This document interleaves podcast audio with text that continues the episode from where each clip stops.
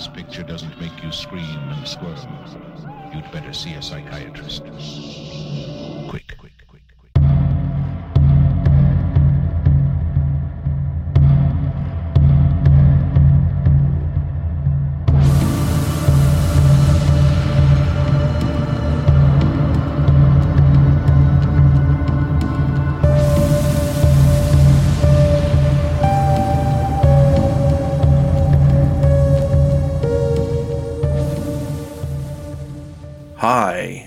welcome to Horror Movie Podcast, where we're dead serious about horror movies.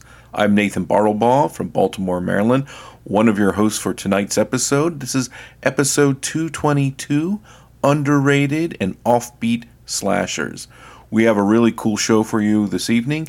We'll soon be joined by both Trey Whetstone and Victor Rodriguez as we discuss a couple of our choices for offbeat or underrated slasher films. And we'll talk about three specific ones. Each of us picked a title. And we'll also throw some titles out there that, from our perspective, are either overlooked or a little offbeat, meaning that they uh, meet the criteria of a slasher, but they may not be the first film that comes to mind when you think of the term slasher. And HMP did do in the past, I'll have the links in the show notes, a really extensive look at slashers, an entire series on slashers from the 80s alone that ran several episodes that also featured Greg Morgan from Land of the Creeps. So the links for those will be in the show notes. That's a pretty exhaustive list, and so we didn't feel we wanted to jump right back into the general slashers. We thought we would try to look around the edges and pick some that don't get talked about a lot. Additionally, tonight we do have a segment coming up where Matt Rawlings and myself and our guest, Dave Zee from the Exploding Heads podcast from Jay the Dead's new horror movies, will join. And we're going to have a segment where we talk about the impact and influence of Wes Craven's Scream in 1996 and have a little friendly debate back and forth about how impacting that film actually was and whether it resuscitated horror at the time, at, at that point in the 90s, the late 90s in 1996, and what the sort of fallout was from Scream. So that's coming up. Additionally, we will have a Screaming Online segment where Victor, myself, and Trey will discuss Bird Box Barcelona. I'm going to bring you a horror on the big screen review that just released in a somewhat limited release. It's not playing in a lot of theaters right now, but I'll give you the lowdown on that film and whether it's worth your time. But before we get in too deep to all this slashery goodness, I do want to turn the microphone, as it were, over to our friend Bill Van Veghel, who's going to talk about a specific slasher that he found in his searches in Tubi Terror. So here's Bill on The Redeemer. Hello, and welcome to Tubi Terrors, where the movies are never what you might expect. I'm your host, Bill Van Veghel, and for today's episode, the boys are doing an episode on slasher movies of different sorts. And so I thought I would dig deep into Tubi and try to find a slasher that I had not seen, didn't really know a lot about, had actually seen the poster before, but that's really about it. And so I thought, okay, I'm going to jump in, find it, watch it, and report back to you guys because you really want to know. I'm sure you do. Anyways, there was quite an amount of choice for me to go to, and I went with one where the poster looked really interesting. Let's just say that. It's 1978's Class Reunion Massacre, also known as The Redeemer, Son of Satan. On IMDb, it gets a 5.1 rating, which actually isn't bad considering the age of the film and the amount of films from that era that started to come out. This is an early slasher. This is pre Friday the 13th. Should have been maybe just post Halloween. So it was kind of early in the trend. So it doesn't necessarily follow all the tropes that slashers that we now know of follow. So that kind of piqued my interest. So let's kind of go over the backing cast. It's directed by Konstantin S. Gochis, G O C H I S, and this is the only film he's directed. And one thing you're going to find out when I go over the cast, almost all of them, this was either their only film they were in, or they were in limited, low budget films, or maybe some limited TV work. The lead is played by Damien Knight, who has no other credits to his name. Really, the only actor or actress in the cast that had done much of more of anything else was the lead female called Jeanette Arnette, Jeannetta Arnette, who was in Pineapple Express, Boys Don't Cry, Pay It Forward, and she has a lot of TV work, a lot of single or low number of episodic TV work based on different shows that she's been on. But unless you really know who she is, she'd be you'd be hard pressed to find her in a crowd. Nikki Barthen, there is Nick Carter. The, they basically are part of an ensemble cast. So let me go over the description on IMDb. Six people are trapped within the confines of their old high school during their 10th high school reunion with a psychotic masked preacher who kills them off for their sinful lives they have made for themselves. So, the other twist to this that I kind of liked was there's a religious element to this. How many times can you say you've seen a movie with a religious tinge to a slasher? Other than a few that come here and there, they are few and far between. So, again, interest peaked. So what's what's happening with this film? I'll give you the very quick overview. So it opens with a serene setting of a calm country lake. And a boy is walking down the road getting on a school bus. And someone is being shot at a nearby school by an unknown, older, mature killer. Where is this going? I have no idea. But it was enough to make me want to keep watching. Now, one of the downfalls to this one is the film is rather dark. I don't know if that's just the transfer or if it was done purposely or it's just an older film that they couldn't get any better quality of. So sometimes it makes it hard to see some of the details. Things may be happening that, you know, if you're watching a 4K or even a Blu ray version, you can see in sh- sharp contrast. This one is not one of those. So it opens with students going to a, a religious prep school, one of those ones where you're paying money for as opposed to the public system. And they're being preached at in a church service. So it's obviously a religious based private school. You know, and this what the other thing I find on this that's a bit negative is the score. The score has kind of you can tell it's on a budget. This is a low budgeted film and sometimes music gets a bit overbearing. It's not the most inventive of scores. So that to me, a lot of organ type music and a lot of repetitive music. And repetitive can sometimes work, but I don't know that it quite did on this one. So, six former students, fast forwarding 10 years, receive invites to this high school reunion based on the school that they've just attended. And we now know that there's a strong religious basis to the film because it opens with a religious service, a mass or a religious service of the Protestant in very prominent way. So they get this uh, invitation, and they all show up. They thought it was going to be the entire graduating class, or maybe even some of the other lesser, younger classes, but it's just six people. Now, we're not really told why those particular six are chosen, other than their pictures were cut up out of a high school yearbook. So, portions of the film are seen through the eyes of an unknown killer. And at various points, he's preparing a body. You see him kind of go through the process of a deceased body. Again, some of the details aren't given why, other than it is a bit of an interesting watch to see what's going on with it. So those attending don't initially realize that they are the only ones invited. So they mill about this large empty school. Now, in reality, it's probably just a larger house that they rented to film it. I don't think it was a school per se, but they set it up enough that, you know, it buys in close enough. They mill about and they find a dead body there in the science classroom, and there's maggots and things crawling around it. And they're not, they don't understand why because they've just had a big lavish meal. They're feeling good. They probably had a couple glasses of wine, and they're trying to, you know, recapture their youth and get memories back. And then they find a dead body. Someone is in and around the school and starts killing off the former students.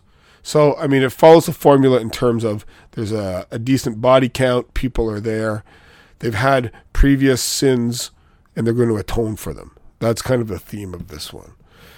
Now, they're killed off in some inventive ways. I'll grant the film that much. For example, there's one scene involving fire and a blowtorch. Uh, the killer is in multiple disguises. And I made notes thinking it was kind of like Vincent Price in Theater of Blood when he had different disguises based upon who he wanted to kill and for what reason. There's a little bit of that action in this. It becomes a mystery. Who is this killer? and they also can't seem to leave the school. There's people around the there's someone who the killer is also around the outside of the school, so he doesn't let them leave. So can they get out of the school? And what is the killer's motivation? The the former students still haven't picked up on what their motivation might be. The music and the lighting tries to set an ominous mood.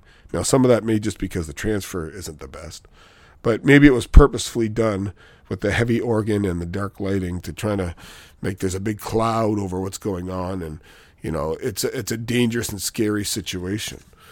The killer reveals themselves of sorts with about a half hour to go. And then you also find out that there's an accomplice. But again it's not fully fleshed out at that point. It's religious themed and all of the former students are killed off because of their perceived sins so it kind of goes down that route. It kind of plays out actually not that bad. The last 15, 20 minutes is not terrible. I mean, that sounds bad. It, it's worth watching the last 15, 20 minutes. There are lots of slow points along the way. There's not a lot of background into the characters other than we kind of know maybe after a couple minutes of them talking what their background is in terms of superficial things maybe their profession or if they're married or what have you. But uh, this kind of film, they're throwaway characters. You don't need to know a lot of backstory with them. Its lighting is bad, as I've said a couple times. There's lots of loose ends. Sometimes, like I'm used to watching, and you have to make some leaps and put some dots together and figure it out. But some of them, they just don't come together. But I mean, we've all seen lots of slashers where that doesn't happen. So, or where that does happen. So it didn't throw me off that much. You just kind of go, okay, whatever. Let's get on to the next scene. but if you like early slashers, if you're a fan of the genre that hasn't th- seen this, if you like films with a twist, there is some inventiveness, and they take their own inventiveness and use religious symbolism. You, you kind of get something that you know, it's not just kids going out to the park who are feeling adventurous and have had a couple drinks or smoked a joint and they're feeling frisky and they get killed. This isn't one of those. There's a reason why they're killed in the eyes of the killer. And it's one that, again, if you are a completist, if you're one that likes to say that they've seen as much as they can in the early uh, slasher genre, this might be worth a watch for you. So I kind of give it a, a middling mark. I give it six and a half out of 10. In terms of overall horror, is it a must see? No. But is it one that you might be interested in seeing? I think you really should. Not should, per se, but you would if that's the mind frame that you have. Anyways, this movie is six and a half out of 10. It is worth a watch. I've seen a lot worse. Have a great, great weekend, or whenever it is that this drops. It and enjoy yourselves. If you have any suggestions for me for Tubi, send me a message or send them to Matt. They can pass me along. Have a great time. Enjoy the nice weather. Hello, and welcome to another segment here on Horror Movie Podcast. On this particular one, we're going to be covering some of the, or, or at least some of our favorite underrated slasher movies. You know, there are several slasher experts in our community and several people who are very well versed in the topics. And tonight we couldn't find any of those. So it is my uh, myself, Trey Whetstone here, and I'm going to be joined by uh, two of the other co-hosts here on Horror Movie Podcast. First up, we have Victor Rodriguez. Victor, how are you doing this evening? Pretty good, yeah. Um, glad to be here, and um, also not an expert on slashers, but I do appreciate some slashers, and hopefully we'll hit on a few of those tonight. Yep, awesome.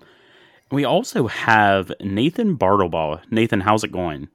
It's going awesome. I'm glad to be here, Trey, and podcasting with you and Victor. We did have other people that were going to join. Matt was going. Matt Rawlings was going to join us, and I think Matt is probably more uh, more enthusiastic and more proficient in slashers than either of us. We've had different guests that as we were planning this uh, couldn't make it. However, I'm looking forward to this. I am I like, as Victor said, some slashers. I appreciate and can recommend, I think, a wide variety of them, but I also recognize that I may not enjoy all of those. And I'm actually a relative newbie to slashers because that was the one subgenre of horror I didn't really see a lot of growing up. And that includes, I saw some of the Nightmare on Elm Street movies, but I'll admit, until I got that box set of the uh, Friday the Thirteenth movies last year, my wife and I started going through them. I had never seen one of those films except for Part Nine, believe it or not, which some people may say, "Hey, that's the least slasher of them all."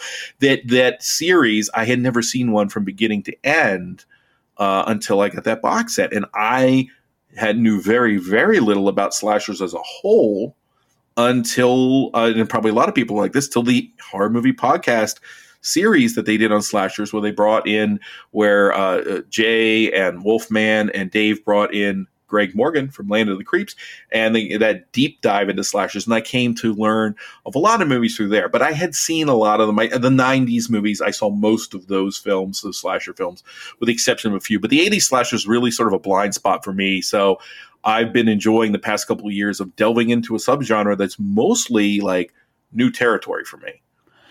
Yeah, that's interesting. And I was luckily lucky enough to, you know, grow up in that 90s period you were talking about. So Scream was huge and there were other slashers that came off of that. So I was always into that and wanted to go back and dig into some of the other ones. So it's um, interesting to find out that I might have a little bit more of a not of a leg up at this point. I think we're probably pretty well caught up, Nathan. But um, I was definitely into slashers earlier on. But uh, Victor, what's your history with slashers in general?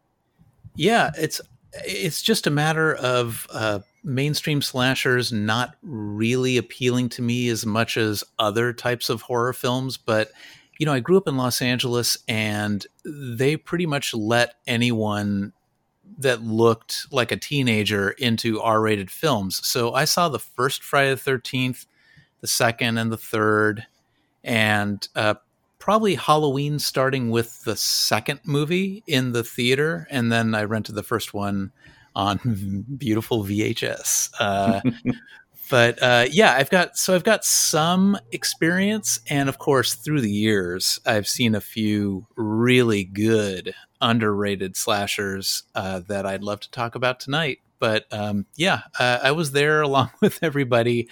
I just, you know, I appreciated the movies like uh, Suspiria and um, you know Texas Chainsaw Massacre, which I guess is kind of a slasher. Um, mm-hmm. uh, I would say those days, yeah, uh, a little bit, a little bit more. But I, I kind of prefer movies with supernatural elements in them.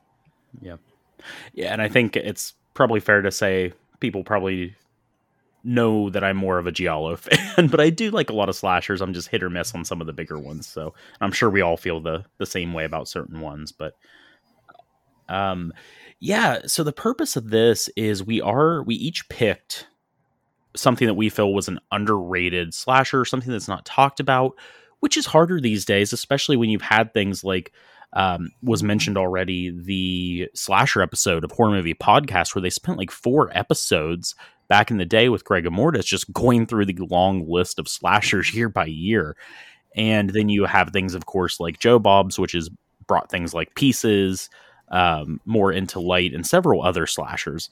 Um, so yeah, I think it's definitely it was a genre that was always popular, but I think we're finding more and more of these pop up. And I know mine at least was one that was kind of uncovered or given a new coat of paint by one of these boutique labels. So, um, but yeah, is there anything that we want to talk about other than slashers in general here before we get into our picks? Yeah, I think something that we can discuss because again, we were we were originally going to have about five movies mentioned here. We're going to probably have three that we talk about in a little bit of detail, and then we'll probably go in and sort of just uh, before we recorded this, we started sort of throwing titles out. Well, which other ones can we mention? And I think it's probably fair to say that what we consider underrated, or uh, I think offbeat, may be a better term for this segment because that's really where this started. How about offbeat slashers? Because everyone has their own sort of definition, I think, of what a slasher is, and I do think there is a certain definition. And once you get outside of that, you're not really talking about slashers as much anymore. So I think I want to just make aware to everyone uh, two things. One is we're going to be probably mentioning movies that might creep outside of what you individually may consider a slasher, but I would encourage you if you haven't seen them, maybe check them out. And also, we're probably, I know we're going to talk about at least one movie, maybe a couple of movies that really wouldn't necessarily be a slasher, but would be sort of the the progenitor to the slasher that would sort of be the precursor. We know there's a lot of movies that were sort of the proto slashers, but there are some even more proto than that. Uh, a couple that may have introduced ideas that later gestated into this whole genre. So look out for that kind of stuff. I think we'll be talking about one or two of those along the way. Um, and I do want to shout out something. I've had a couple people uh, mention to me, and one of those being my co-host at Fan Galaxy, Bill Van Veghel, who, who kind of felt like there was no real gorehound to champion Terrifier 2 on the last episode when we were doing the Chainsaw Awards. And um, and I, you know, I think that's a fair point. I said up front that that's not exactly my kind of movie, but I did, I, I do think it's worth mentioning that Terrifier 2, like, because Bill was like, hey, I don't think anybody else had that other top 10. That was Bill's favorite horror film of 2022. And I know a lot of other people that felt the same way. And I think if you are the person who loves gore, that kind of movie, like that's like Christmas to you, Terrifier too. So I wanted to throw out there, I did that. We we hear you. We'd love to hear from more people. That uh, if you really love Terrifier, please drop us a line, talk to us. We'll, we'll uh, I'll get on uh, Twitter and and we want to hear from you because it is true. I don't think that me personally, I can say that that movie wasn't in that wheelhouse, but I was watching it feeling that hey and, and, I was sitting next to I was sitting next to Steve Morgan, who was definitely that guy that was like, "This is what I want," and it's really cool when that happens. I really appreciate that. So we we definitely need to hear some people that can speak passionately about that.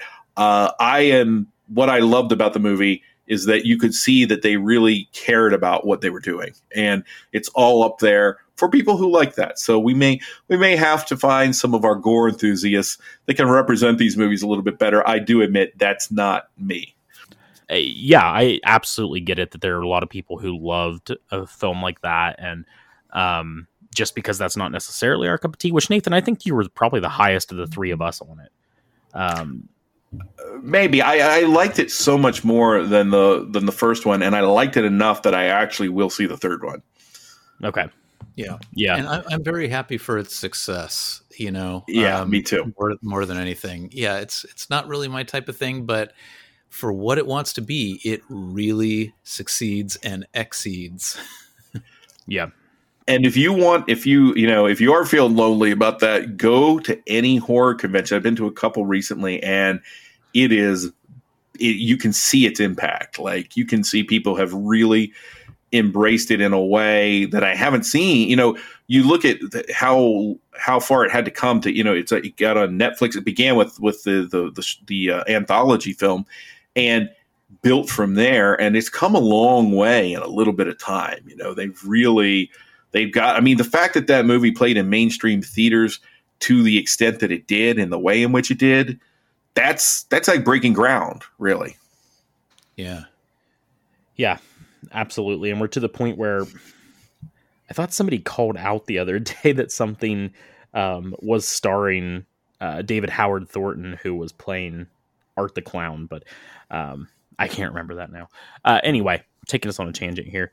So it's okay. Yeah. We a culpa. We're gonna have Trey dress up like the little clown girl and put that images on Twitter so that you know to make up for it. Don't Uh, worry about it. coincidentally, that is my favorite character in the film. No, no, no. no. yeah, I don't think anyone. Yeah, sign up for the OnlyFans uh, where I dress up as the little little terrifier, the clown girl. I did offer you to wear the hot pants and the and the angel wings, so hey, it was something, right? OnlyFans indeed. Yeah, right. Uh, okay, well, um, I think that's a, as good a segue as any as we're going to get on this episode. Um, let's let's go ahead. Um, Victor, you want to go ahead and start out and give us your pick, uh, since yes. probably chronologically it is the first one here. Yes. Um, I picked an old movie, and uh, I do mean old in um, in the way it looks.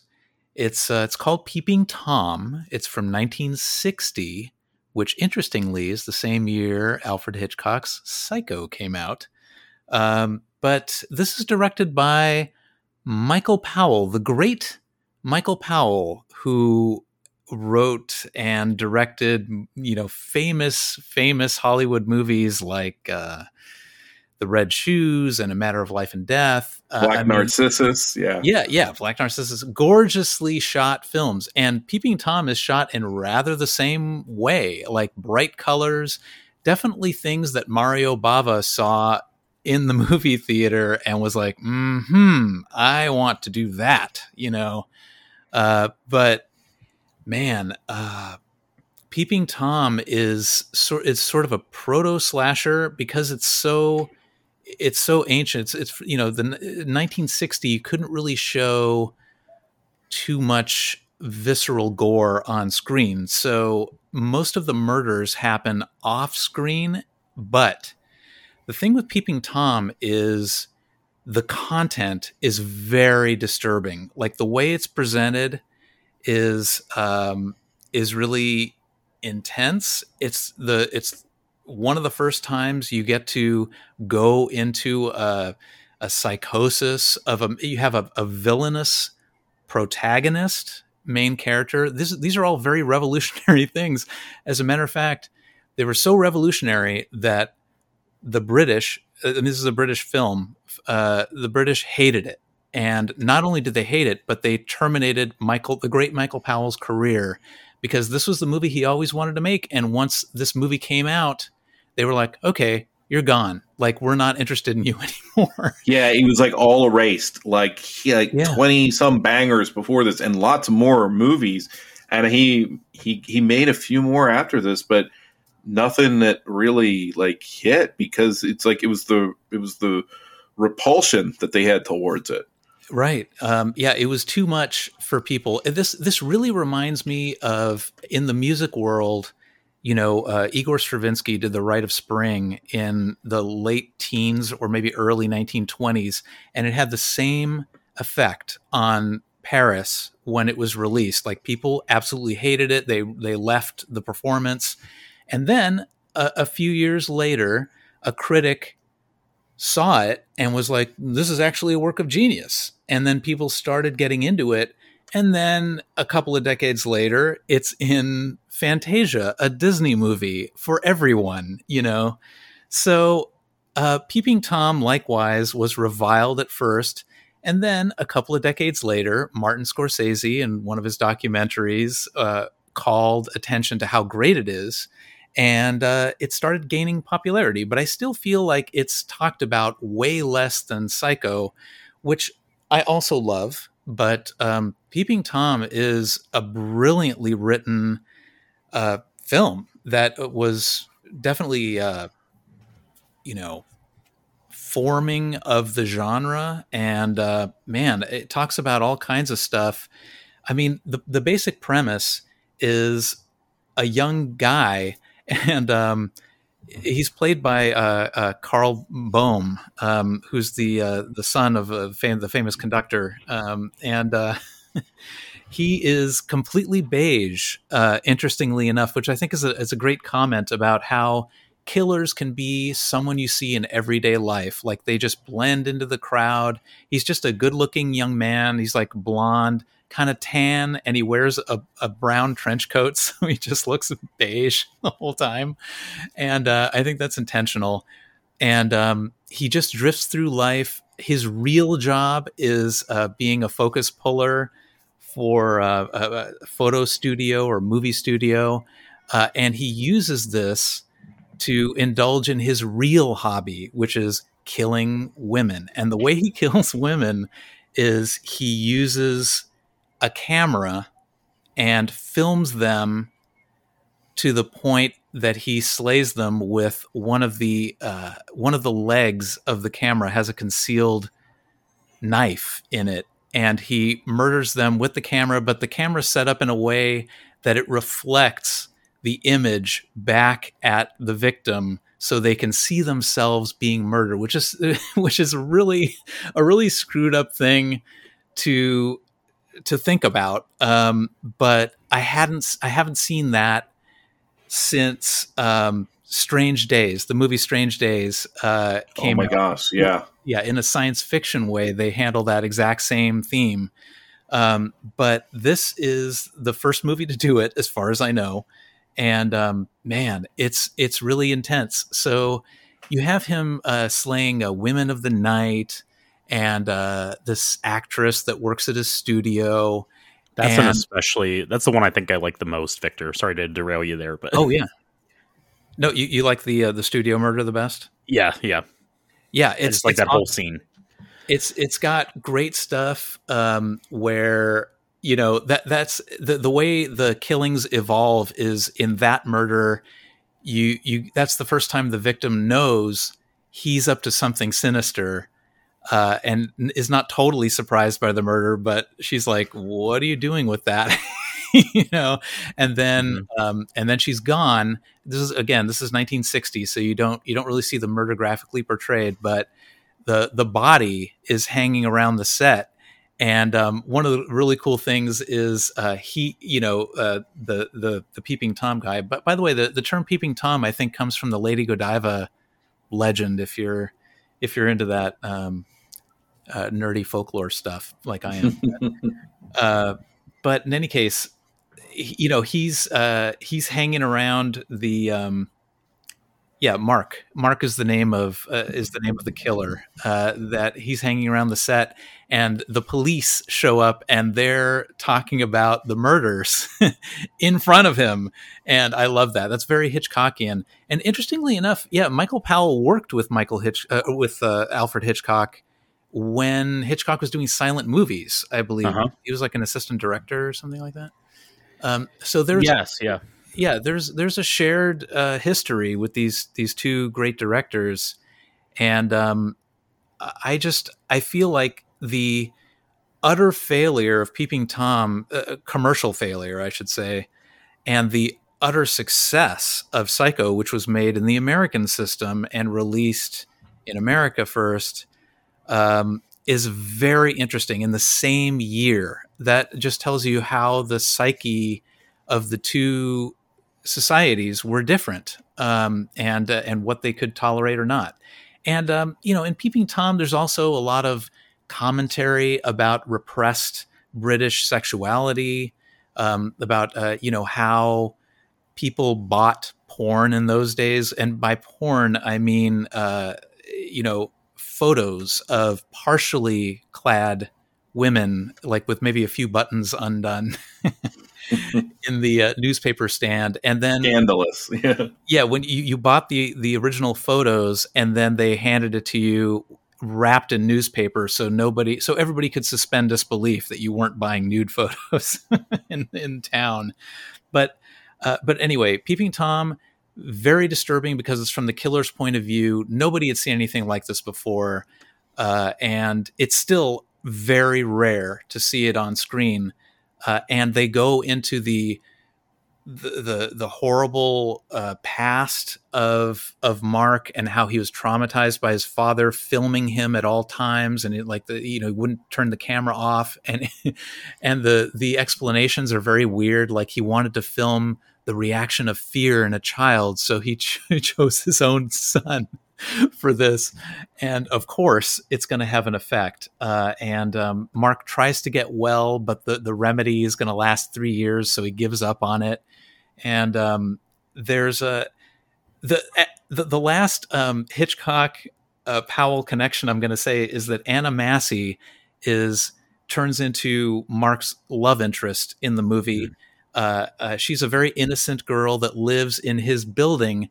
And another creepy thing that Mark is doing is he is wired the building for sound so he can listen to what his tenants uh, he's the, he's the landlord of this building and he can listen to what the tenants are saying uh, so uh, he can have his fantasies, I guess, or I, I, don't know. I don't know what his intention is there, but um, but in any case, he loves recording people, and um, and Anna Massey plays Helen, who you know sort of falls in love with this attractive beige landlord in her building, and um, and uh, and her mother is weirdly repelled and encouraging for her daughter to uh, get to know Mark. It's it, that is very strange to me, almost like it's framed like a romance, which I find very disturbing. I, I think if it had just stayed mm-hmm. completely disturbing, it would be even more successful.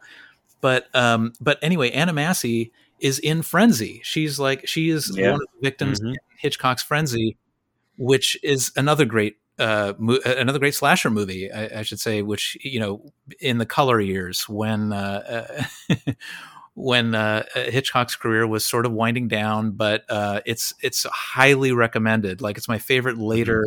Hitchcock movie. Um, yeah, I'm with you, Victor. I think that's his last gasp. I feel like that's his last great movie.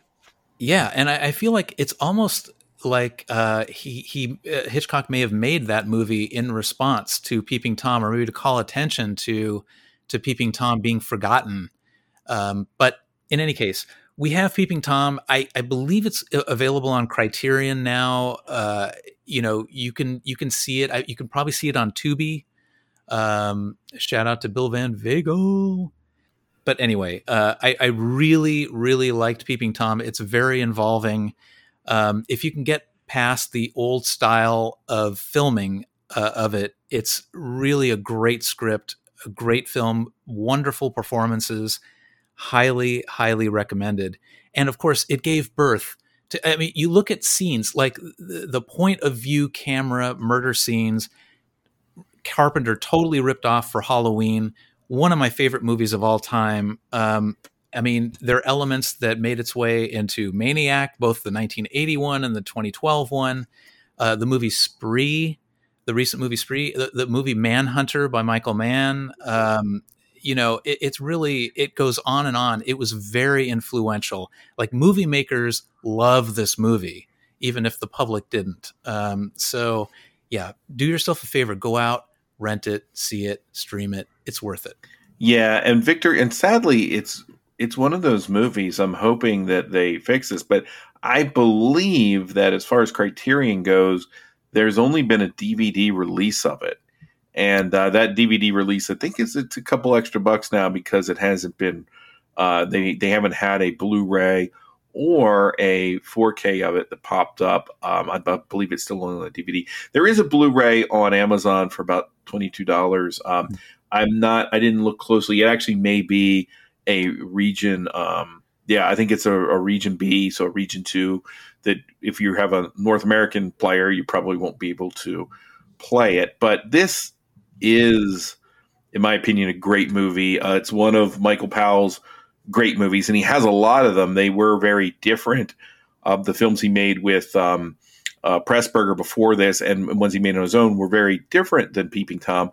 But I think what's interesting about it is that angle that you're talking about involving the cameras and him filming like that just doesn't dovetail with slashers but it dovetails with a lot of the modern horror that came after it that was very much and that's what sets it apart from psycho i think is it dealing with that uh, that media aspect of how do we deal with these tools that we have at our disposal that maybe we didn't previously have him him taking the images of the women and his father filming him before that and like mm-hmm. the way that this technology kind of plays in with uh, our psychology, that stuff carries on all the way when we get to found footage horror films. And like you said movies like spree and even black mirror right? Like some of the the recent black mirror episodes we'll, we'll probably have a segment where we'll be talking about that a little bit uh, have looked at horror through that lens. And quite honestly speaking some of the tricks or the perspectives that these more modern films are taking aren't necessarily any more complex or sophisticated than what Peeping Tom is doing in the 1960s, like right Absolutely. at the cusp of all of this stuff. Yeah, yeah, I think you nailed it. Yeah, found footage, definitely. Um, and you know, I think one of the things that people love about found footage movies, uh, uh, found footage movies, is that it, it sort of makes the audience part of the conspiracy. Like they're watching this horror unfold and I think that's what people, that's one of the things that people found so disturbing about Peeping Tom is that the audience is included in Mark's psychosis. Like they're forced to watch him obsess over these women and, you know, act out on his trauma as, as a kid. And uh, people just couldn't handle that. Like they were like, "Oh, I'm nothing like that. Like, why, you know, why, why am I being forced yeah. to watch this?" Yeah, so, and speaking of that, I love that Victor, and it's not maybe not the most slasher part of this, but when he's showing those home movies and the whole stuff with him and Helen, uh, the characters in this movie, I think that's very creepy and very unsettling, and I think it just adds to the overall feel of it. But uh, mm-hmm. you've you hit the nail on the head when you said I don't. I wouldn't say this is not only slightly less talked about than Psycho. I would say this is in a whole other realm because I feel like people don't talk about this one at all. Horror fans don't talk about this movie. Um, and I don't know why because it is a really good film. I suspect and, a lot actually haven't seen it. If uh, being honest, that could absolutely be yeah. true, but um, this is definitely the classiest film we're going to talk about tonight for sure. but no, I I think this is an excellent film, and I think it should be talked about more. And I'm glad that this was the one you picked. But um, yeah, I, I just wanted to call that out there that this is a very unsettling film and it's got a lot of cool different ways to film that whole slasher angle. I think people usually talk about this as like a proto slasher, but I don't I don't necessarily love that term. I mean, it's either a slasher or it's not. But um, anyway, what else do you guys want to say on Peeping Tom? One thing I want to mention, just in, in the terms of its comparison to Psycho, is it Psycho does sort of hold uh, when you get to the psychology part of Psycho. I love Psycho. I think it's a masterpiece. Don't you know? I, I always feel like I'm saying critical things about movies on here, and it's not really critical. But at the end of Psycho, there's sort of that like info dump, right, about what is actually going on. And if you've never seen Psycho, I'm talking beyond like the big surprises. But there's a moment where a doctor comes in and kind of lays out all of the boilerplate stuff, right, like in just a dialogue. I personally think that's probably the weakest part of the film, which I still consider a you know five star, ten out of ten, whatever you want to call it, masterpiece. And because it's sort of just related, it's sort of a lot of like psychological babble that is thrown at the audience to explain what has happened, and we are looking at Anthony Perkins while we're hearing it, and that that has a certain effect. But peeping Tom, like similar to what you're saying, Victor, it delves so specifically into what was done and viscerally in the way that we can see it and see it continue played out by how he interacts with these women that it makes it feel uncomfortable and kind of like like you said it makes us the peeping toms. It, it puts us in the role later on when we get movies like uh i think it's um man bites dog and stuff like that. Like you get to these yeah. movies that are darker and more disturbing, and even a Henry portrait of a serial killer, I think at that point you're straying out of slasher. Here, I think it keeps those those things that eventually become tropes, but it doesn't give us the distance. Like we, some of the slasher movies we're going to talk about tonight, and some of the classic slasher movies, some of the ones in the '80s, I've heard people call them comfort food, and you're like, well, how can that be? They're so violent and so mm-hmm. awful. There is, I think, a certain point when these slasher movies kind of venture into the realm of exaggeration to the point that what we're left with is the tropes in a fun way. We know what's coming next. We like to be scared, or but we we like that to a degree. Peeping Tom keeps it so human that it never stops making you feel kind of gross. Right. Yep. Um, and I think uh, when when Carpenter updated the the whole POV through through the killer's eyes thing with Halloween, he did it perfectly. Like he gives you a taste of it at the beginning, and then that's it. And then and then you're out. You're then you're the audience. You can enjoy the movie and, and like Right. a roller, roller coaster ride it is. Um, but you know, I mean, he's standing on the shoulder of giants. I mean, as much as I love John Carpenter's career, uh, I mean, he there would be no opening of Halloween without this movie. So uh, you know, a debt is owed, and uh, it's definitely worth checking out.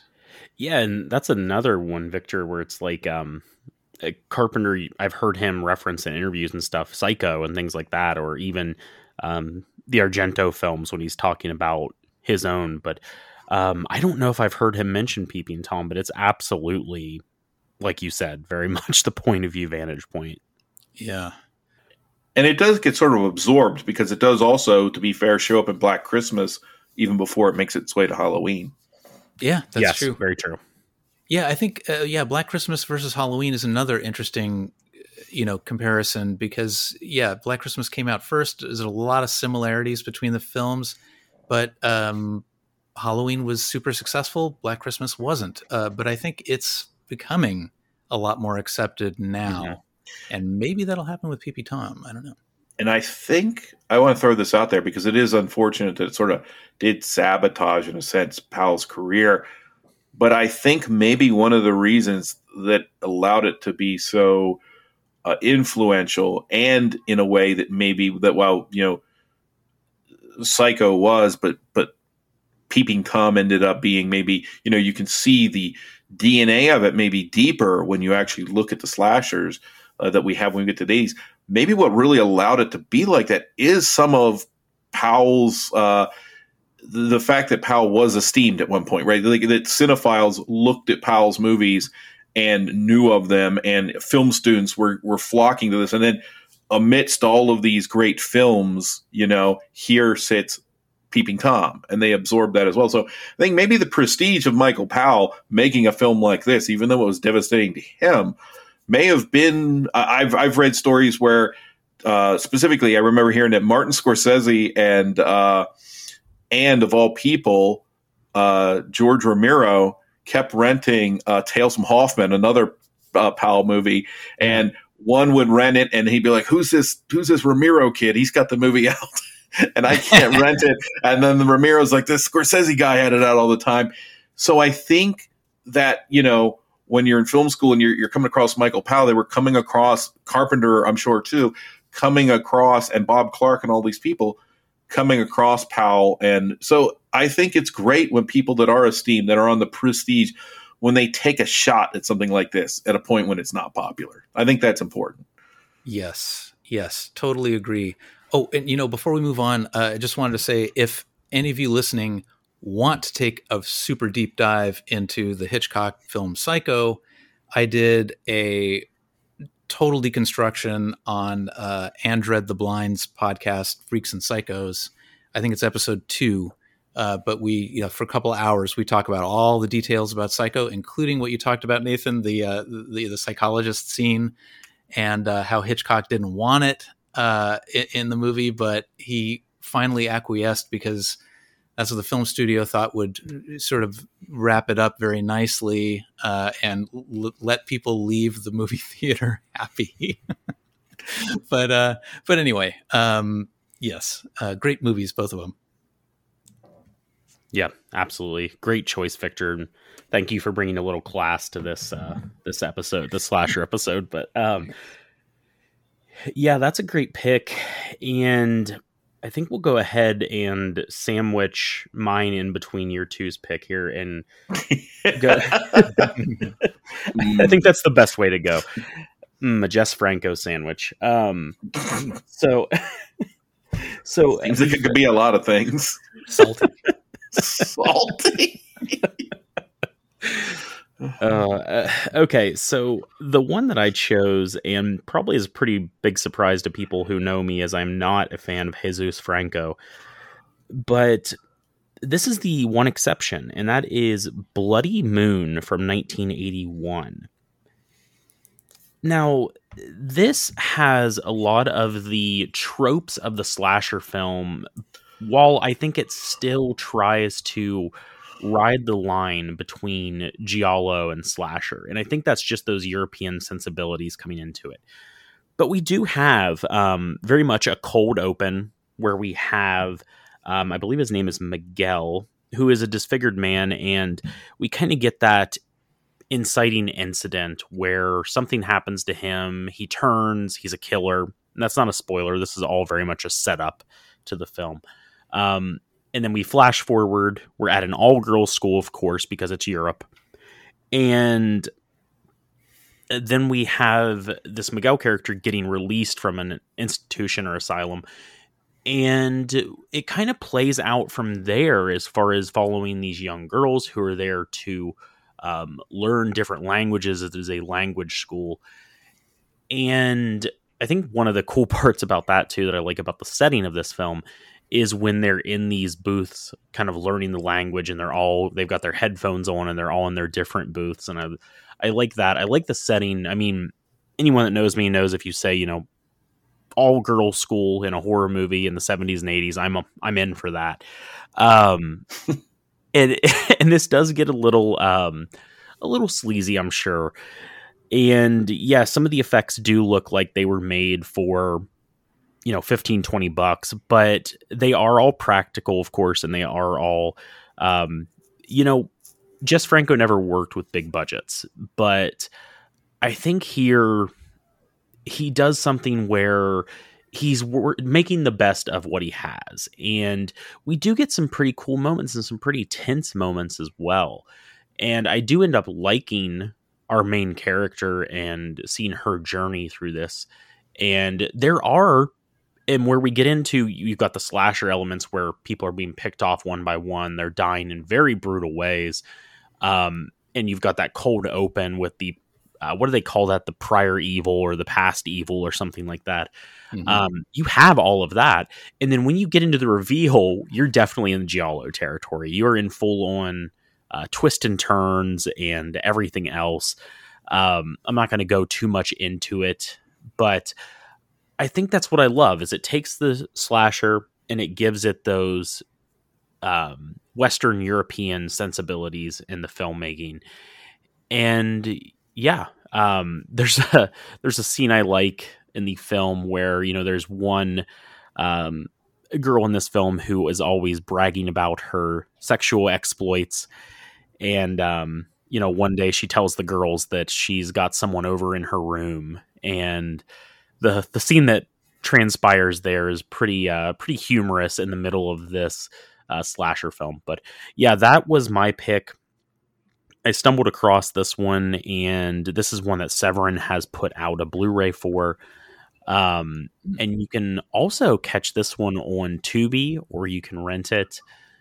Uh, big surprise that this one is on Tubi, but um, I think this one will surprise you if you haven't seen Bloody Moon. I feel like it's one that not a ton of people talk about, but um, it's one that I liked when I checked out.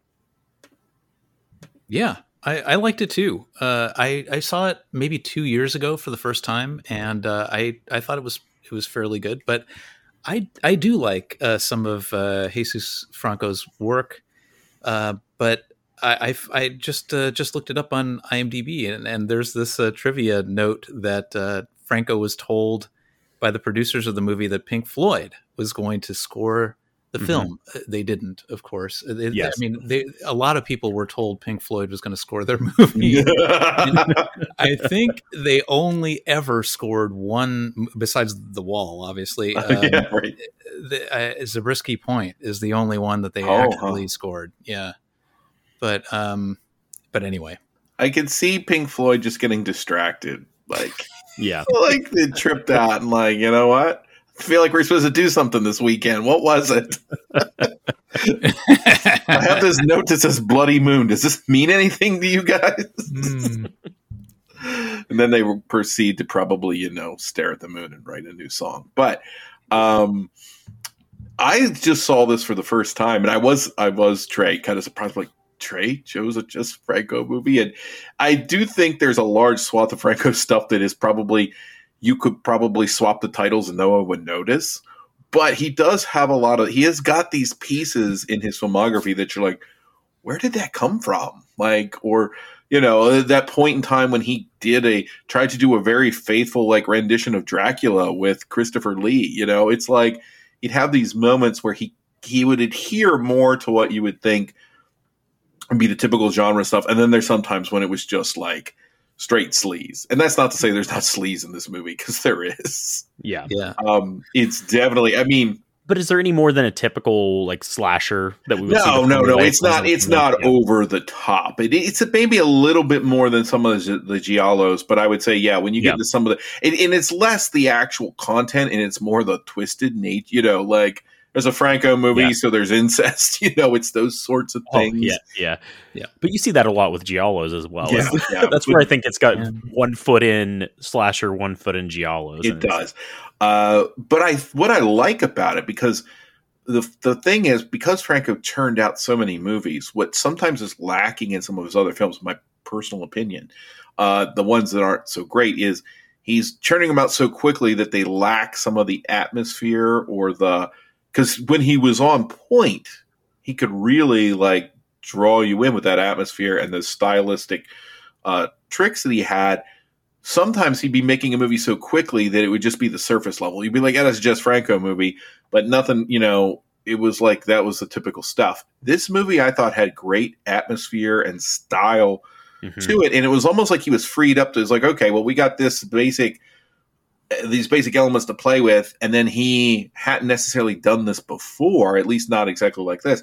And so it seemed like he was very focused in on putting his spin on it. And so you got to see, I don't know, it had better atmosphere, I think. I was really able to sit there and be like, oh, he, he put some time into this. There's more of his artistic stylings in the film uh, than some of maybe some of his really, really quick ones. Yeah, and I think that's the difference. The main difference between um, Franco and Jean Rollin is um, Jean Rollin did sit there and focus on the atmosphere at the probably the um, at the expense of the story or a coherent a coherent plot at some points.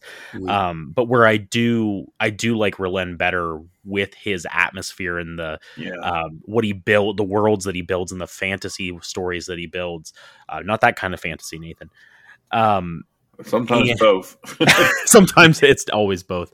Um, uh, but yeah, I I was really surprised by this one. I um, didn't know a lot going in. I like I said, I had the baggage of other Franco movies, but yeah, I think what you said, he did a great job with the atmosphere. what is that when they call it? Is it half and half when you fill it halfway up with lemonade and halfway with iced tea?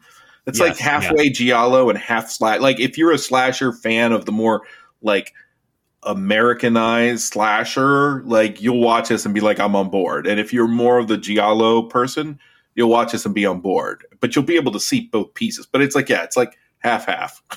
Yep. Yeah. Yes.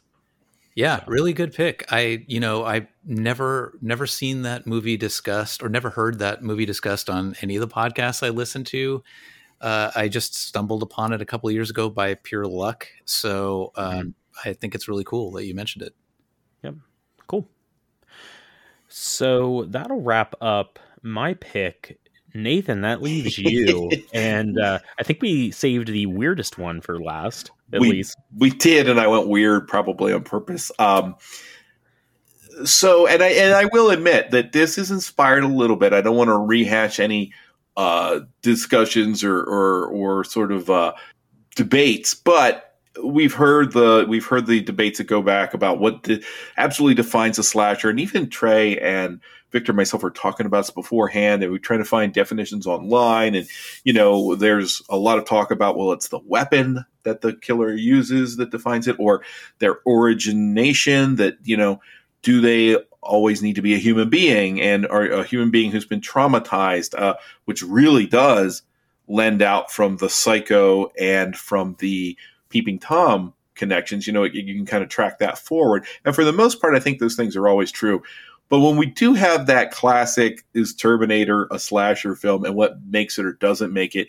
i think one of the things brought up is well you know the question was can the killer not be a human being now i still haven't necessarily popped one in my head where that's the case. Where oh, other there's a there's a movie that came out last year where the killer was not human, but I think that it was such an homage that everyone sort of, you know, uh, didn't pay as much attention to it and kind of let it go. And I will just throw out that it was a Christmas film, a new Christmas film for 2022. Mm-hmm. You can figure that out. But outside of that, I was looking for a slasher where maybe that wasn't the case, but a slasher that did stray into other genres. Because I think when we come to is a slasher, why does a slasher always have to be a human being? I think it's because if it's not a human being, your desire is to focus on something else about it. Like if I've got a time traveling robot from the future, it's kind of boring to have him kill people with a knife. If I've got a werewolf, I don't want the werewolf stalking people with a knife and, you know, talking about his problems. But the, and so I think that element is why we don't see them. Not that necessarily a killer has to absolutely be human being, but a film that's about something other than human being is going to stray into other genres.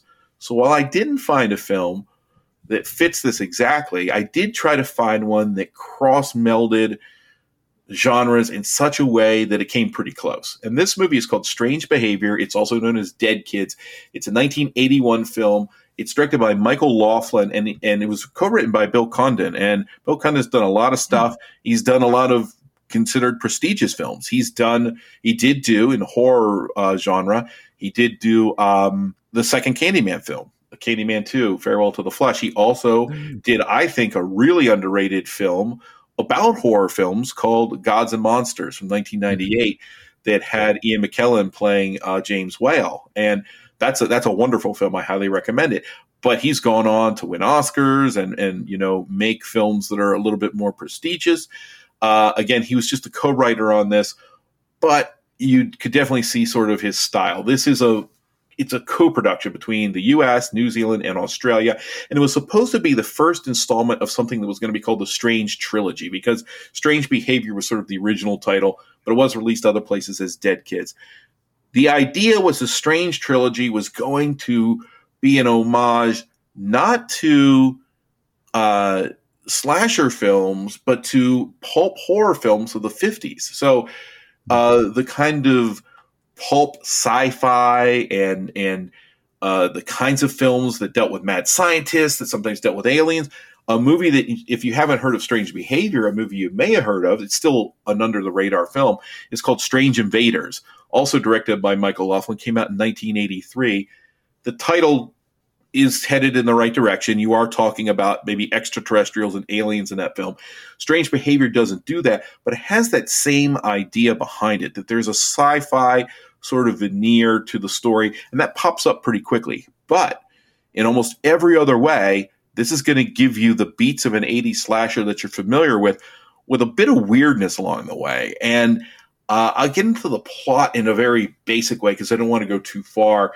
But the opening scene, which is you have uh, this small town, this is Galesburg, uh, Illinois. Uh, even though the film itself has a very like New England, not New England, excuse me, a New Zealand sensibility to it. It has that sort of very weird eccentricity that you would uh, you would figure into a film like Dead Alive or something like that, or some of the works of Peter Jackson, where there's a certain kind of vibe, but the film is you know theoretically it's taking place in Illinois. And this boy in the very beginning, this young guy, he's the son of the mayor. He's in his home. The electricity goes out, and we have that classic scene where he goes down into the basement to check on the, the power. And this is the first scene where you get this feeling that something's off, and you can't tell. I couldn't tell for the beginning uh, first reel or so of the film whether I was watching a spoof or a movie that was just headed in a different direction because he lays the flashlight down in an effort to get to the fuse box and then he stops and begins to just do shadow puppets on the wall. While, while the killer is sort of coming up behind him but just it stops and he's doing the little birds and you're like what is happening? And meanwhile you're watching the, in the this murder take place and then the film kind of launches in. It's got a cast as michael murphy is playing the uh, so there's a, there's a couple of characters that we meet right off the bat, and we have Peter, who's this young guy. He's a senior in school. His uh, dad is is the local policeman, and he's he wants to his dad is trying to encourage him to uh, go to school to get to get out of the town and you know kind of spread his wings. He's he doesn't know if he wants to do that. He ends up on uh, this university. He sits in and listens to a course and his with his buddy Oliver. And they end up talking to this professor her name is gwen parkinson she's giving this lecture and they're talking about scientific tests. Here you can earn a little bit of extra money if you come and be a test subject. So you have that that introduced right up at the front but at the same time you've got these murders happening in the town. Michael murphy's in the cast Louise Fletcher from One Flew Over the Cuckoo's Nest is in the mm-hmm. film, in uh, in not the role that you might expect when you hear about these goings ons and the and the the creepy professors. She's she's in a different role, which is kind of nice. Dan Shor's in the film, uh, Fiona Lewis and Arthur Dignam. So it's got an interesting cast. And then you follow the kids who are getting together, going to the parties. Peter is involved with. Uh, he's got this young girl he's interested in. He, these people are being killed. You've got the teens at the party. You've got the cops looking for the killer. You have a killer in a mask. And by the way, this is pretty cool. Wearing a Tor Johnson mask. Mm. Uh, a Tor Johnson Ed Wood mask, if you will, from from uh, one of those Ed Wood, maybe uh, Bride of the Monster or one of those films. And that's a very weird image. Is this killer kind of running through the night with a big, giant, oversized Tor Johnson head because it's clear that the body is not a big, burly man. It's like a normal sized person and then a hmm. big Tor Johnson head. So that's pretty strange. As the movie goes on, we have a couple plots running parallel because we keep coming back to the laboratory and the experiments and the discussions about uh, behavioral testing. There's a weird video involving chickens early on, and that element in thread keeps getting a little bit stranger. While we are, are very much fixated on a who done it, we're fixated on kills. Uh, there's dismemberments, there's stabbings, there's everything you'd have in a typical slasher. But the story keeps opening up and becoming a little bit more like an X Files episode, really. Mm. Uncover the greater, the grander scheme. And these are not spoilers. This is where the movie is going right from the beginning. You keep asking, why am I seeing? If you didn't know the sci-fi origins, you'd be sitting saying, why am I? Why are we focusing on this? Why are we focusing on the this this group of experiments and these particular professors and things like that? And then the movie starts to sort of bring it together, and it just keeps getting weirder. I'm not saying it goes fully out there into some kind of mind-boggling revelation, but where it does go is definitely stranger than your average slasher, and yet I think it hits every box we've just mentioned and grafts on a couple extra. But it give if you're a slasher fan, I think you'll get into this, and it's fun. There's a very bizarre dance sequence with some an extraordinarily 80s and probably also extraordinarily New Zealand ish sequence that uh, this dance scene at the party is one of the weirdest like that scene in of itself makes me feel like like everyone's been taken over by body snatch. That's a great scene, Nathan. I don't know what you're talking about. But it almost doesn't have anything to do with the uh, the rest of the plot. Yeah, and that's a that's like a costume party, isn't it? Is this? It is. Is it set on? I can't remember. Is it? I don't think it's set on Halloween. I did, but they're just having weird costume party. That's what's strange about the film because it's just as everyone's being murdered, everyone's like, "Let's have a costume party." You know, it leans into those things in such a weird way that you do question: Is this a spoof? Am I supposed to like check that off and be like, "That's the thing nobody would do"?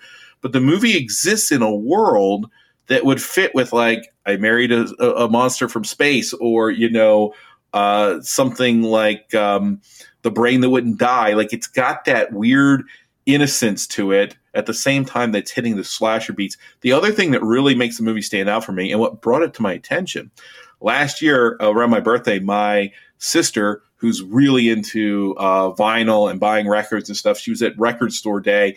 She's like, Nathan, I think I found the right present for you. She goes, I don't even know what it is, but I'll, I'll send it to you. And when I got it, it was Strange Behavior soundtrack by Tangerine Dream. Ooh. And Tangerine Dream does the soundtrack. It's very cool. It adds a lot to the ambiance of this film. And that's and it had the Tor Johnson killer on the cover of this uh, this album cover. And I'm like, what is this movie? I've never heard of it before. Um, it's called Dead Kids or Strange Behavior. You can find it under both titles. Severin just for a while had a had a a, a Blu-ray of it. I think it's out of print now. There is another company uh, who I think has released one, and I believe it's an, a region free. You can get it for like 23 $24.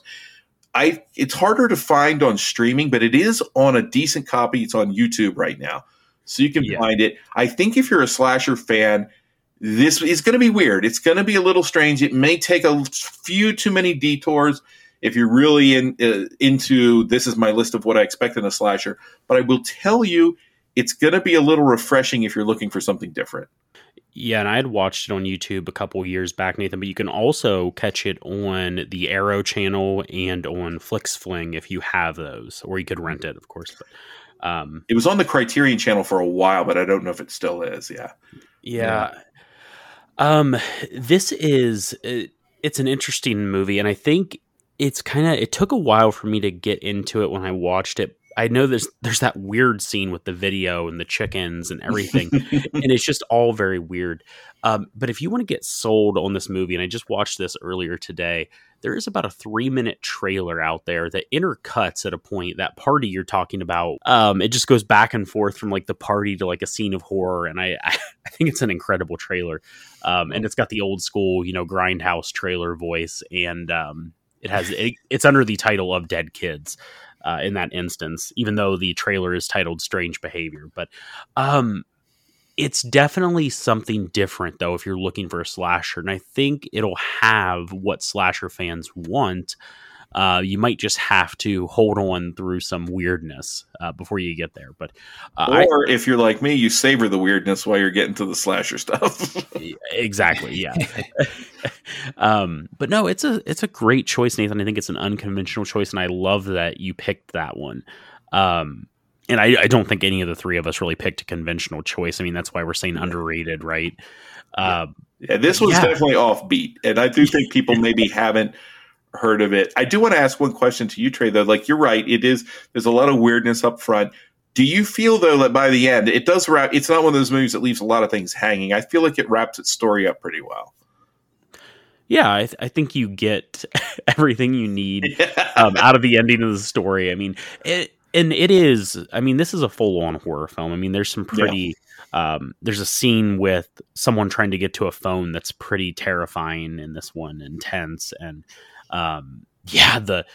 I, I don't want to say anything with spoiling anything. I would just say it isn't a traditional slasher, but I think it fits the role of a slasher. But um, yeah, that's about all I have to say on that one. And Victor, you you haven't seen this one, right? I have not seen it, but Nathan, the, when you described the uh, the the Tor Johnson mask, that totally reminded me of Drive when yes, yeah, the, yeah. the unnamed main character puts on the mask, the stuntman mask, to to go do some business. Um, Yeah. So I wonder if that was influenced by this movie. That that pops into mind later on when uh, Terry Gilliam has those masks in Brazil, those big like baby head masks. Anytime Oh, you get this like giant, like it, it's just very striking, and that's that's this movie. You'll be getting the stuff you want, and you and you'll be like, where the hell is this other stuff coming from? It's almost like, and I love these kinds of movies. I mentioned this before. You're watching one thing on TV, and this maybe that's why I like it because like I never had cable. I guess this is a big reveal. People won't be surprised. I didn't have HBO or any of that stuff until like I was in like the seventh grade or something. My family didn't have it was like 1992 or something. So all these people talk about watching things on cable. I watched stuff on network television where it was not uncommon for it to phase out and become another show. Maybe that's why I like hybrid stuff so much. Strange behavior, dead kids feels so much sometimes like you're watching one movie and then the, the frequency goes out and another movie comes on Yeah, it absolutely is that. and you don't know that they're two different movies, so you just keep watching. Yes. Yeah. Yep, it absolutely is. But um anything else on strange behavior? No, except to say it also ran afoul of the video nasty panic, but I feel Afoul. like foul. There you go. Yeah. Well, once yeah, I don't think But, people realize. I think people realize how essential that chicken stuff is. But um, the, but you know, I, I do want to make a comment about that. The, and I think probably a lot of horror fans know and are aware of this. Like that video nasty list, and it's out there. And uh, at one point I was with, with, another group of people that were wanting to go through and document and like talk about the movies on the list. And at first you're like, ugh, like I don't want to do this because that's not you know for me it's not my kind of movie. But there were so many movies on that list and so many movies that were kind of hit by that that desire to sort of like you know protect the children to keep the obscenities away and you're astonished at the movies that end up on the list like a movie like the funhouse you know uh, Tobe Hooper's Funhouse. Like, I think that's a good movie, and by most standards, I feel like it's a rather tame slasher movie. And the same is true of Strange Behavior. I would never think to put it on that kind of of list. Like, uh, it wasn't prosecuted for obscenity, but it was seized and confiscated. Yeah. Um, during the video nasty panic and that so many movies were and some of them were just for the titles you know so i think that uh, it just Yeah. proves and underscores that most of them never even watched the movies that were being put on trial. was, what was the one that almost got? Was it the best uh, little whorehouse in Texas or whatever the name of that Yep, um, that was on the list. Dolly too. Parton movie? Yeah, yeah. yeah, just just for the title, and then it was removed because they realized. But uh, no, I did, and there are plenty of podcasts I feel like that cover Yeah. video nasties like you're talking about. But I think it's more when I did my couple episodes on that. I think it's more of a fascination with the whole craze and yeah. what was going on around the time. But uh, yeah, those were those were weird times to be living in the the UK.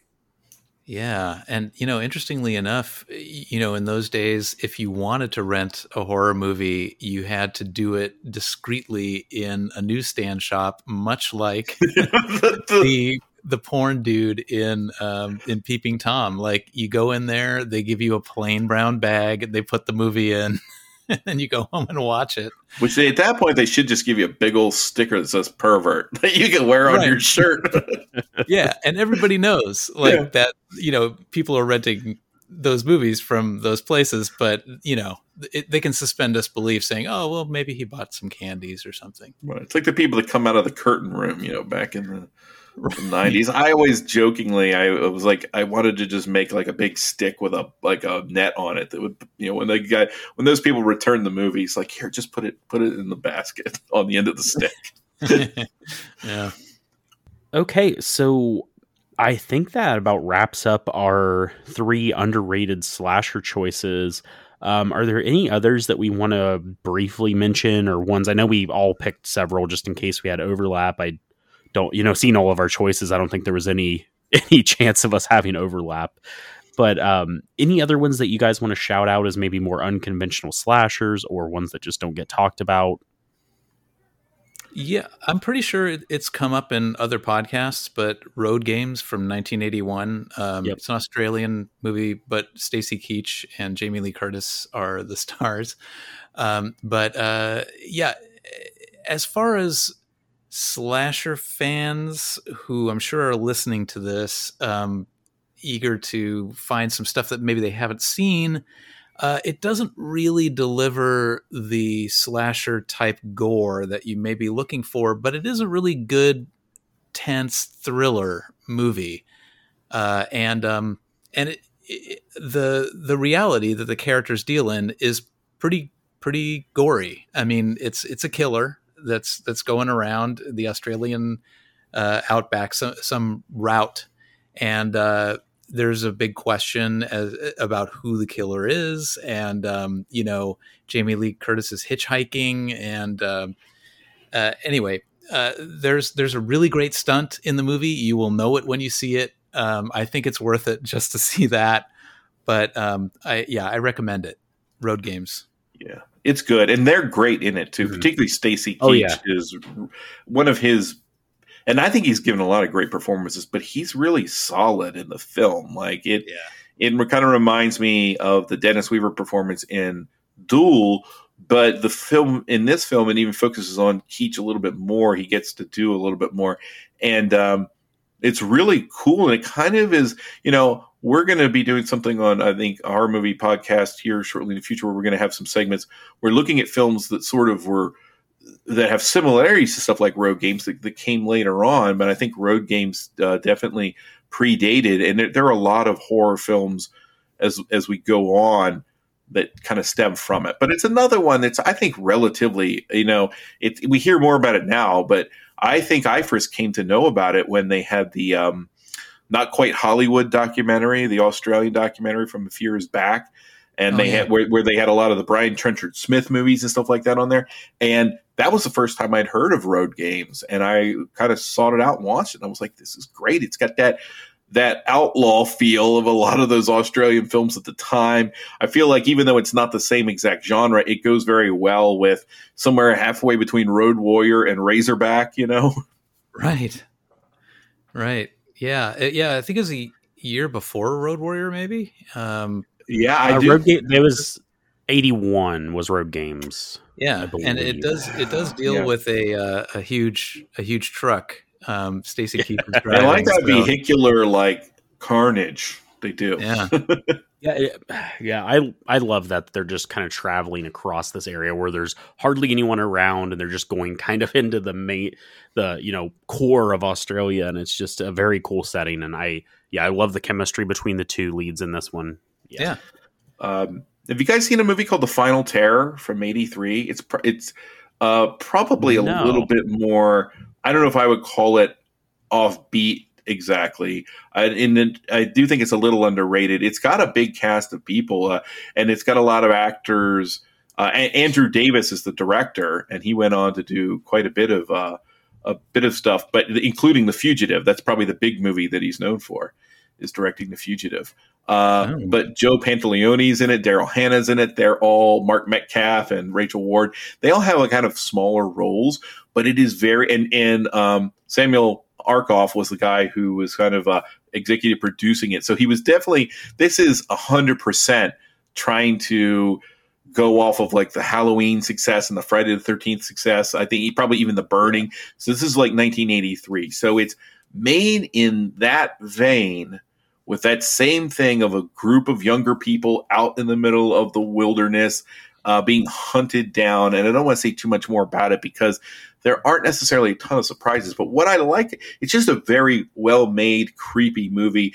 Even though it is, it, it you could definitely set it aside and say this is in that same vein. Like the movies we picked, they're off the beaten path. They're a little weirder. They've got some flourishes that distinguish them. If you want the this is what I'm looking for from a slasher, but you want it done just a little bit different, but but close enough that it's you know it's not quite a clone, but it's in that vein of this is the comfort food slasher, and you haven't seen it. I'd recommend this one. It's quite well done. It's engaging. I was into it. I wasn't always certain where the story was going. It's fun. It's the final terror from '83. Cool. You know, I haven't seen that, and I'm really excited to see it now. Yeah, I haven't seen that either. That sounds interesting though. This one you make a perfect double feature with any of the big ones, like or like uh, you could watch The Burning and this, and Friday the Thirteenth and this, and not miss a beat. You know, uh, in terms of that. So the person who's listening to this and like that weird crap you guys just mentioned, I don't think I'm going to watch it.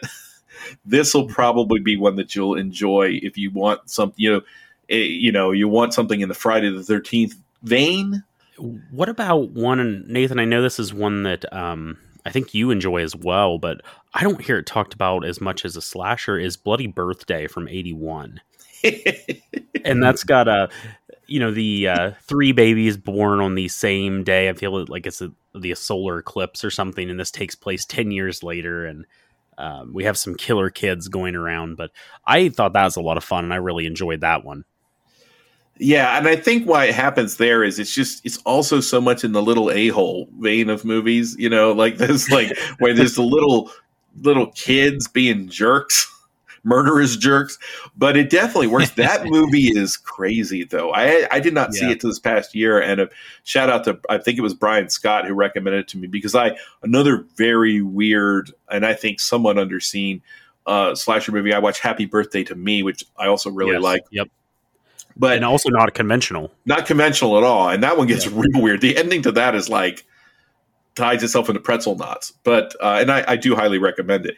Um, and that is talk about cover art that will stick with you. Like I remember Yeah. seeing that video cover box involving the shish kebab and being like, I'm pretty sure I've never seen that before. But Bloody Birthday's weird, and it's got a little maybe of the sci-fi, just a little bit. Again, my, my classic line, this could be an X Files episode. I think Bloody Birthday basically was an X Files episode more than once. and it has mm-hmm. those kids born on the same time that are just uh, bad news. But they've got it's got a lot of interesting deaths. So I do think that I do think that works, but it is another one's a little unconventional because it keeps shifting over into that like evil kid territory, which feels like it's a separate genre. Yeah. Well, hey, cool. Wikipedia calls it a slasher film, so that's good enough for me. uh, what else, guys? What else? Any other ones you want to throw out? Yeah, I really uh, I saw a couple years ago Evil Dead Trap, which I think is on Shudder right now. or Shutter, yeah. yeah. Uh, and um, it's really it's pretty hardcore. So uh, I mean, even you guys listening that like slashers, this might be a little too intense. Um, but if you don't mind very you know horror slashers that go hard um, this one's pretty pretty good. Um, it it moves very quickly.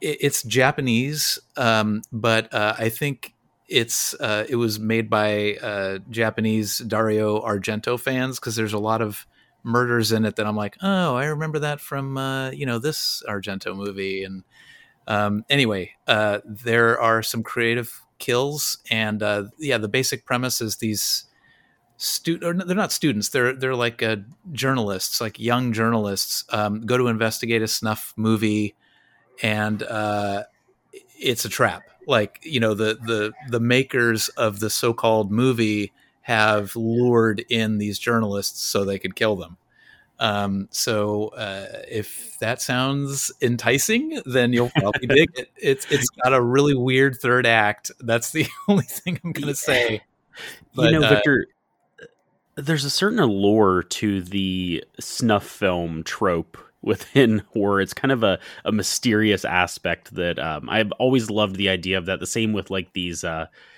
you know, um, things you'd hear about in the 90s with like pirate radio or pirate TV or radio broadcast and things. Something that probably never happened, but you always were curious about. And um, mm-hmm. the film Thesis plays along with that as well, mid 90s. Not oh, yeah, that's a good one. slasher, but a really good thriller. Um, by Alejandro Amenabar. But yeah, I'm very curious to get to Evil Dead Trap because I haven't watched it yet. It's a strong one, like Victor says. Like it's and it goes wild places. Yeah. But along those lines, talking about the snuff films, a couple, and I don't know if this would fully be considered a slasher or more of a survival thriller. I'm just going to mention it. Um, but there's a movie from a few years ago, uh, Vacancy. Um, and what was that? Luke Wilson and was it Kate Beckinsale? I know Luke Wilson. I'm trying to think. Who else, who else was in it? I can't remember. Um, but uh, that one was definitely like it. It had that element of the snuff film, and again, was it slasher exactly? I don't know. It, that movie. It was Kate Beckinsale, by the way. Um, yeah. But a movie that I think has fallen really off the radar, maybe never was on the radar, uh, and I think it's largely due to it was a foreign film. It didn't get a lot of play here in the states, and then the director, even though he was picked up to work on American films, he never quite uh, he, he, got kind of scuttled right in the beginning, and you'll see why. Uh, this was called Mute Witness. It's a 1995 film. I remember seeing a trailer for this in front of. I want to say it was like City. I rented City of Lost Children and watched it, and then there was a trailer for this film, and it was so haunting and creepy that I immediately like sought it out. But it's a um, it's a film that takes place in uh, Moscow.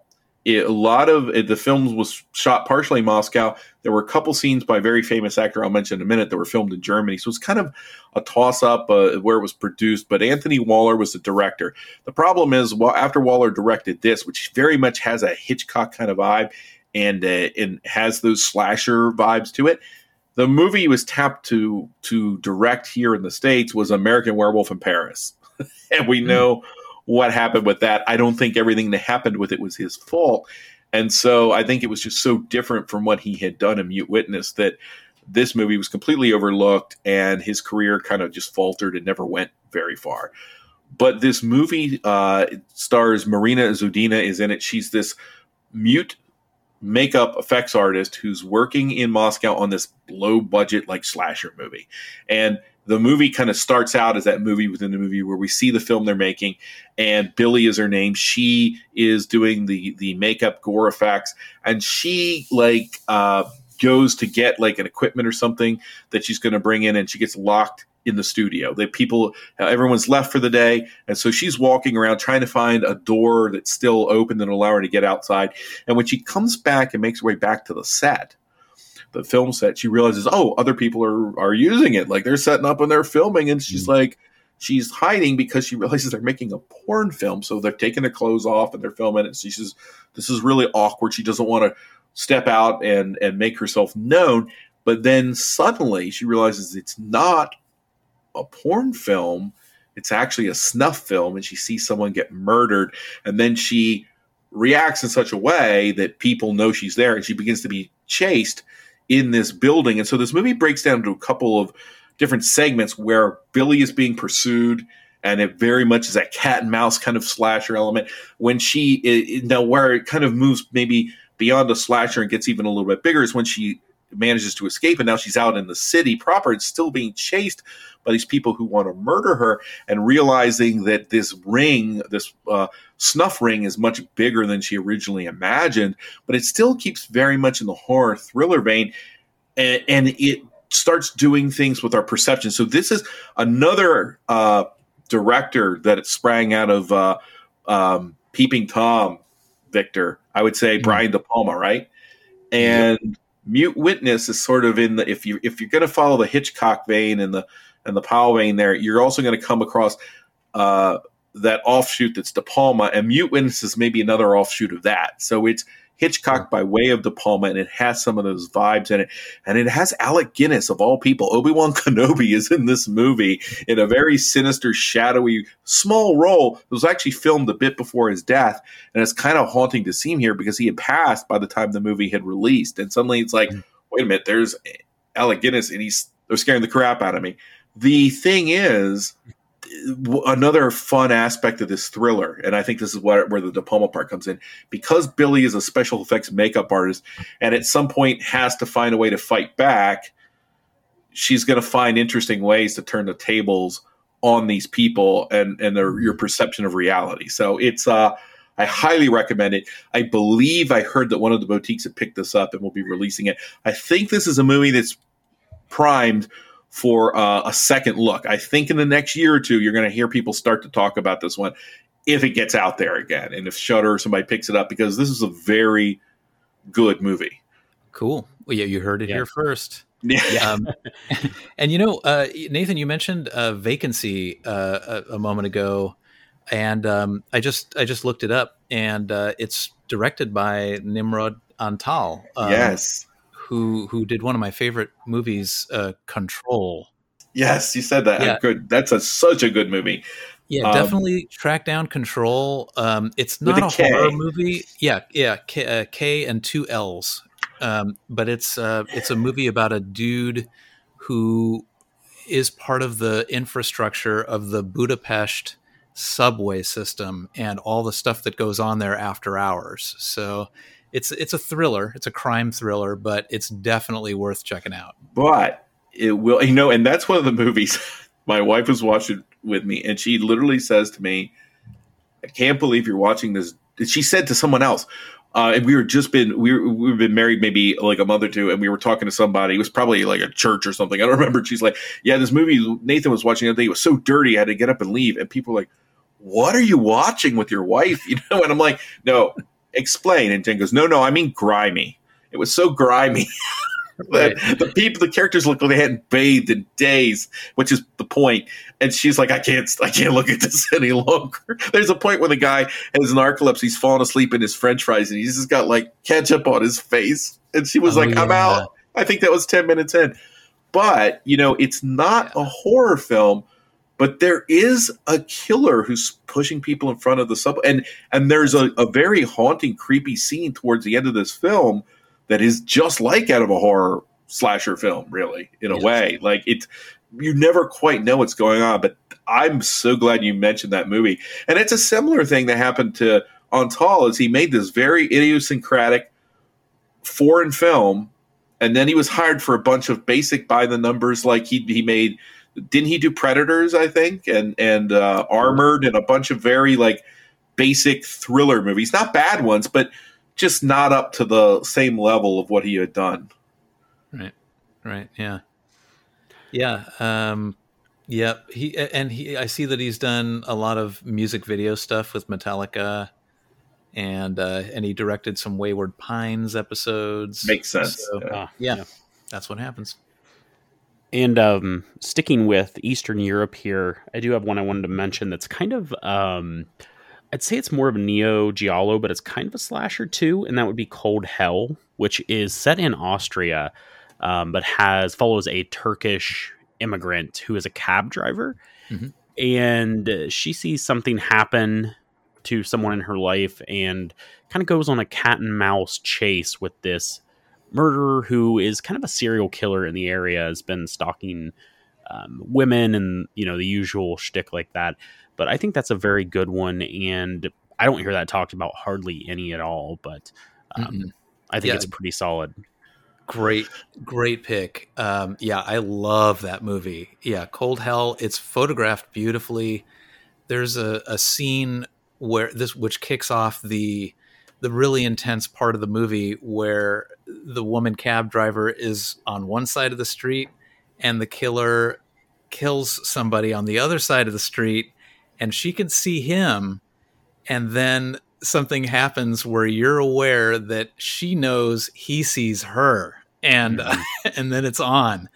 And um yeah the the one the other element that i think is really cool about it is before all this happens it's revealed that she uh the the cab driver protagonist is a, is into kickboxing like she that, that's Mhm. her hobby and she's too extreme like you know Yeah. she's being told to to back off and and not you know not not treat it like uh, it's the end of the world match and and those are exactly the skills she needs to to tangle with the killer uh, it's a great movie Yeah, it's awesome. And it's kind of funny and interesting that the last three movies we mentioned, The Mute Witness, Cold Hell, and Kontroll, those would make a really cool and, and, and quite honestly uh, nerve fraying uh, triple feature yeah because they kind of have all similar qualities. Like there's that certain kind of griminess, a certain kind of like dangerous edge to them, and they kind of don't let up. It's sort of like they're off to the races, and you get pulled into them, and the movie's kind of over before you realize that it's done with you. You know, you're like, wait, you're suddenly back on the street, and you're like, okay, the movie's over. not a, not in an unfulfilled way, but it's so intense that you you kind of walk out and you're still like keyed up. yeah Um, and then one other one I wanted to mention, and then we can move into any other that you guys had. But that is, um, I don't know if this is as traditional either, but Detention from like 2012, 2013. And this is a wild and crazy movie, but at least the setup and the premise of it is very slasher like. And um, I, I've got to revisit this one. I mainly just wanted to shout it out because I don't feel like anyone talks about this goofy movie um, anymore. But it's got, uh, what's the actor's name, Nathan? Josh Josh Hutcherson. uh, Hutcherson, who's about my Yeah. kids are so excited because he's going to be in the Five Nights at Freddy's movie. Um, but I mean, he's been in a lot of stuff. He was uh, he was of course uh, across from Jennifer Lawrence in the Hunger Games films, and uh, and things like that. So Yeah, and I really like the um his co-star in that um Shanley Caswell who um I think she's been in other things like The Conjuring and that, but I really liked her in that movie particularly. and has the great Dane Cook. So you know. Um, Yeah. As a uh, as a teacher or a principal or Yeah. something. Yeah. this is a weird we before this began we did mention another 80s slasher film that was 100% spoof it was called uh, student bodies and detention feels yeah student bodies uh, to me a bit of a groaner because when it would try to kind of make jokes they weren't in my opinion that funny i'm not sure if detention i don't remember enough about detention but i will say that it goes really weird places like if you're someone that like watched Happy Death Day and thought that strayed too far into weirdness, don't even bother with this one because it just it's so scattershot uh, on purpose. It's like it begins as a slasher, but as it keeps going, it just starts to spiral out. I mean, Victor, it's not unlike the effect of watching that Yule log movie that was on Adult Yeah. Swim. yes. Um, it Yeah. felt, in fact, when I was watching that, I remember thinking, this is kind of like that movie Detention. I don't, I'm with you, Trey. It's been so long since I've seen it. I don't know if it's even a good movie because I don't even remember all the places it went. I just remember that it went. I, I yeah. remember one place that went Yeah, involving a bear, but that I do Uh, remember. yeah. Yeah, but anyway, I wanted to shout that one out. I can't remember much about it. I've got to rewatch that one at some point. But um, what else? Any other ones you guys want to shout out before we get out of here? Nation uh, Nathan mentioned The Burning. That's a good one. Um, that came out like in the early days of slashers. George Costanza's in it. It's it's worth seeing. It's not bad. It's Yeah. very Friday the Thirteenth. Like yeah, the Maniac Cop movies. I like those, Mhm. uh, but Yeah. they're very low budget. the lesser known and even more low budget psycho cop movies, also slashers. Um, and the second one, I, I, I think one of those Vinegar Syndrome or one of those Severin maybe he's put it out, but um, Mhm. the one I was thinking of um, of the newer, we've got the, some of the newer ones. There was a movie from the 2000s, and we actually talked about it on Phantom Galaxy as the for our Thanksgiving episode. It's a movie called Kristy it's a slasher film. This woman is she's in college. She stays on the campus for Thanksgiving break. She doesn't go home, and she ends up being kind of stalked by a group of people. And it does sort of fall into that like it's it's got the similarities to stuff like The Strangers or almost like a Ti West kind of movie. So I think there is that element of slashers that we haven't talked about a lot that there there were some pretty interesting films that came out of that time, and I think Kristy's a pretty interesting one. It it ends up being a little bit more character based, but it still has the tension and the kills and things like that. Hmm. Yep. Um, It's been a while since I've seen that one, but and Yeah. not Krisha. That's a different kind of Thanksgiving horror. We also can't that episode. That's that's familial familial awkwardness horror. But um, there is Yeah. one. Oh, go ahead. No, it's good. It, I, I do remember seeing it. I, I don't remember a whole lot of the details. It might have been at a time where, like, a day where I saw three horror movies in a row or something like that, and they kind of got jumbled up together. But um, but I did like it. So um, yeah, I would I would say track that down. It left a good impression on me, and I think it's on Tubi right now. I believe so. And it was the same thing as me. I watched all the Thanksgiving movies we were supposed to watch in the same day, and Kristy Yes. was one of those movies. And then very similarly, I like I remember it being like, "Oh, that was pretty good," but I should probably take a second look. Um, a movie, since we're talking about the kind of uh, precursor movies or proto, uh, very very proto, I think, is a movie that I wanted to talk about, and I was actually going to throw it out uh, that it would be fun to talk about, if not for this episode, uh, at some point, and that is a Val Lewton movie called The Leopard Man. Have both of you seen this one? yes. So I think, I think that technically speaking, you could maybe point out that what happens in The Leopard Man is a little bit more of a precursor to a serial killer film. But I do think if you look at the structure of the movie, and it's this isn't the only one. There's maybe one or two other Val Lewton movies uh, that, and of course Lewton was the producer. This one was actually directed by Jacques Tourneur, who also did my personal favorite uh, movie of um, Lewton's, which is The Cat People. Uh, Mhm. But he made these horror films that would sort of always keep the monster, the killer, whatever you want to talk about, off screen because the budget wasn't there, and so they would end up being these psychological stories. Here, you've got this this town, uh, kind of right at the border there in New Mexico, and you've got this promoter guy who's got this black leopard. Is this like uh, he's going to use it at this nightclub? It's kind of like a big stunt, but then the I believe the leopard gets away, it escapes, and then we mm-hmm. start finding these people, these women who are killed, and initially they're saying, "Hey." They're being killed by the leopard, but that starts to call into question, be called into question, because it seems that there's probably a human antagonist at the at the heart of this. And the reason I mention this is a lot of the sequences. Val Luton was great for doing chase scenes that almost uh, you didn't know you were in a chase scene until halfway through, and then you're like, "Uh oh," you know, which is kind of what happened. Is that sense of horror? Like I'm in a place I probably shouldn't be, and no one else is around to help me, and now someone's behind me. And those very elements that finally make their way into stuff like Halloween and stuff, there's scenes of these women walking home at night once we know that there's this killer about uh, that are very, very creepy. And I don't know how, how you feel, but the structure of the movie that leaves the killer sort of up for question, like meaning not only do we not know who it is, we don't necessarily see a killer. And that space, which is filled later on when we get to the slashers, I think this is like prepping the room. You know, it's like when you see people setting up a room for a big event later on. It feels like the Leopard Man is sort of setting the stage for everything that's going to come down the pike. And I don't know if you guys feel that way, but I've always sort of watched this and seen sequences that are like, wow, this is very hauntingly reminiscent of where we arrive when we get to slasher films.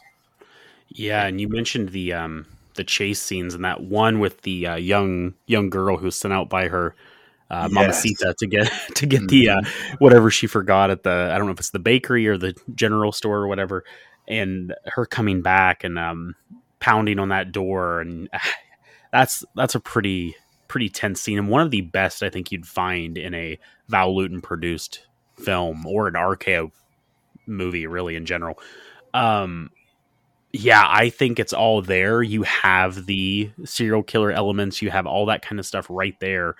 Um, I think the the main this is one of my favorite. I think uh, this is probably my second favorite Val Lewton film, which is maybe um, a little weird to say because it is such a jumbled film at times. But I think you're absolutely onto something with this one, Nathan. And I know um, film scholars have talked about this one in particular being something that set up those kind of films. Yeah, uh, yeah, really good. I'm glad you mentioned that. Yeah, that's a, a rare one. I'm I'm a Val Lewton fan, uh, but I, have only seen Leopard Man once, and I think you're right, Nathan, in that it's one of those movies that really straddles the line between thriller and horror movie, and uh, it sort of has the structure of a thriller movie, but it's more the the horror elements are there um, so yeah, I, I, definitely think it should be included. It's it's an unusual movie, and yeah, I recommend anything that Val Lewton produced, uh, especially with uh, uh, Jacques Tourneur uh, directing. Um, did great great work together. Yeah, yeah. And if you want to listen to a five part series covering Val Lewton, yeah, George Trey Trey did so. So that's why I didn't want to spend too much time on it, but I did want to mention it. And the other thing the other one that I think it would be a good like if again, I'm not saying in any way the Leopard Man is a slasher. I'm saying that you can see the pieces. If you want to go back to a film from what was that the 40s, right? Uh, mm-hmm. Leopard Man and go all the way back to the 40s and see the groundwork being laid, you can see it there. And so the other one I would think I don't know how you how you feel it was made actually because Lewton had had so many things going on and had so many different directors working on movies released literally the same year um, the seventh victim has some of that too. I think mm-hmm. that's, that's um, my favorite. Yep. The, yeah, that's a that's a great film, and uh, that one was d- uh, directed by uh, Mark Robson, Robson, I believe. Yeah, yeah. thanks. Yeah. And in in that you have probably all the other pieces, and that one gets into cult films too, like like uh, not cult films, but movies about cults, like a yes, satanic yeah, cult. But you've got people being murdered and, and vanishing, and so it all these pieces of what come to be the horror movies that we think of in the 80s and 70s, they're being mined here for the concepts as early as the 40s in movies that I think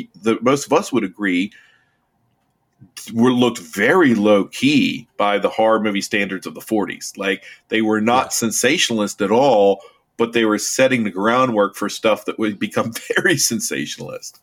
Yeah, the seventh victim is definitely like proto Rosemary's Baby. Like yeah. it, it yeah. really, it really reminded me of how the plot of Rosemary's Baby goes. Uh, but yeah, I think um, the the movies that Lewton produced in the '40s. I mean, it's interesting. If you want to track them down, they're often looped in with the film noir group. So, like on yeah. TCM, they show them sometimes.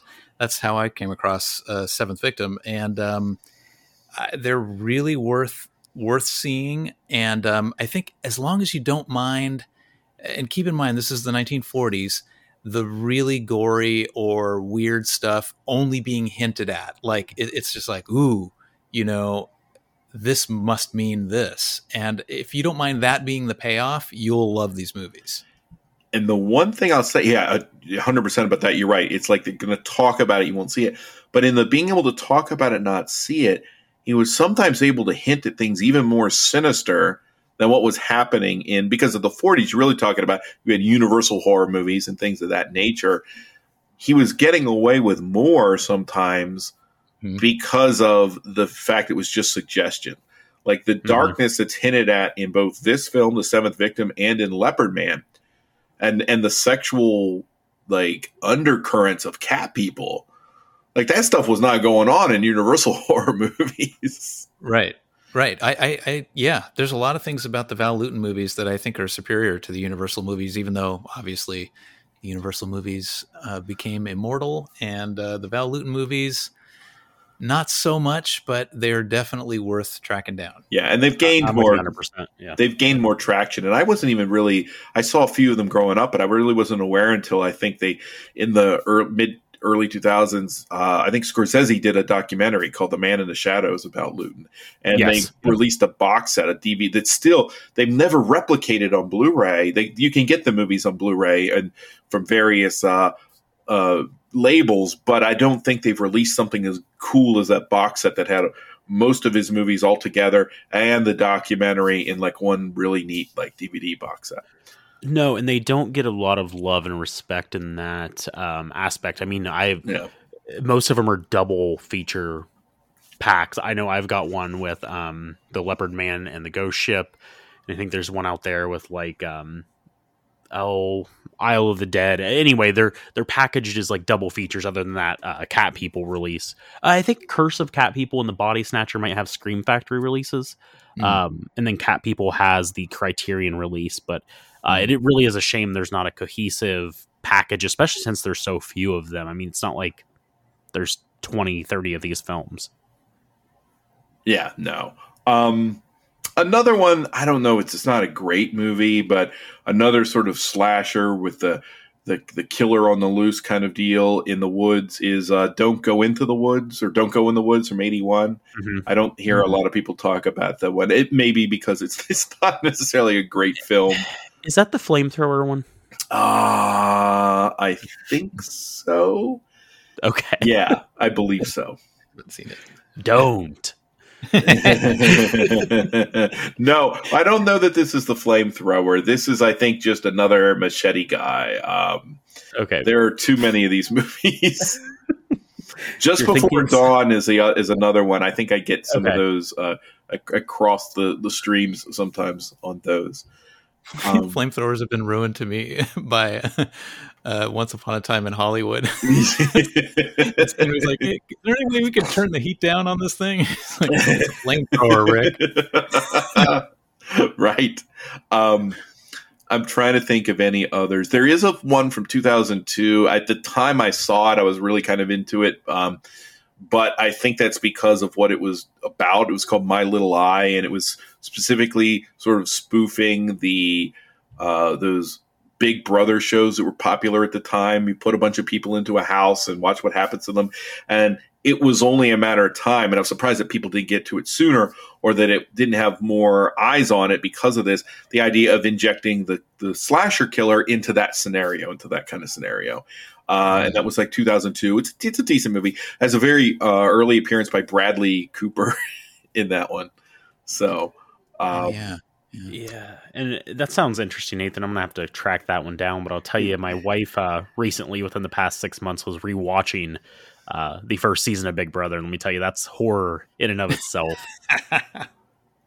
yeah, yeah. So, so you'll um, you'll have to, and I, I want to mention what "Don't Go in the Woods." There was another "Don't Go in the Woods" slasher horror musical directed by Vincent D'Onofrio that came out in 2010. That's uh, on Tubi. Um, I love Vincent D'Onofrio, but I wouldn't recommend that one as much. so, mm-hmm. um, yeah, I'm I'm really I what I really want to hear from are the uh, I want to hear from the audience like what movies do you consider sort of underrated, offbeat slashers? I know. Uh, every time I, I'm, on like any of the Facebook pages or Twitter, uh, and and on the, in the comment sections of horror movie podcast back in the day, is that there's a wealth of knowledge of of slasher movies that I've never even. I'm not sure that anyone outside of their directors remember, and we've got people who are like, "Yeah, don't forget this one." So I know people have a lot of titles that are, that um, I'd be anxious to hear about. So yeah, Brian Scott, tell me which one of your 230 slashers you've watched is the most underrated. So yeah, Brian and I will often play a game where we're like, let's pick these two random turds off of you you watch that one, I'll watch this one, and we'll see if either, if either one of us should go back and watch the other. Um, and then we find some wild stuff. So yeah, but uh, yeah. no, that's a great conversation. I think we had we went some places. Sure, I think we talked more about our um, other recommendations than we did about the three that we picked. But why don't you guys, uh, Victor? You got anything new to plug or tell the listeners where they can find you? Well, I did a guest host spot on Headlong into Monsters, uh, recorded a couple of days ago, and um, we talked about the first three Hellraiser movies. And um, I'm glad they had me on because uh, I don't know if you guys know, but I my very first real job was working on Hellbound Hellraiser 2 in 1988. was the first thing they put me on when I oh, cool. started working at New World Pictures. Yeah. Uh, so um, I'm partially responsible for that movie. well, if you I, hated it. No, I but, like that one. I uh, yeah, big I like Tony Randel fan. Yeah, here. I was gonna say it was Trey, Trey's favorite director. So, um, yes, yeah. Uh, yeah, I like Tony. I'm a big fan of Peter Atkins, who wrote that, and he wrote the third movie, the fourth movie, and uh, a, a, he did the first movie of Wishmaster. Like he wrote that as well. Okay, yeah, that makes no, sense. you probably you probably got one for the best three Hellraiser films. Well, I like the new one, but um, yeah there's some there's some in the in in the 10 or 11 that are worth seeing but there are many that aren't. Yeah I, i'm a fan and i never remember which one it is. I'm a fan of the one that has craig sheffer in it and it's like a noir story a detective yeah. story. It's not amazing but i do like that one too. Yeah it's good. Um yeah, that that can be a crapshoot if you had to do all of those. I think the first three, once he started, once the Cenobite started shooting CDs, that's when I was backing up a little bit. I think that well, that was three, yeah, right? Three. I, yeah, I, I said. It oh, that's right. Yeah, CD head. Yeah, we, we talk about that. I look um, forward to hearing about that. Yeah, it's it's a good one. Um, and uh, yeah, uh, you know, I, I don't I don't know if we mention our our plugs on every episode, so I'll just say, you know, if you want to want to talk with me or anything, just follow me on Twitter. I'll follow you back, and we can DM each other about movies. I'm at Dime Store Caesar, and uh, you can have links to all my latest podcast appearances and my books and all that stuff on there. So that's where you can find me. Great. Yeah, awesome, Victor. Um, Nathan, what about you? What have you been up to lately?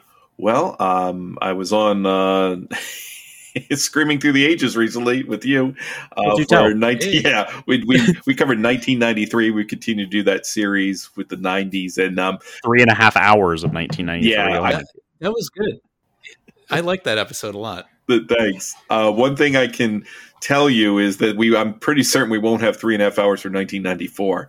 Um, Yeah, the, there were some good there were some good horror movies released in 1994, but there weren't a lot of horror movies released in 94.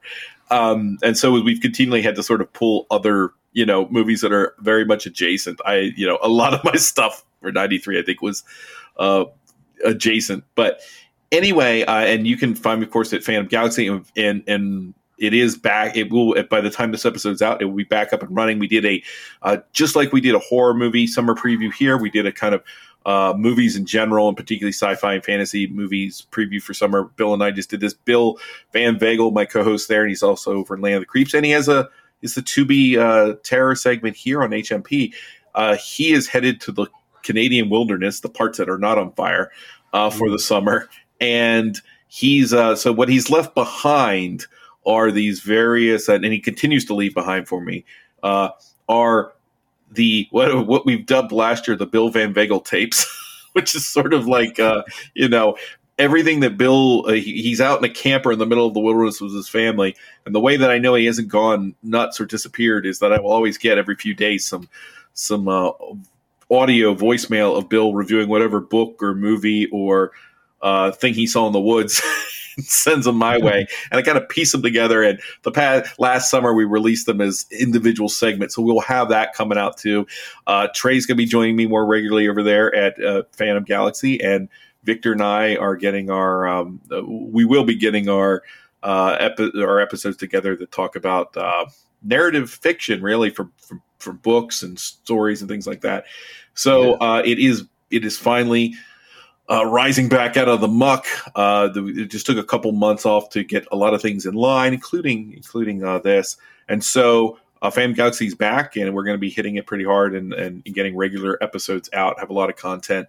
Uh, but we have that coming soon, so check us out there. We're Phantom Galaxy on Twitter, and you can find us on the Facebook page. And uh, yeah, that's that's where you can find me.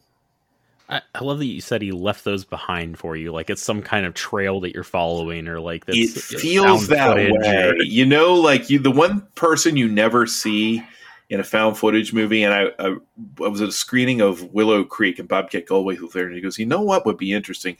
You never see a movie about the weirdo person that puts together the found footage. Like, what kind of person do you have to be to do that job?" And you too, I'm always worried that in the middle of one of these uh, files that Bill has sent me, it'll be like that. I'm always always fearful that one of those one of those audios will be like that. Right. Uh, yeah, that's disturbing. so on that creepy note. Yeah. Um yes, and like Nathan said, um I do host another podcast called Screaming Through the Ages and we just did a 93 episode. Um, I'm in the middle of a little bit of a restructuring over there, and, and yes, hopefully on Phantom Galaxy more as well.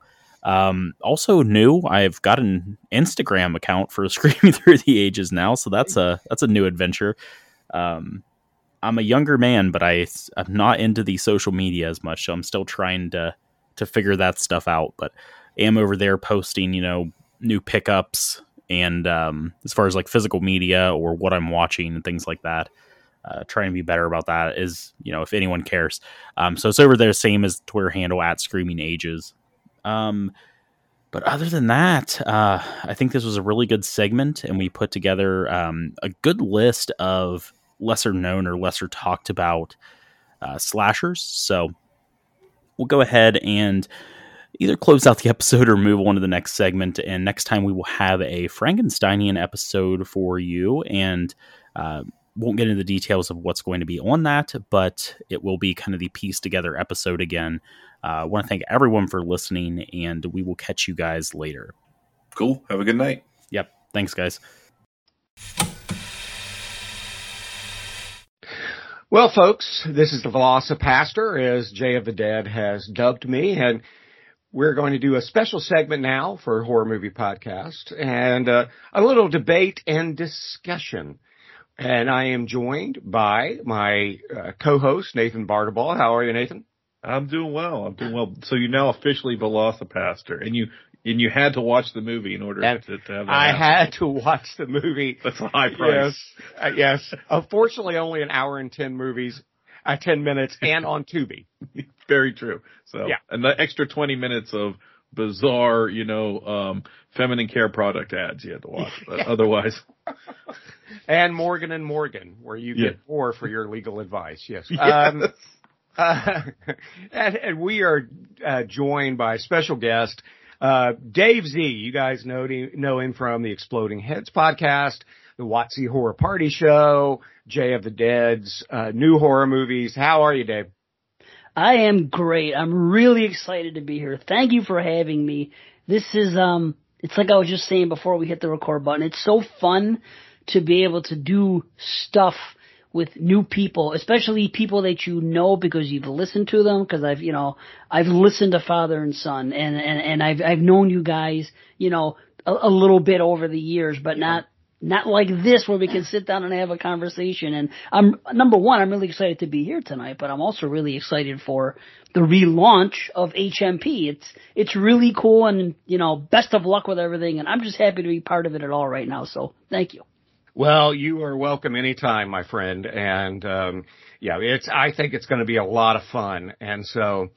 What, what we're talking about tonight is I've always admired, you know, you, Dave Zee, um, I've listened to you for years, and you were on Jay of the Dead's new horror movies a while back, and you made a couple statements, and and, and you you had a segment on it, which first of all I thought you were very eloquent.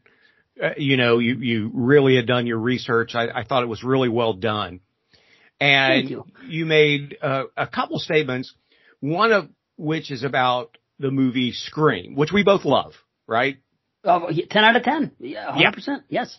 It's one of your, it's one of your 10 out of 10s, right? You have, yeah, I have, I have 54, the illustrious 54. The yes. illustrious 54. Yeah.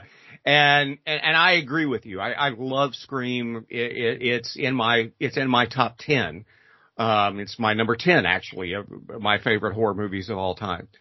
And you made the statement though, because, and I've heard this for years, that Scream revitalized horror in the 1990s, and you disagreed with that to a bit. And, and if I understand you correctly, and you, you correct me if I'm wrong, you said that, you know, it really didn't because the box office did not take off after Scream to that to that level. Is that a fair statement?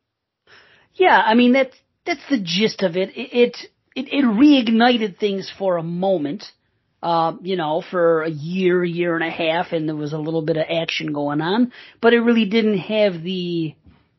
I, I believe there was a bit of a revisionist history on the the mm. overall effect that that movie has had just historically since it debuted. Like it single handedly came came along and saved horror.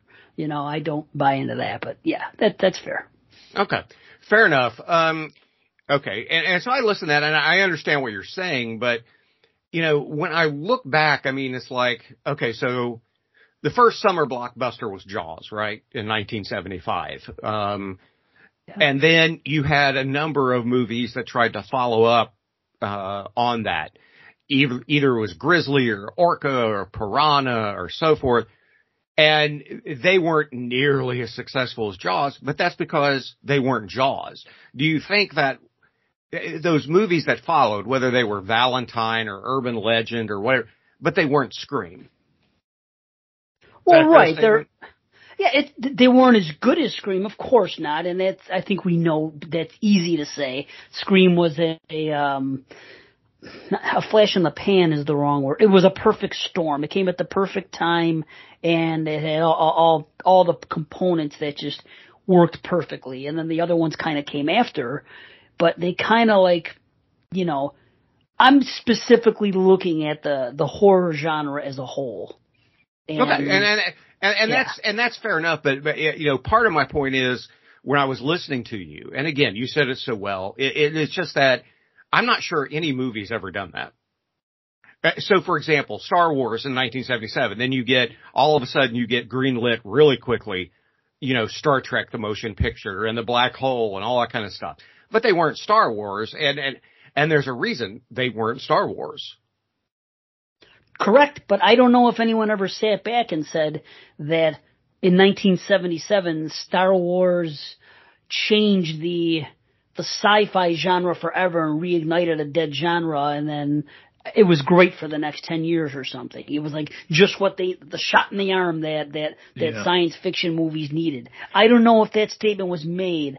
I'm just, As a science you know, fiction guy, I will have to say yes, although the difference there, Dave, is there were other movies that contributed to it at the same time, right? You have 2001 a few years before Star Wars and you have Alien after Star Wars, but what Star Wars did is it made it, it fantasy and science fiction wasn't exactly not dead, but it wasn't as commercially sort of, I don't know, horror seemed to be less commercially mm-hmm. viable in the theater. And like, if you look at the 1995, what's listed as the number one box office uh, horror movie was Species, which, you know, Species is at least two other genres there. You have science fiction and you have sort of like the sexy thriller that was big in the 90s. So those two things are probably contributing to that. And then the grosses go down from there.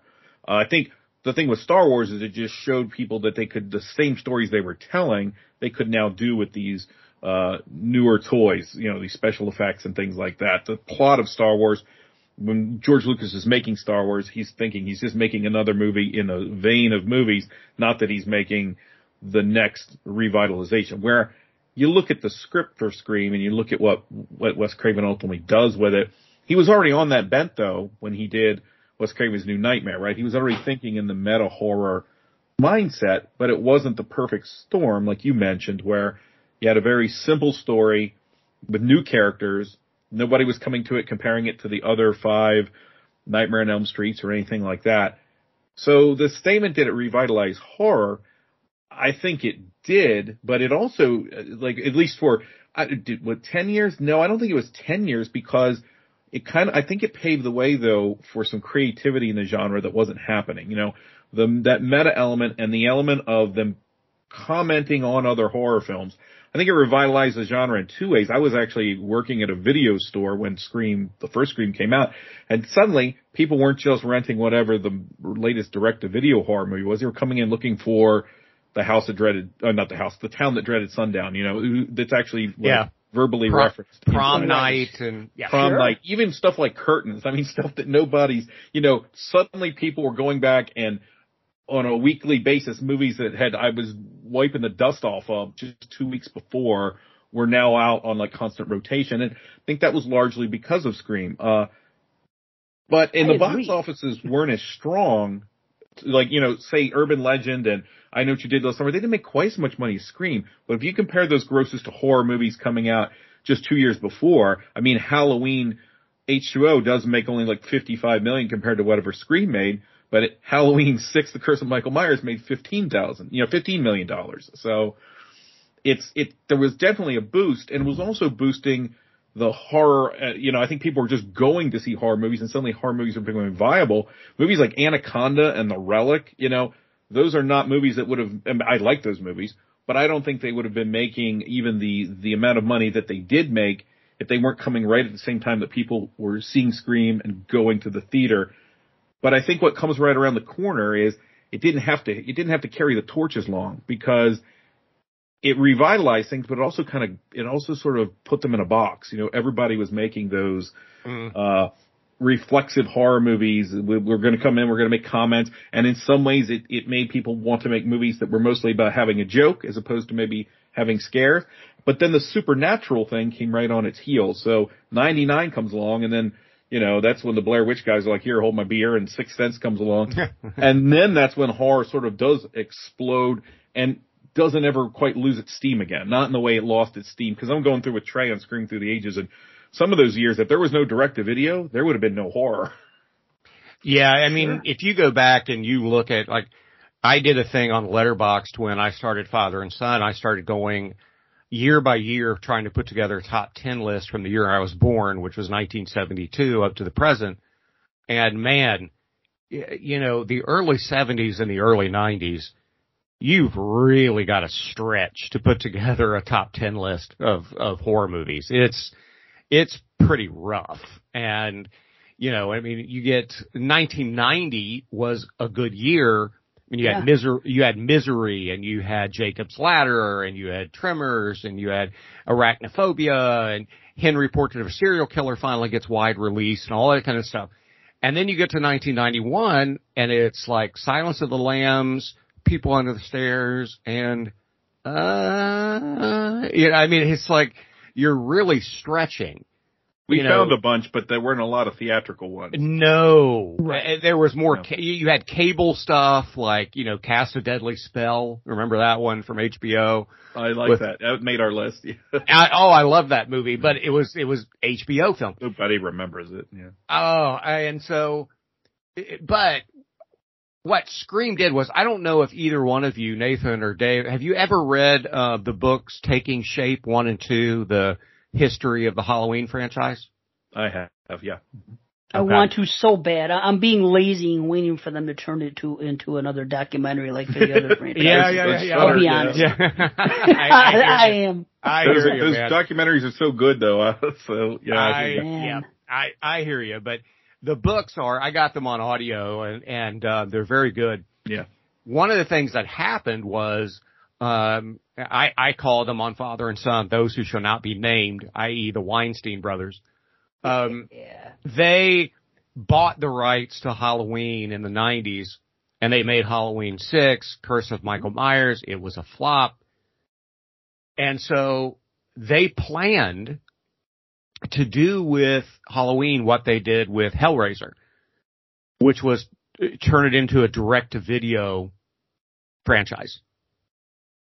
Um, and so that's what they were going to do. And so after 95, when Halloween 6 bombed, they were going to, it was, Michael Myers was just going to be a direct to video movie every year, uh, under Dimension. Then they done with Children of the Corn as well. They done yes, twice, Children yeah. of the Corn, Hellraiser, yeah. And then Scream comes out. Jamie Lee Curtis is told, "Hey, you get name checked in this new movie that's you know a huge box office." So Jamie Lee Curtis and her husband Christopher Guest go to see Scream, and and she's like, "Wow, I'm you know I'm I'm, I'm impressed and I'm, you know, just, I, I think I want to do another horror movie. And, and she hadn't wanted to do one. She ran away from it. And so she contacted Dimension and said she'd be willing to do another Halloween movie because they owned it. So we got Halloween H2O. Now there's a lot to it because John, she wanted John Carpenter and Debra Hill to be back involved. John Carpenter and Debra Hill were willing to be involved. The Weinsteins weren't willing willing to pay them um, anything. They were just going to pay John Carpenter and Debra Hill like scale. And so they bowed out, but Jamie Lee Curtis was in and she recommended Steve Miner because she had worked with Steve Miner in Forever Young yep. with Mel Gibson. And so we get Halloween H2O. Halloween returns to the theaters because of Scream. So I would say, I hear what exactly what you're saying, Dave, but I think to a degree, Scream did kind of revitalize horror.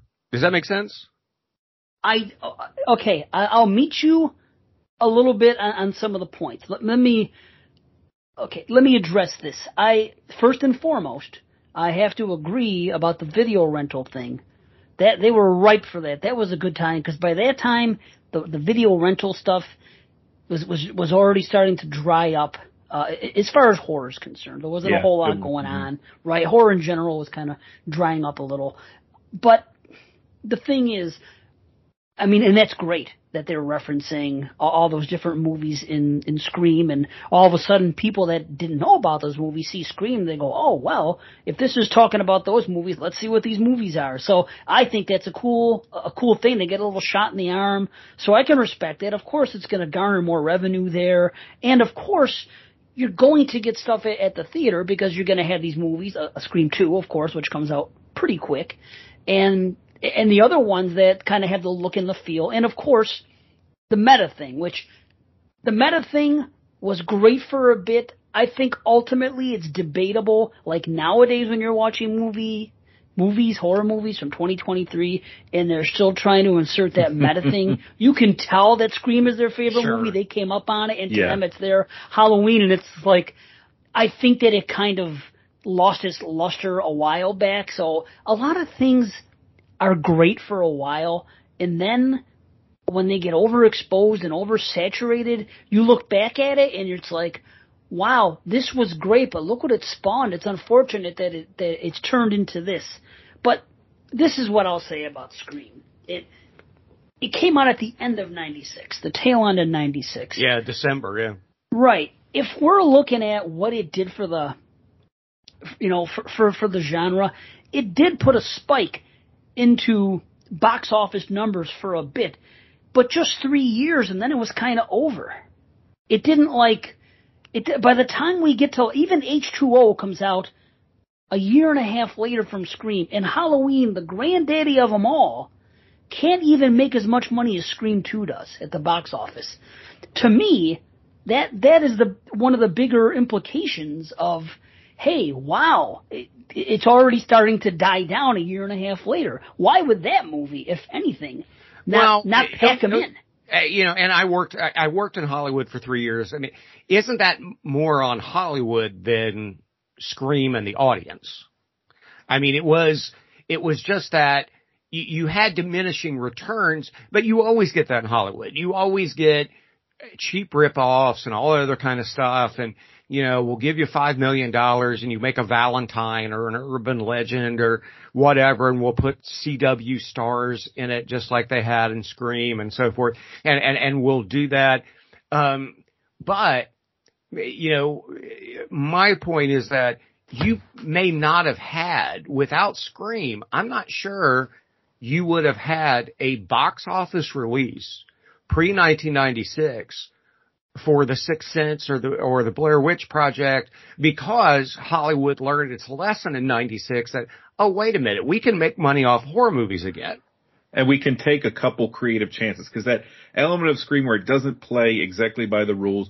Uh, Dave, you're exactly right that the meta thing is a two a double edged sword, and I felt that even at the time. In fact, I'd argue that uh, in Kevin Williamson's part of that issue. I wasn't even enjoying some of those movies that came out directly in the wake of Scream because I do think that Wes Craven handled that meta element a little bit better and a little bit more knowingly, maybe because he had already been tinkering with it a little bit in stuff like New Nightmare, right. uh, where it is come down to just being self-referential, self-referential, look at the camera, make the joke, move on, don't understand how you're using it. I mean, I like the faculty, but the faculty has that problem.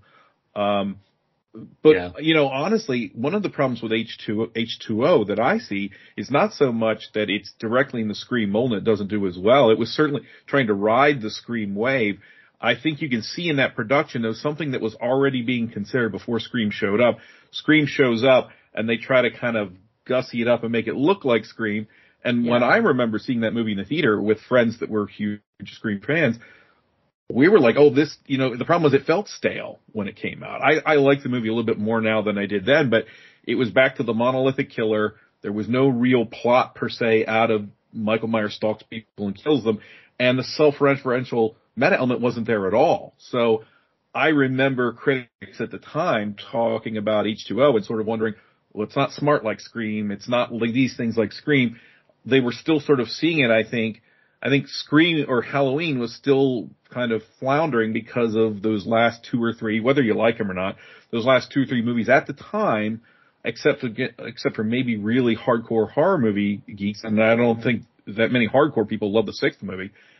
That still had that sort of stink about it, even with Jamie Lee Curtis coming back. I think had Carpenter come on board, it would have had more fanfare, but it felt like that movie had fanfare all the way to the moment when it released. But yeah, if you're talking about revitalization, yeah, yeah. I think if you're talking about revitalization, I don't know that we would have gotten many of these movies at all. So here's here's the way I view these. A lot of these movies that came out directly after Scream in the first two or three years, I don't think they were written to cash in on Scream. I think what happened, and uh, uh, I'm sure Matt, you know this, in Hollywood, these scripts float around for years and years and years. Mm-hmm. There's lots of really original stuff sitting out there, but a lot of original stuff just gets shelved or bought and thrown away, or you know, put somewhere where it's going to sit forever.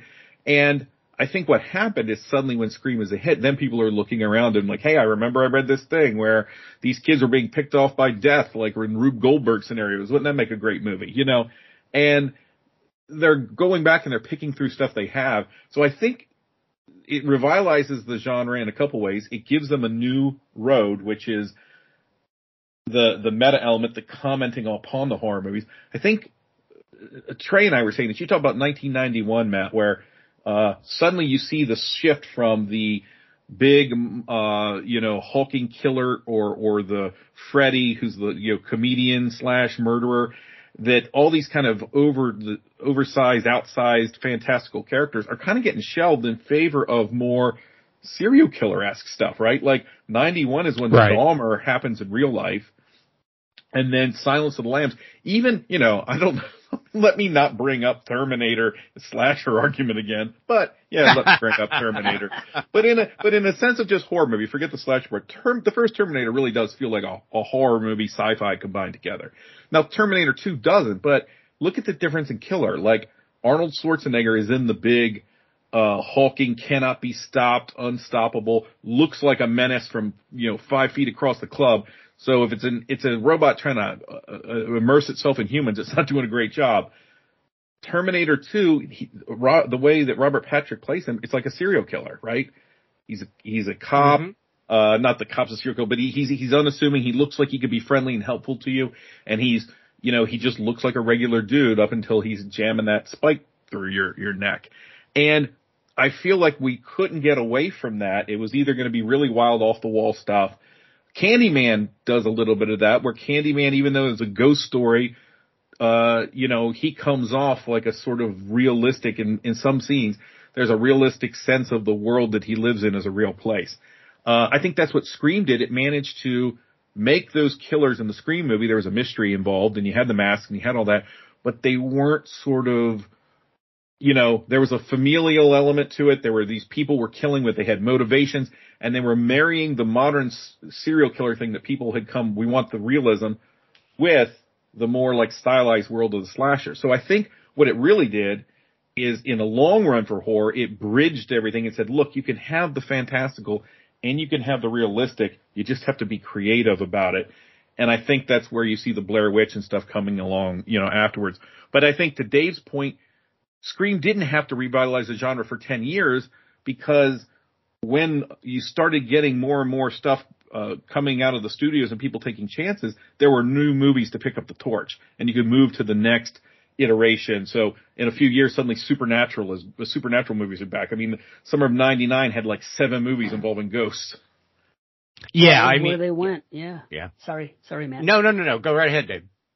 That was where they went. That was the trend, and that's what it comes down to. Is that it's all trends. Like this is what I see is happening in in 1990.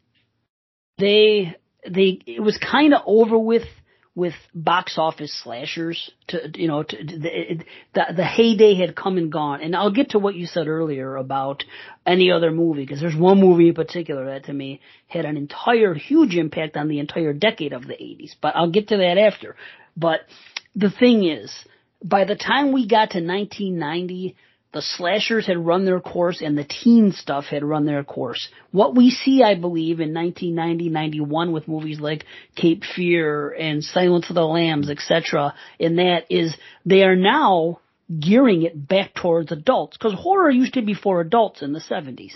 In the 80s, after Friday comes out and after slashers come out, a lot of that is more geared at kids because that's who gets bumped off in slashers, kids. So all of a sudden you have a lot of teenage horror again. I mean, even Jaws 2 came out trying to act like it was a slasher. Right. You know, like that type of gimmick. It, and it, it kind of went that way for a while. Then the 90s come in and they're like, okay, we're drying up over here. Let's, let's make it go back to adult.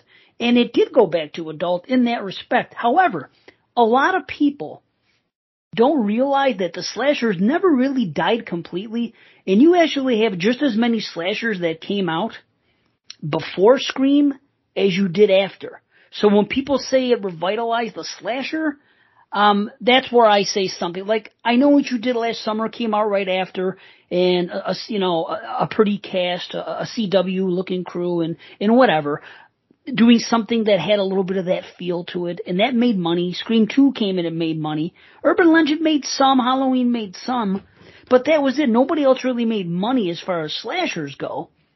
I think Scream 3 might have put up some money, but it did open things up towards the end. Like, I, I agree that, you know, if you're looking at big budget stuff, there, there were more things coming out towards the end of the yeah. 90s and yeah. they we were giving them their time, but a lot of it wasn't very good. And then by the time we got to the early 2000s, it had already run it it had already run its course. There wasn't that much. I remember in like 2000, it being so barren that there were actually four movies that brought me back in, but it took time because Scream, like I said, it came for a hot minute and revitalized things. For me personally, I wasn't into the stuff that came out after, like the did last summers and the urban legends, etc. But it's like I said, they, they, never, the slashers were there. In 90 and 91, we still did have them. And 92, if you want to consider Candyman mm-hmm. a slasher, Dr. Giggles, they're still there. They're hanging yeah. around. They're just not, you know, they're not box, box office smashes. I mean, Scream. Right. I'll give it the credit for that. It came out and it was a box office smash. It, it was, you know, again, it, it was a perfect storm, kind of the way that Blair Witch did. Funny thing is this, same thing happened with, okay, not the same thing. Blair Witch comes out in 99 and you think that because they did this off a small budget, what's going to happen next? And the only other one that came out at the same time, actually before, was last the um, was the last broadcast. You did Mhm. not see an explosion, which is surprising. You did not see an explosion in. It took them a while to pick up. It found took footage. about a decade for them to pick up on that. Well, You know what it it's- took? Yeah. It took paranormal activity. That Yeah, was It was the news literally a decade later in 2009. Yeah. But the interesting thing about that, and this is where we can kind of uh, transition into what what I want to say about Friday Thirteenth versus Halloween when it comes to slashers, it, Daisy, is that you know the, the difference is that having you know I worked in Hollywood from '88 to '91, you know, and um, I was on a number of film sets. I got to know a lot of producers and directors and so forth, and production heads. And, and, and Hollywood is always slow, you know, to kind of get things going. It, it's more independent production companies that pick up on stuff and run with it. Um, you know, it was kind of a fluke that Paramount picked up Friday the 13th. You know, they, Yes. they they saw what happened with Halloween and how successful it was in 79. Sean Cunningham takes out an ad in 1979 in the Hollywood Reporter. Friday 13th, the most frightening movie you've ever seen. There's no script at that point. There's, Yep. you know, there's just the title and he takes out a full page ad just to get investors and he gets his 500 some grand from mobsters in New Jersey. And, um, you know, and so he goes and, and he makes Friday the 13th at Camp No-Be-Bo-Sco, uh, which I've been to, um, cause I am a huge Friday the 13th fan, but it, it, and so, you know, he goes and he does it and Paramount picks it up, um, because the son of the head of production is, is a Halloween fan and says, you, dad, you need to buy a horror movie. So he buys Friday the 13th and he puts it out. And so Friday 13th gets made. And then immediately after the opening weekend, Friday 13th part two is greenlit because it's Paramount and they have the money. Yeah. Um, but if you're Avco Embassy, you know, or if you're, you know, New Line or whatever, eh, you got to go raise money to get a movie made.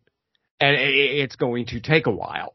And so, you know, so Moustapha Akkad has the money to make, you know, Halloween and John Carpenter does it and, and boom, it's after a few weeks, they realize it's a, it's a success. The, after the first two weeks, John Carpenter thought it was a bomb, you know, cause it wasn't a wide release. It opened in Kansas City and in the first weekend did almost nothing. Um, but then by like the third week, it was doing money. And then Roger Ebert writes a glowing review and the Village Voice ri- writes a glowing review and boom, um, Halloween by late 78, early 79 is a huge success. And, you know, $350,000 and it makes 50 some million dollars. And so Paramount, you know, decides it's going to do the same thing and it looks around and it finds Friday the 13th and it picks up Friday 13th. And I, I'm, a huge fan, and I think you and I, Dave, have talked about this online. I mean, I'm, especially a huge fan of Friday 13th Part Two. I, I, Nice. I There think you go. it's, I think it's one of the scariest sequels ever. Uh, amen. Yes, me too. And I think Amy Steele is maybe the best final girl ever. Um, I'm with you. Her and Laurie. Yeah. Oh yeah, it, it's just it, it's an, I think it's an incredible movie. I think it's underrated. I think it's better than the original. And As um, a person who saw it for the first time this year, What? things, for, Wow. for real, uh, I Holy I cow. concur. It's a it's an extremely uh, well done movie for a movie that everyone was sort of ju- you know from the critical perspective they were just sort of throwing it out right like oh Right. it's just it's following the exact same stream but it gets it gets the horror elements just right on it's so intense for that Oh. kind of movie. I sat down and watched them all with my wife uh over the past like year and she and there we've got the box set and I had seen some of them and I had seen pieces but they slashers growing up were never really quite my thing. So I've kind of come back and and seen them for the first time and I have a, a my kind of vibe to just quickly go back to what um the, the the statement you ultimately said, Dave. I'm more inclined to agree with you on the statement that's that Scream did not revitalize slashers than I am to say that Scream did not revitalize horror. So I say Scream. I think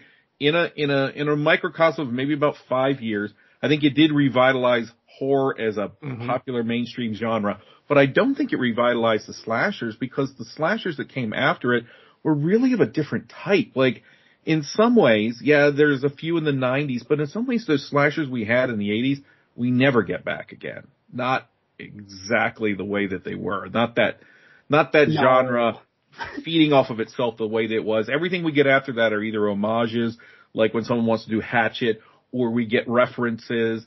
But the things that followed in Scream's wake were a different animal altogether. I know, I know what you did last summer doesn't really look like those any of those movies from the 80s, and neither does Urban Legends. They're all no, their own right. thing. So I would agree. I don't think it revitalized the slashers, the good old slashers that we knew. I mean, in, they didn't have the level, they didn't have the the violence, or what they really didn't have was the scares. The scares were just not there in that second sweep of movies. I don't feel.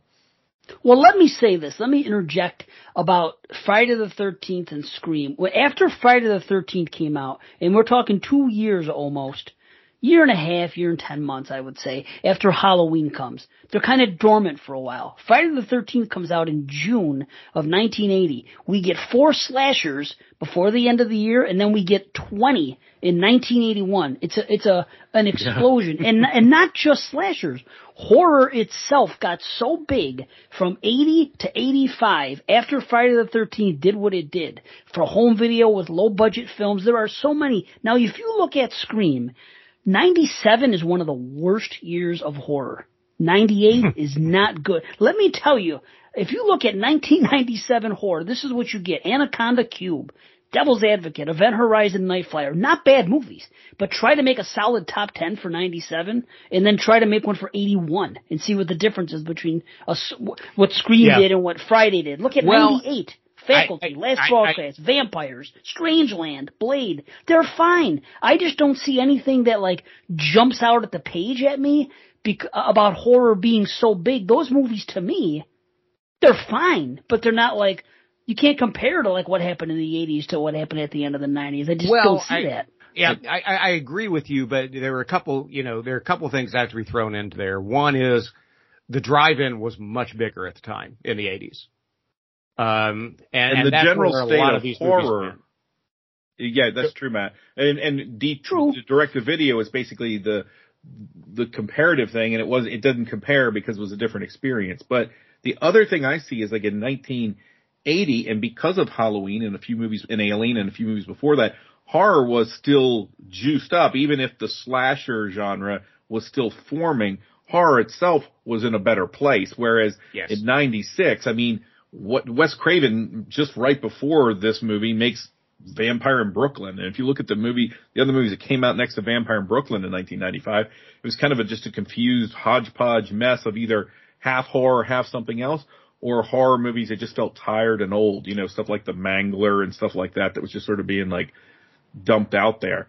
Uh, but there were one or two good movies in there. I think that the difference is you, it, it's like when you're trying to grow a lawn, you look at someone's lawn over here that was literally rocks and dirt and they have the little clumps of grass here or there. And then there's a person, well, okay, I've got a lawn and I put something on and it, it sprouts right up, but I had something to start with. So I think the, I'm, I mean, I wouldn't, I wouldn't necessarily argue with you that Friday, if you're doing an actual comparison between Friday the 13th and Scream, I would be co- comfortable saying that I think Friday the 13th, I don't know if it's Friday the 13th solely that did it, but I think that those early yeah. slashers were far more influential in the long run than Scream was in the 90s. I just think that what Scream revitalized was an almost dead genre. And what was happening in the 80s was they were getting in on the, on the, on the turn, the turn from that kind of darker, serious horror in the 70s. And they were bringing some like kind of fun, uh, a little bit of more lightness, lightness of touch to it and that they were sort of riding the stream. But I don't. I think the stream had dried up in the '90s. Yeah, yeah. I, I, I agree with that. It, it, but you know, the one point because I hear this all the time, and it, what we're really talking about, Dave, is you know there are these kind of things we see online, um, kind of popular opinions that don't necessarily flesh out all the way. And one of the ones I would push back on is, and I've heard this for years, okay, Halloween started the slasher craze. Okay. I, no. You know, I, I, yeah. Oh no, I disagree with that. But but Good. I do but too. that- I love it. It's my but- favorite. Listen, it's my favorite That- slasher. I love it more than even Friday two and Friday one. So I'm not being a fanboy. So just, just so you know. yeah, it, but you hear it all the time, right? It was like Yes, I, I don't. It, it, I think it's arbitrary to say that Halloween started the slasher craze. Um, I, I, I you know, I, I don't think John Carpenter would agree with that. Um, but because it's kind of outside of the slasher in a sense. I mean, it's the perfect template for what they do, but it sort of sits on its own and it's like the Well, it's- prototype, but it's almost it's it's Yeah, still I something mean, else how- in a way. how can you look at Black Christmas or Yeah. you know I- and say or you know Bay of Blood or whatever and say no that's different. That's a Halloween belongs to more like those. I think we get to Friday the third for the excuse me. I tried I said this thing like ten times and I still can't say it. When you get to Friday the thirteenth, I think that's when they sort of begin to sort of uh crystallize it into a formula. Not in a bad way, but in a Yeah. basic structure that we can we can work with elements and, and explore this, explore that. Yeah, I, I, I- I agree with that, Nathan. The, the only problem with that is most of the slashers in the early 80s that people will say, okay, well, okay, Halloween, here's what you hear online. Halloween started it, and then Friday the 13th kicked up the body count and the gore, and, and, and Friday the 13th is what kind of cemented it. The problem with that is when you go and you look at the history of those movies that followed Friday the 13th, most of them were in pre-production before Friday the 13th. Oh yeah, no doubt. Not not that all of those movies like Friday the Thirteenth start something and then they all copy it, but one of them had to be popular. You know, um, Sure. I I don't want to, you know, it's you know, But it was- some you- sperm you- get through to uh, fertilize Yeah. the egg. you and I were messaging today. I mean, The Burning, for example, 1981, Tom Savini, uh, you know, Yeah. um, it was actually the, the first draft of the screenplay was written in 1979. Yeah, and I don't see any of these movies sort of plagiarizing the stories because the stories, where they were even including Halloween, the stories were really coming from literal urban legends at the time. Like, Right. Uh, I when in college, I remember writing a paper on this, uh, not so much about the the slashers, but you know, the that 60s and 70s and even late 50s is a time when the urban legend just balloons and becomes a crazy thing and people are concerned about, you know, don't Right. microwave your head in the microwave even though you can't do a thing like that. Right. Uh, but all the Lover Lane killers and things like that, like, and the, the summer camp and Cropsey was a, you know, an upstate New York legend. It Yep. was a legit legend and it spawned into the burning, but it also, you know, it, it ends up over here a little bit in Friday the 13th and all these other sort of like camp slasher movies and things like that. So I think what I see the movies being influential about is more about their style. So I think stylistically, there's a lot of stuff. And I, again, a person who's, who's watching it didn't watch it hundreds of times growing up, rewatching that Friday the 13th and realizing there is a lot of style that's an expansion, I think, of what Carpenter's doing. It's not better than what Carpenter's doing in Halloween, but I was impressed with the, with the way that the original Friday the 13th is actually made, you know, as a movie. For a movie that's thrown away Yeah. a lot in critical circles. I, I agree. No, I, I, I completely agree. So I think And- that's how it influenced. Yeah. People looked at those movies and saw. I mean, the one the one of the coolest things about Friday the Thirteenth is the thing that a lot of people forget is that the killer isn't who you think it is. You know, I mean, we don't Well, forget it's horror fans. and Friday It's the still a 13th, we don't, mystery. yeah, well, yeah, It still kind harkens of. Uh, back to Giallo. It- it still right. harkens back to the the Who Done It, which is Christie, another. the yeah. And it, Right. but but Dave, don't you agree? I mean, it's like it, it, it is, and like I said, I love Friday Thirteenth. I love the entire franchise. Part two is my favorite, but the, I, I I love the original, but it's kind of a cheat. See, when it comes if you're to looking the- at it, I, I hear people say that, and I'll meet it halfway. That it's a cheat. The the ending is a cheat. N- that No, we because have of the no reveal. idea who Mrs. Voorhees is. and- and Spoiler alert until the end. Oh, eh, oh yeah. Okay, so it's funny that I don't see it that way because that bothers me so badly when it's done in other movies.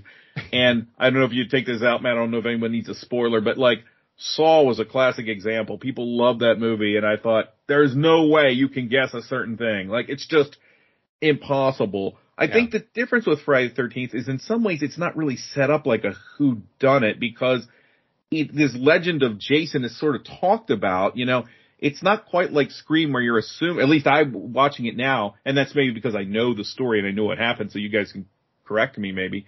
It didn't feel as much like it is a whodunit in a sense because we find out who's doing it, but there is a feeling it's maybe this ghost or maybe this, this killer, uh, kid.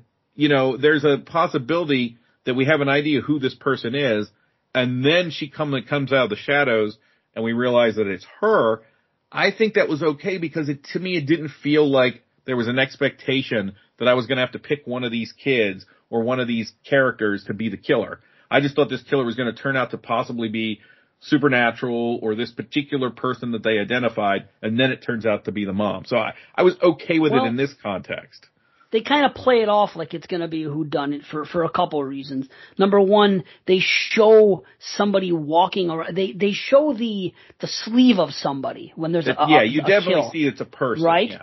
And this, yeah. the sleeve yeah. matches something similar to what Bill is wearing later on in the movie. And then you have Steve Christy who by who, who drives that Jeep and we see the opening kill when Annie is killed and the killer is driving a Jeep. And then what was the other one? There's a third, and they don't really mention Jason until Mrs. V comes around at the end. Right. They do say that a boy drowned and there was fires in this and there was some murders, but I, I do understand why some people don't like the fact that, that Mrs. V just pops up at the end and then says, and then this is, it's a reveal. So it could be considered maybe a cheat in, in the typical way of old school whodunits like, uh, like the Agatha Christie's where you know yeah. all your characters. But, though I look at it like this, that's kind of how it would play out in real life. If yes, if yes. there's a killer in real life, uh, just because there's a killer at a camp doesn't mean you met him before. They just yeah. show up at the end and they they play you. You know? Yeah, I, I mean, like I said, I love the movie, um, but I think it's a cheat only in the sense in the way we use the term "who done it." Does that make sense? Because, Fair. Yes, yes, it is. That makes okay, sense. so I don't mind it from watching the movie. I love the movie but when people say Friday the 13th is a who done it, I'm like, uh, you mean like in the Agatha Christie sense? I don't think so because, you know, we, we don't, we don't know who this person is. And so the reveal is like an Agatha Christie, but you're, I agree with you, Matt. It is not a drawing room mystery where you've laid no. out the clues in front of you. Right. It's not about the no, clues. but it is a murder mystery and they do try to give you clues and crazy yeah. Ralph. Some people could think is the killer the first time watching it. They do place little tiny things out there and, and they right. even go as far as that yeah. when you go into the Jeep, you see the dead body, but then you see Steve Christy get killed. They're like, well, he's not the killer now. so, so they that's, have, that's you know, it right there, Dave. They keep killing the people off because when you were going back to right. things like, oh, he's right. Having just seen the movie not long ago, it's like, he's right. They did have that element but it's never sustained long enough. We don't have enough time to build real suspicion because then that person shows up dead. Well, let's and, and, and let's be frank. As much as I love the movie, yeah. I mean, Sean Cunningham has been very open that he was just trying to keep the lights on, and Victor yeah. Miller had never seen a horror movie in his life. Uh, the writer, and he he was mainly known for writing soap operas.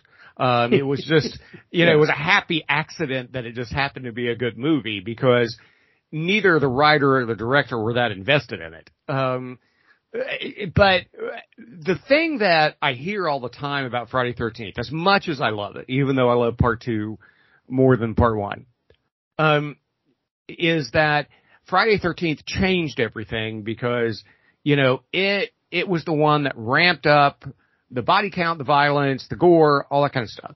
But no, I, don't. And there's more. changed, yeah. Well, but and there's more. But this is what they to did. Tom Savini, that's not true. What's not true? Um, that, that Friday, Tom Savini said that when I went to, I got to go before pre-COVID. Um, I won. You have to enter this lottery. You still have to pay like hundreds of dollars, but you enter this lottery uh, to be able to go to Camp No-Be-Bo-Sco. Yes, and I broke in there, by the way. Oh, you did? Well, and I videotaped it. Yeah, I went. Cool. I went legally. So um, right, I was bad. I know. Um, I went legally, and um, I paid my three hundred and some bucks to the Boy Scouts of New Jersey, and and nice. I spent the whole day at the camp, and I watched the movie on the beach that night with Adrienne King and Tom Savini and and awesome. and and so forth. And I had lunch with Tom Savini. Um, when he learned that I worked, had worked for Jerry Leiber and Mike Stoller, the guys who wrote Hound Dog and, and Jailhouse Rock and Stand By Me and all that kind of stuff. He was a fan and he wanted to talk to me. So we, we sat down and had like a ham sandwich and a, you know, mini bag of Lay's potato chips. You know, it wasn't fancy. Um, and we were sitting there talking and I, and, and so I, we were talking about this, about the whole thing with Halloween and Friday 13th. And he looked at me and he said, you know, I would love to be able to take credit um, for Friday 13th launching the slashers and all that kind of stuff. He said, but it's not true. He said Halloween launched the slashers. He said what launched the gore was Dawn of the Dead. Well, yeah, for sure. Of course it yeah. did. And, and Sean Cunningham has said in interviews, he said, somebody came to me and said, saw Dawn of the Dead and this guy Tom Savini did these effects and all this other kind of stuff. And so, and we needed to bring him in. And so, you know, I, but what I hear going back to the kind of the popular things we hear online is Friday 13th launched the slashers. Well, uh, it did not factually because most of the slashers, especially 81, 82, whether it was Hell Night or Pieces or what, whatever, Madman, you know, kind of stuff. All that stuff was in pre-production before Friday 13th. Um, see, and, I don't know. I don't know. Where where, where do you see? Uh, where did you get that information that it was all in pre-production? That's that's strange to me because you can you can I, just on stuff like directors' commentaries and and and that kind of stuff on the Blu-rays. Uh, so they're they're just gonna try to I understand why they would say that to say, oh well, we went up Friday the 13th because we were already writing it, and this is pre. I don't know if I'm going to buy all. Well, no, no, no. They weren't. They, eh, none of them were saying they were trying to. They were before Friday 13th. It was just like, you know, right. they was, just had it, the idea. No, they had like you know, it goes back to what Nathan was saying earlier. Like Halloween comes out, it's a huge success. A lot of people like Harvey Weinstein are like, oh, we can put a little money into a horror movie and we can make some money.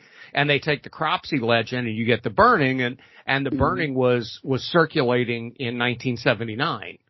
And, and, and yeah, and to be fair, I think the issue is, and this is no slag on the slashers, is it's a very simple formula. And it's a formula, as well, we've yeah. all pointed out, existed beforehand and so a lot of those movies we're talking about, the ones that look, the ones that look closest to Friday 13th, ironically, are probably the ones that were in development about the same time and just all sort yeah. of fell out. But I think that Friday 13th, what it has the benefit of, of, and it's really, it's not even, I don't even know that it's Friday the 13th, this one that is by itself the most influential because to me, the most the the one original thing that this Friday the Thirteenth movie has that would have been original that wouldn't have been like Halloween or the others is the ending, right? And that ending isn't really copied by most of the movies that come after, except for a couple weirdo right. Canadian slashers that are like, let's give you something you've never seen before and doesn't make any plausible sense. I'm looking right. at you. Uh, happy birthday to me. But you know, there's, which I love. I love. You don't love. You don't love the Scooby Doo ending of Happy Birthday to me. I um, love that ending. I think it's it's it's bat crap crazy, and I love it. Um, yeah. But it's not something that was being done a lot. Um, and the Dead Kids movie is even weirder, but that's a different. yeah, that's even weirder. But it, oh. no, most of those movies were just, you know, it's just it goes back, Dave. You know, it, I don't think it, it, it's just. I think if you look you know, online, you look at IMDb, you look at the stuff. it's just factually like My Bloody Valentine was in pre-production before Friday the 13th. I mean, it was just. Well, it, see it, that. Uh, okay, let me let me interrupt there. I yeah. don't. Okay, let me say this about Friday, and then let me address a movie sure, like My sure. Bloody Valentine. Okay, what Friday the 13th did in the realm of slashers is they added the gore. I'm not saying they added gore to the whole genre. Because if you want to get even more particular, yeah, Dawn of the Dead. That's why they signed Savini because he was a rock star because of right. Dawn of the Dead. And then right. Maniac came out one month before Friday the 13th. Right. So that was gore filled too. And it's Savini, so he was the man. But what Friday did was this. They took the gore and they took creative kills. Neither had been done in Halloween really. They they added that element to it. They added the who done it element, whether it be a cheat or not, isn't that's another story. But they add in Halloween, you know the killer from jump. Okay, sure. when, when when Friday comes around, you get the gore, you get the creative kills, you get that score. And I'm I'm not trying to say that Manfredini has a better score than, than Carpenter and Halloween '78. Yeah. I would never say that. But have you met Harry Manfredini? Thing, no, no, but I like I love his I, I love his score. I, I, I agree with you. I, am not. I'm sorry to interrupt. This is. Oh no. He is a um interesting individual. Let's just put it that way. Go oh, ahead. he's a little eccentric, but yeah. but his score is amazing in this movie, and, and it's replicated. And the fact that they have the Jason has his own noise or, or the killer and etc. And they take the POV and they put it to the next level. You never had POV featured in a slasher to this magnitude until you did Friday the 13th. You had a bit of it in Halloween and you had a bit of it in Black Christmas. It was it was well also Bay of Blood and yeah. There's a good bit of it in Black Christmas actually. There's a it was the opening pretty... sequence for for yeah. Black Christmas, and then I think another one later. But I think when you're actually seeing the, the, the killer's POV, I think it is really showcased in Friday. Yeah. And again, you have the who done it thing. So we hadn't seen that yet. Now it's a, it's not a holiday, but it's a special day. It's a Friday the 13th. So when when now this is where I take a little bit of umbrage with. The reason why a My Bloody Valentine and a Prom Night and all those gimmicked movies came out was because of the title. They said, okay, what titles can we use here? Okay, it's 19. We already had Friday the 13th. What's to come next? And if you look at the list, it's always something. A Valentine, a final exam. Yeah. Um, happy birthday. I, it's a birthday. I, I, will, I will agree with you with the title because titles are sometimes yeah. put on the movie literally a month before they go out. I mean, but, but then that, you could track that, the title back to Halloween. That's the holiday yeah, element I mean, of it. That's it, what it, Friday Thirteenth was doing. Yes, and that's what Friday did. They ripped it off. And they they said that, so I get yeah. that. But I don't think like cause look at it this way: Friday came out in in in June of uh, uh of 1980. So let's just say it had to be it had to be written at some time in 80. And I think if you looked at the script, and it was written in '79. Okay, I was going to say even being the yeah, Friday Vamp, I yeah. might have seen '79. I could be yeah. wrong. So I and, I, will even give you that because of, of, of Halloween. Yes, of course, people are going to try to write scripts to, to make an, another movie similar. So sure. I'm not saying everybody's lying or anything like that. There's other movies that came out that did things even before Friday. Like I said, Maniac came out a month before with the gore, and right. it's kind of a slasher. Then we have another uh, um, a movie that isn't is well known called To All a Good Night, which had some real mm. interesting slasher elements in it before Friday the 13th.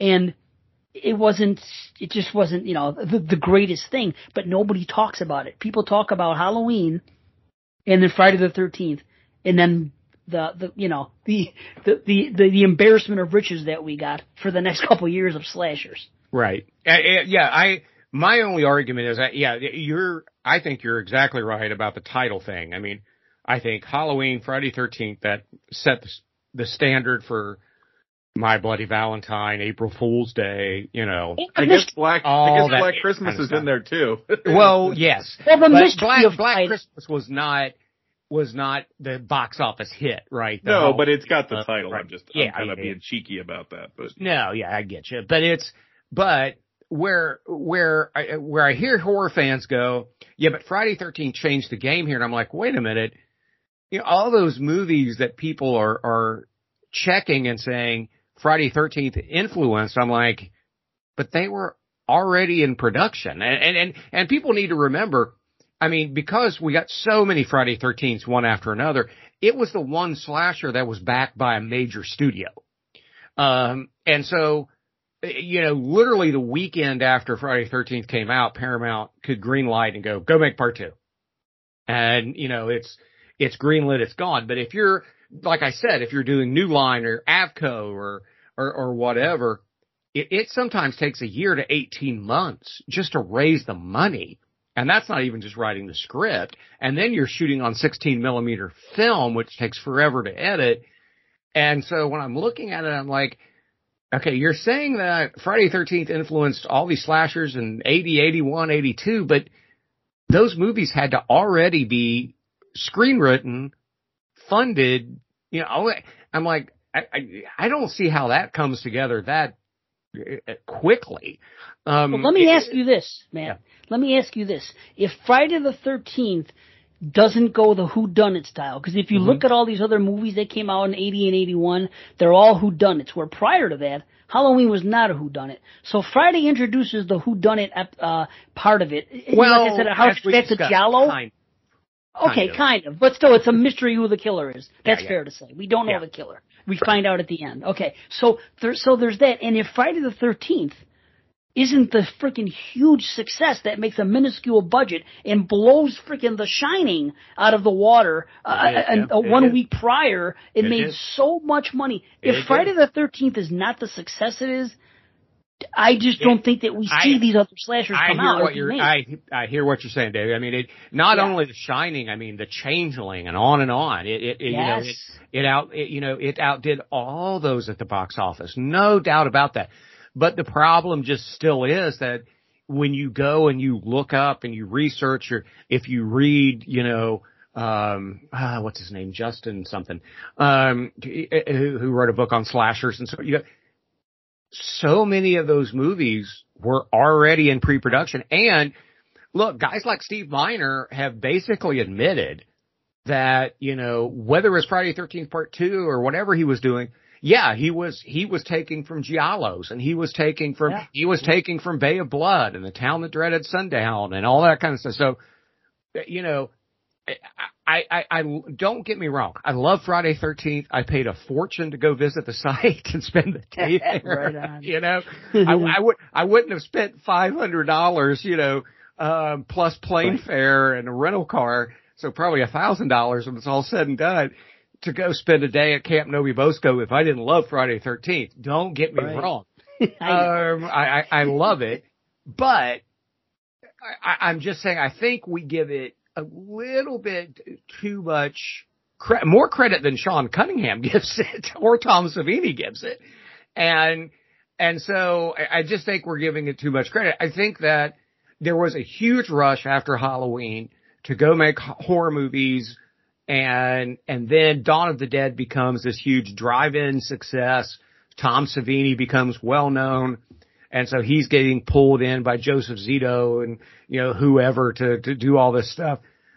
so, but I don't think eh, the timeline that it was Friday the 13th that changed everything doesn't fit. It, it, it, it just doesn't work. So many of those movies were already either in production, already written, already going. They were just trying to get the funding together and not just the funding to film it. Then you got to get the filming, you got to get the funding to edit it and everything else. And sometimes editing would cost as almost as much as, I mean, it, it's a fortune to edit 16, 35 millimeter film. I mean, it, it you know, it would take forever. I, I directed a music video when I was 18 it took me a week just to do what's called offline editing, just writing down the time codes and timestamps that I wanted.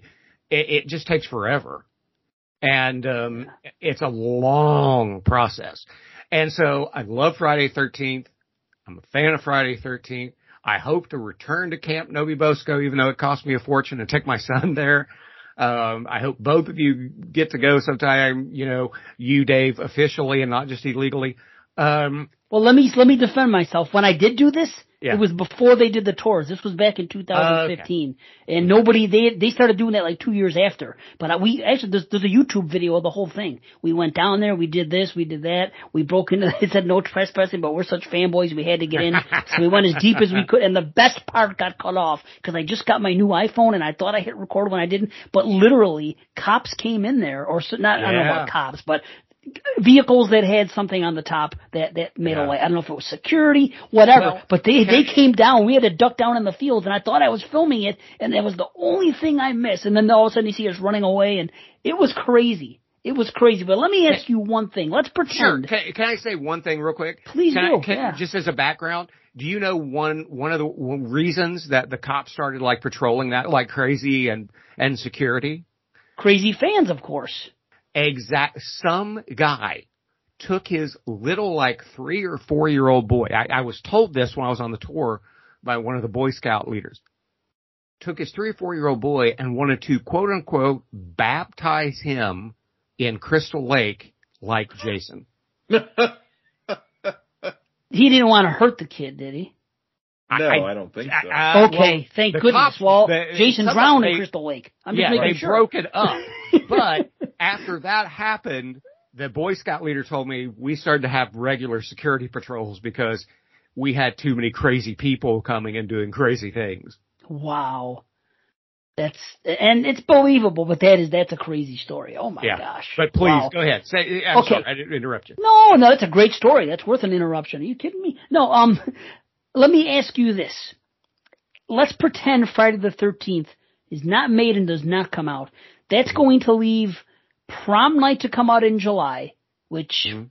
I enjoy prom night. It, Yep. It's kind of has mixed. It it isn't like a typical slasher setup. I wouldn't say it, it does have some some tropes to it, but it's a little slow moving. There's only one or two deaths, and, and the one at the end is what it is with the head, and it's cool.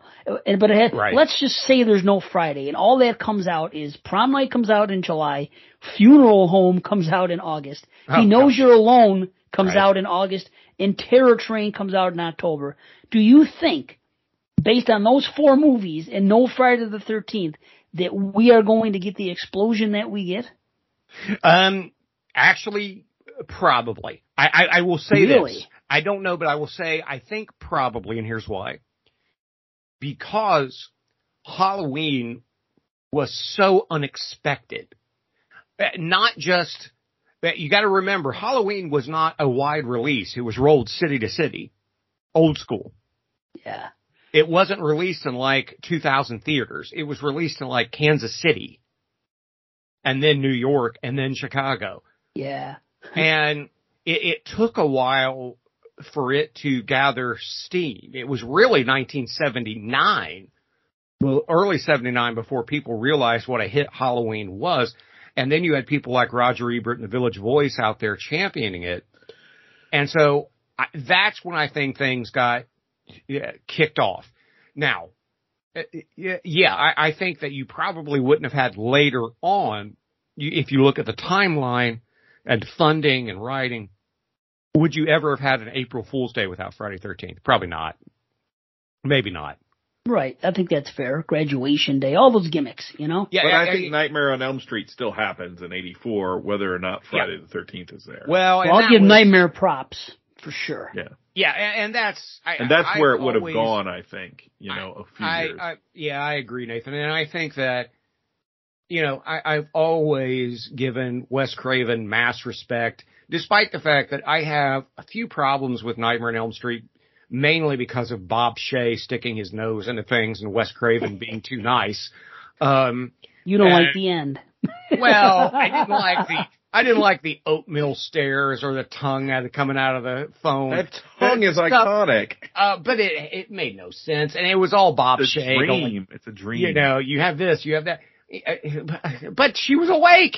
Um, I, I, I, you know, but the fact that Wes Craven reads a story in the L.A. Times about, you know, It's the boat. Yeah. yeah, the boat people dying in their sleep, and he's looking over at his cat, and his cat is, you know, stretching his claws, and he puts that all together into Freddy Krueger, who, you know, was a person who bullied him in in school and all that kind of stuff. It's like, yeah, that's really cool. I mean, I I I, I respect the original Nightmare on Elm Street. I'm not a Freddy guy, but I respect the original Nightmare on Elm Street because of what Wes Craven put together there. But I, I'm a huge fan of Friday the 13th. I don't think that it had the impact that most people assume it had, and and most scholars and and and, and Justin Kerswell is his name. I'm sorry, Justin Kerswell, who wrote a who's written a book under it's under several different titles, but it's basically history of slashers.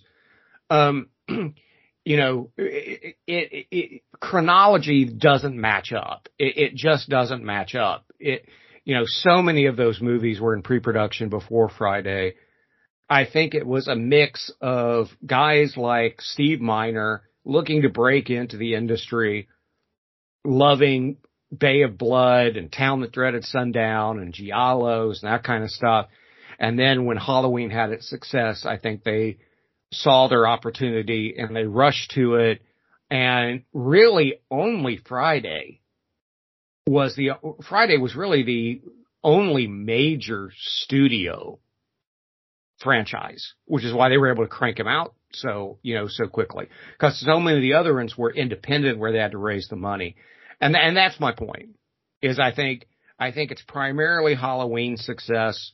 Yes, you know, John Carpenter has, has admitted to being a big fan of Black Christmas, but Black Christmas was not a box office hit. It was not a huge box office hit like Halloween was. And no, and, and but Dawn of the Dead also because it was a huge drive-in success and had to go to drive-ins because in many towns it was unrated. Um, and so, you know, I, I think, I, I think that's my point is just that, look, don't, please don't get me wrong. People who are listening to this, listeners, I love Friday 13th. Friday 13th part two is one of my 20 favorite horror movies of all time. I, I love it. It scared the crap out of me. I don't care that it stole from the town that dreaded sundown and, and, and Bay of Blood. I don't care. You know, um, sackhead Jason who can do cardio scares me more than WWE bald Jason. I, I just, I, you know, I, I, I, Amy Steel's amazing. So I love, I love the series. I'm not trying to detract from it. I just think it may get a, get a little too much credit for the slasher craze of the early 80s. Does that make sense? Yeah, and here's my kind of bottom line where I th- why I think conversations like this are benef- beneficial, where it's not like, okay, you have to cede to my opinion or I have to cede to yours or anything like that. Sure. But I think what we're uncovering here or, or demonstrating here as we're talking about this is how rich in a sense the 80s were for good Yes. horror movies made in that mold because Friday the Thirteenth didn't have to do it all by itself, and they were they were, and I think that's what made the, the decade better was they you had a lot of creative people kind of tapping on the same vein, and sometimes it worked and sometimes it didn't. But you know, alongside the Friday the Thirteenth, when you hear when you pivoted towards a younger model, it's funny you mentioned uh, the Changeling and the Shining. It's like we talked about in '96 how it flipped the other direction, right? And it went from the old guard of Yeah. we're, we're going back to Silence of the Lambs and adult horror films, Cape Fear. Well, this was coming out of those classically mounted adult horror films and coming into a younger iteration. But look at all the different kinds of iteration that that that, popped out of that. You had Friday the Thirteenth goes one direction, the slashers go that way. Nightmare on Elm Street takes it off a, a slightly different path, and then you know. Then you're you're getting the Stephen King things. You're getting uh, Tom Holland doing Fright Night, which is taking the classic monsters Oh, yeah. and putting them into that kind of mold of of the teenagers, but we're also bringing in some Hitchcock and things like that, just like we're bringing in the Agatha Christie here. So I think that what's nice about when you look at the 90s, and one of the reasons is like, well, Scream was kind of out there on its own, you know, whereas this decade had the, the, the, the relay race, the torch carrying was happening a little bit quicker. You know, they were, because they were making the movies in a quicker time frame. I mean, how many Friday the 13th, aren't there like four Friday the 13th before Nightmare on Elm Street even shows up in 1980? Yeah, there are, yeah, I think exactly there four. are four. Yeah, Yeah, it's because the right, fourth one four, comes yeah. out in '84, which Yeah. is my favorite. The fourth one's my favorite. Um, for for for Friday the 13th, I should say. Ah. And that set no longer exists, unfortunately. So I, I, uh, uh oh man, What doesn't exist? Would you say? No. The okay, so part one was shot at Camp No-Be-Bo-Sco in Oh, Western, the set. yeah, Right. the Yeah, the Western part four. Western New I Jersey. The second one was shot in Connecticut, which is now private property, which I found out the hard way. I tried to visit it and uh, I ran into a no trespassing sign. Uh, three and four were shot at the same, basically the same location in outside of Lake Arrowhead, California, and some frat boys broke in to the house and set a fire in the fireplace, not realizing that the fireplace was fake, Sad. and they ended up setting the whole place on fire. Very so- sad. Yeah, no And there's a video of it too. Of course, Yes. you know, uh, it's because of course they were, they were the ones that did it. That's the, Yeah. but it's it's really shameful. Let me It let is. me let me say this about this. Um, okay, Friday the Thirteenth. I am willing because I'm not that pig-headed, and I always say that if my opinion can be changed, I don't mind because it means I learned something. So I'm not I'm not too stubborn. I'm willing to look at some of these uh, movies that you referenced and then try to see which was being written at what time and what was mm-hmm. in pre-production. I will give the devil its due to a degree, but I, I there, there's still one impasse. I still don't think that if Friday the 13th doesn't have the success that it has, mm-hmm. I've been saying for years, I don't think it gets enough credit. It's so funny that you think, uh, that you say, that everybody says that Friday kicked off the slap. I, I find myself fighting an uphill battle when I say that. I always hear Halloween. Some people say Texas Chainsaw. Some people say um Black Christmas. I'm usually fighting an uphill battle. So you so you apparently you hear a lot of people saying what I'm saying, but I do say this. I don't think it gets enough credit because what I think the success of that low budget making mm-hmm. all that money, I think it made people, it made investors and studios more likely to take chances because of all that success. I don't think we get movies like um like Basket Case, uh Reanimator, just you could go on and on just mm. random maybe not even Avenger. Even random there you go without the success of a Friday the 13th I don't know if studios are likely to do this, and we have to see the birth of the VHS market, which sure. Friday one and two sure. were big staples there, and then they Absolutely. made more, and they kept coming right out. I think that all of that in direct to video wasn't always well, a bad thing at the time. I think that Friday the Thirteenth, the success of it, kind of kicked off so many things in the '80s. Like I agree, Alien was a big movie. Dawn of the Dead, of course, Halloween, and we do have some movies, but I think the low budgetness of Friday and and that model of how they did it, and it was a basic slasher with kids, took off and made so much money. I think that was like the impetus for the '80s boom. And I, yeah, I know I, I, don't think you're going to agree with me, but that that's just no, no, my no, no. I, I here's here's where I think maybe we can uh, reach an agreement. I don't think it's an either or. Right. With you Halloween and Friday 13th. yeah. I think you don't have Friday the 13th without Halloween. And maybe you, you definitely, like I said, I, I agree. We don't get April Fool's Day and so forth without Friday the 13th. I, I think it's both of them.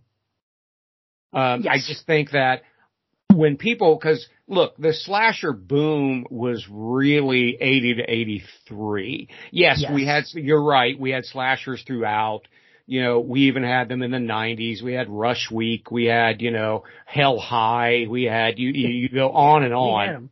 Yeah, but the boom was really, you know, 80 to 83.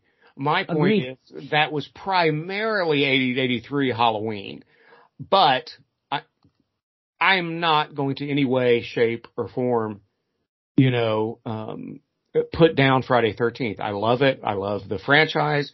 I like the Halloween franchise a little more, a hair more, even though I think Friday 13th Part 2, again, as I, I have said, I, I think along with Dawn of the Dead, maybe the greatest horror sequel of all time. Awesome. Um, and so, yeah, I, I, so I'm not, I'm not putting it down. I, I just, when you look at the timeline, it, it, I don't think it was, there's any way it could be Friday 13th that kicked off the slasher craze of the early 80s, but I agree with you. It certainly helped. And I'm certainly, uh, you know, can see having worked in Hollywood where when Friday the 13th was so successful, following up on Halloween, when you've got a one-two punch like that, then you've got distributors who are willing to kick in some cash and, and finish yes. up a movie and get it out. Yeah, and I don't think you see that slasher subgenre uh, to the degree that it exists without Friday the 13th. Like my perspective on it now. That's my be, saying, right? Yeah, Halloween is the one that it that not fully introduces the template. Yeah, Black Christmas, but Halloween sets down sort of the the template, and then what Friday the 13th does is come through and makes it look both appealing and repeatable, meaning that like yes, it kind of synthesizes things. That's yes. what I was saying earlier. It it takes these pieces and Halloween, people are looking at it and they're comparing it to Hitchcock and different people, right? You know, the right. critics are anyway. Friday the 13th, like, takes the same basic elements, but it, it, it, it kind of like restructures them in a way that's easy to do on a low budget, that's kind of fun and uh, in some ways, the fact that it feels kind of frivolous is like a boon, right? Like it's, it's a positive thing. Kids are going to the movie uh, because they're not expecting to, you know, they, they what they want to see is Yeah. the war, they want to see the kills, they want to see the kids trying to hook up before they get slaughtered. And it's not from a malicious point of view. That's just, you know, it's kind of that's it, yeah. I, exactly. It, it, yeah, I agree. And Victor Miller has said that many, many, many times. You know that you know Sean Cunningham told him go see Halloween. We're going to rip it off, and so he goes and he watches it. and He goes, okay. You take teenagers and you put them in you know unsupervised, uh, in- insecure positions. You kill them off one by one. Okay. And so, you know, he writes a screenplay and there's a reason why Victor Miller has never really, really written another screenplay since. Um, it, it, because he's not a very good screenwriter. I mean, as much as I love Friday 13th, Kevin Bacon's whole thing about meteorology, you know, he's trying to get his girlfriend into bed by talking about a storm coming in. I'm like, what the? It's kind of a funny scene. I like the quirkiness of that. Like, who would go there? But it, yeah, yeah, yeah, who would go there? Like, this is, this is bizarre. Um, But if Halloween's gourmet coffee, if Friday Thirteenth espresso, they just distilled it down to like yeah, yeah, yeah, yeah. most energizing bit. Look, I've seen it 50 Nice. times. As much as I make fun of parts of it, I'm like, I, anytime, it, it's like the Karate Kid or Rocky or, it's one of those movies. Young Einstein, you know, Yeah, yeah, no, um, no, not that one. Not, not a Yahoo Serious fan. But anyway, Neither am I. I just uh, but if, you know, I'm walking out of the shower and it's on the TV back in the day when I had cable before I was a cord cutter, it's one of those movies I would just sit down and watch. I have to watch it. Friday 13th is. So I love it. I, I but I just think, I, I, I think that it, it gets just chronologically, I don't think it's, you know, it, it, it did as much as a lot of people say, but that doesn't mean I don't love it. Otherwise, I wouldn't have spent a thousand dollars to go visit the set. Um, so th- that's my only point, and my bladder's about ready to bust. So, um, yeah, thirty minutes, Matt. Good job. I know, I know, I know. Blame me. It's me. It's always No, me. a- if you want to I've a a long long time time. show, have Dave Zee as a guest. You're you're in big trouble. This has We're- been great.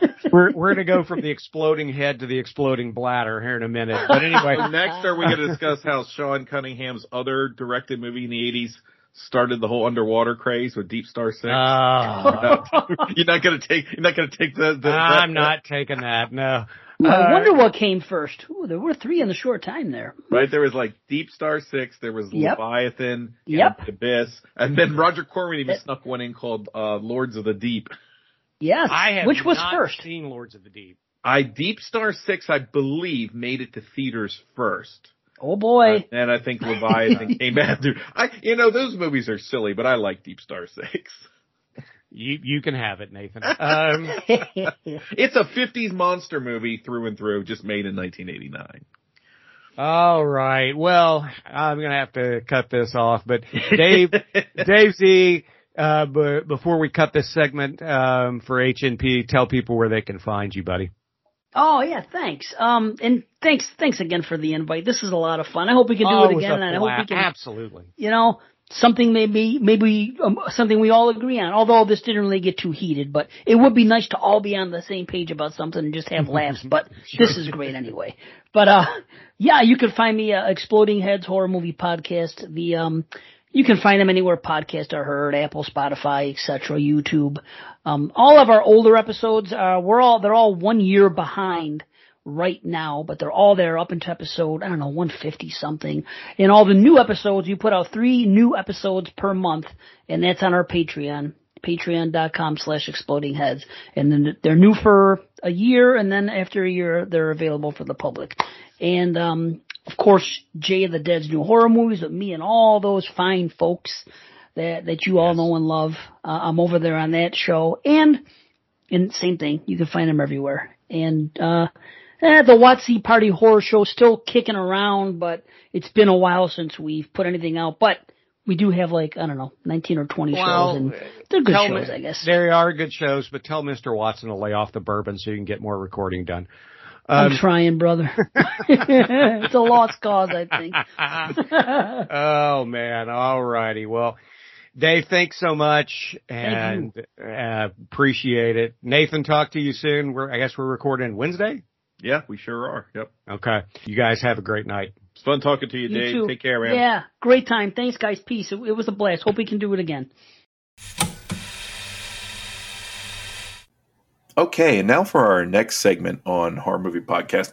Uh, this has been a slasher centric episode for the most part, but we did want to get out a Screaming Online segment and cover a movie that's pretty new. And I we felt that if we waited any longer on it, uh, that two weeks from now we would sort of be behind the curve on it. So we did want to talk about it. And it's funny because if you listen to our previous episode where we covered our big summer releases, uh, Victor kind of dropped the bomb saying, Hey, this movie's coming out. And I had no idea they were even making it. so uh, it is on Netflix now. It's streaming. It's a sequel to, I think, what was for a lot of people a pretty big movie a few years ago.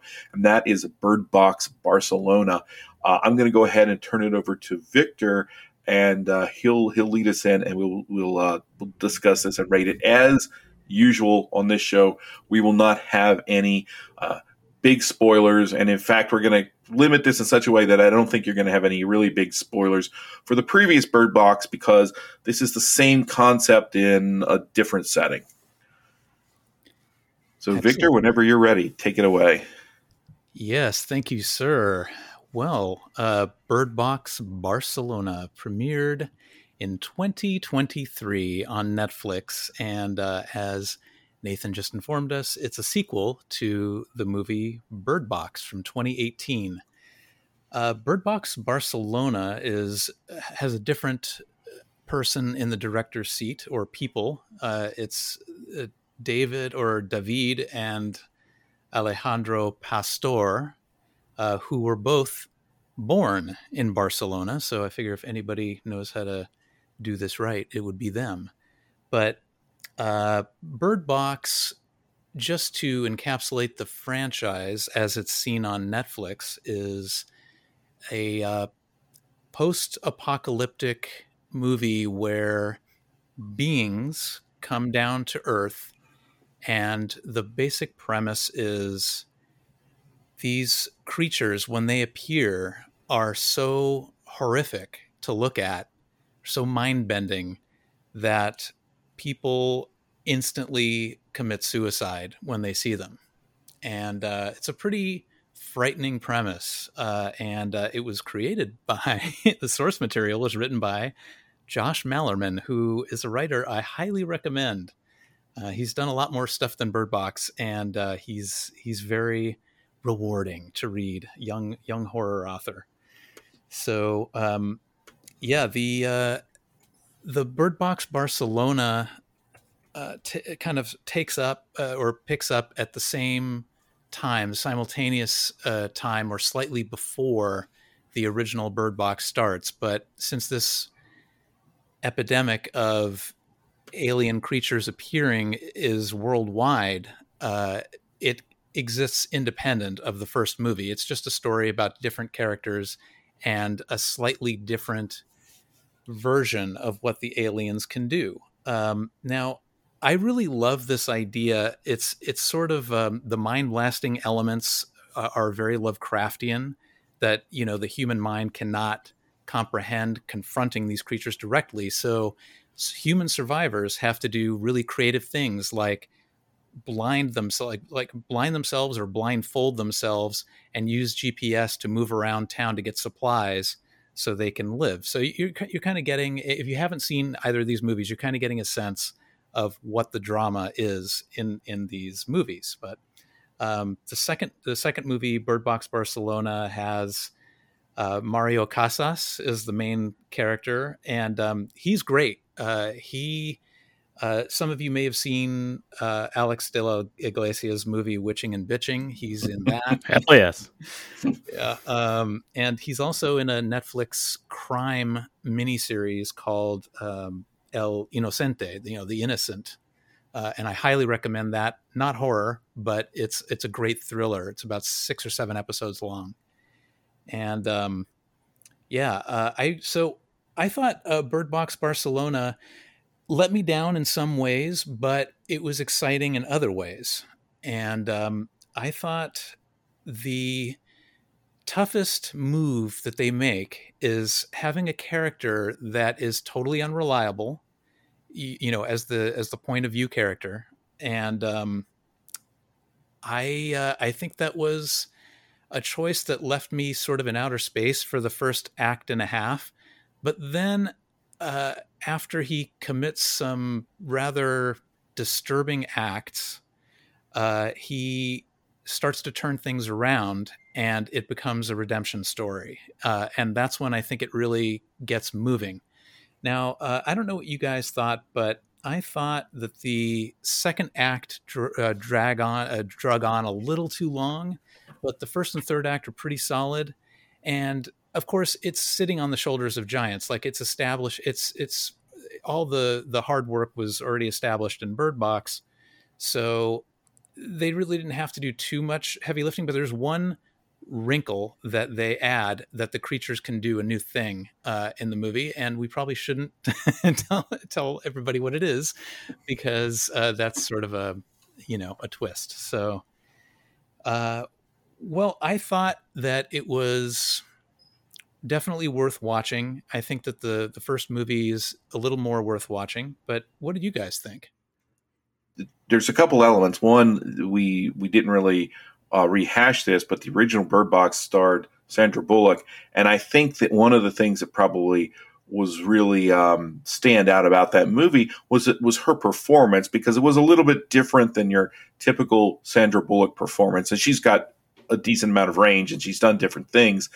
But to be in this kind of darker, more dour sci-fi, post-apocalyptic, you know, as you point out, uh, Victor, at a certain point, as we see where this movie is going and how encompassing the interaction with these creatures is, and how sort of desolate the results are, you know, that if you see them, you're going to kill yourself. We could see it heading to some certain, you know, there's a couple inflection points where it's like, this is what's going to have to happen at some point. And that that made the movie very dark, and it really had to be carried, I think, by her performance and and her performance and her interaction with his younger children in that film. I think one of the the the thing that was strong about it was the the viewpoint through that character's uh, perspective. And the thing that was sort of weak about it was it came out the same year as A Quiet Place. And while they are not identical films by any means, they do have some very obvious sort of parallels, right? Yes. And in my personal opinion, I was more, while the concept of Bird Box was more intriguing to me, the execution, I think the problem is with a story like that, you don't want to see the creatures because it's not really about the creatures, but the mystery and the sort of exotic appeal is that you want to see the creatures, right? You want to know what's so horrible. Right. That is going to drive you to this. What is their real goal? If they came from space, where did, you know, if that's truly where they're from, why are they here? What's going on? And again, I don't think the movie needed that, but it also didn't feel like it could, could expand much further. So hmm. When this Quiet Place 2 comes out, it's all about following up on the characters and following up on the world building. And I think that's why that sequel felt very organic. So while I liked the first Bird Box, when it was over, it felt a little limited to me. And I would not have immediately assumed that this was a story that would have been ripe for a universe or a franchise. Um, I think the jury is still out whether I feel that way now, having seen Bird Box Barcelona. But I did like the movie. I did like the new one. I liked uh, the way that it did expand the world a little bit. As you point out, there are a couple of new things. And so here's where I am. Pre COVID, that story very much felt like, you know, I was appreciating it for the, the fantasy survival elements. Uh, post COVID, this new movie feels a little bit different, right? They're like, we all had to change our habits. We all found ourselves. There's a scene, and I don't think this is a, much of a spoiler. There's a scene in the new film where you've got a group of survivors, and we're seeing what their daily life is like, and they have that big cord of wire, right? And they're just spooling it out uh, so they can keep, you know, like mm-hmm. the leaving the breadcrumbs, sort of. And they can't go anywhere where that wire cord doesn't go and they try to, and and everyone behind them is holding on to that wire cord cord is essentially their tether because this is how they travel now. This is how they move. And we, all of us although now it's we're getting to a point where we may not remember it as much we developed very specific habits and very abnormal habits to do things so that we avoided you know infection points and we avoided certain circumstances and things that were easy and we never thought much about were now difficult. The other thing that happened during that time, and it wasn't just COVID, uh, is that we we live in a world now more than ever where two, three, four people can look at the same thing and see something completely different and have entirely different ideologies built out of it, and those ideologies sort of crashing against each other, and then people taking action, extreme action in some cases, off of those ideologies. And that's kind of what I thought was compelling about this movie. You mentioned that the things seem to do something new that they didn't do before, but and I, again, maybe this is mild spoilers. I had you've you've alluded to it with an unreliable narrator. I had to wonder if they were doing that thing. You know right. what I mean? That uh, there's a point in this film where the perspective of how you view these invaders, if that's what they are, is going to color not just you know how you live your life, but it's going to affect the people around you. because right. if you're a true believer, this might not be great if you're traveling with a bunch of people who are who, who need to depend upon you. Right. Yeah. So I think it's strong. I think the acting is good. I totally agree about the middle. I think the film wants to do something similar to the second Quiet Place movie where we backtrack, but I didn't find the backtracking compelling or particularly necessary. It pays off a little bit later, but it felt like there was a lot of padding. This really could have been maybe uh, we're about to talk about a TV series. This probably could have been about a 40 minute episode of that TV series. Yeah. Yeah. Well, what did you think about it, Trey? Yeah, and unfortunately, I didn't get too um, I didn't get too far into this one, maybe about twenty minutes or so. But I'll tell you, I was pulled in at least from the beginning, the opening. Um, after and quick question: Did you guys, when you turn on Netflix, a lot of times foreign movies it defaults to the English language dub? It did for me, yeah. it doesn't for me. I don't know how I set it that way, but you might have to go into settings while you're on a computer rather uh, than on a phone and yeah permanently set it to that that know. that makes sense but i will tell you it was it was awful i had to, had to run it back like turn this off but i did like that opening scene and everything and i am definitely looking forward to getting back into this um again i was i was so so on bird box i thought it was a decent movie the original but um no unfortunately i let you guys down i wasn't able to finish this one in time no, no, it's fine. Um, no, yeah, I mean, really, we are just covering the premise and and the basic action. So, I think your opinion is important here. But uh, yeah, I, yeah, in all honesty, the um, okay, so the the basic idea of extra dimensional creatures um, is not new. Uh, there's, in fact, the, the the guy who wrote the Mothman prophecies in 1975 that the movie, the Richard Gere movie, is based on mm-hmm. is big on that theory. He's like, that's what UFOs are. They're extra dimensional beings and they come, they phase in and out with our reality. And that's why only some people see them. And uh, he's very convincing in his argument uh, of that. And he also maintains that the Mothman might be one of these creatures. And in fact, in Bird Box, they do behave somewhat similarly to uh, the the villain, I guess, Indrid Cold in the Mothman Prophecies. Um, but uh, I thought that Josh uh, Malerman taking that to a post-apocalyptic invasion level was absolutely brilliant. Like uh, there, the, the, the movies uh, or the book's great, uh, and he did write a sequel, which is strangely not Bird Box Barcelona. It's called Mallory, and it's just a continuing story of the Sandra Bullock character after she meets some key people at the end of Bird Box. Uh, yeah.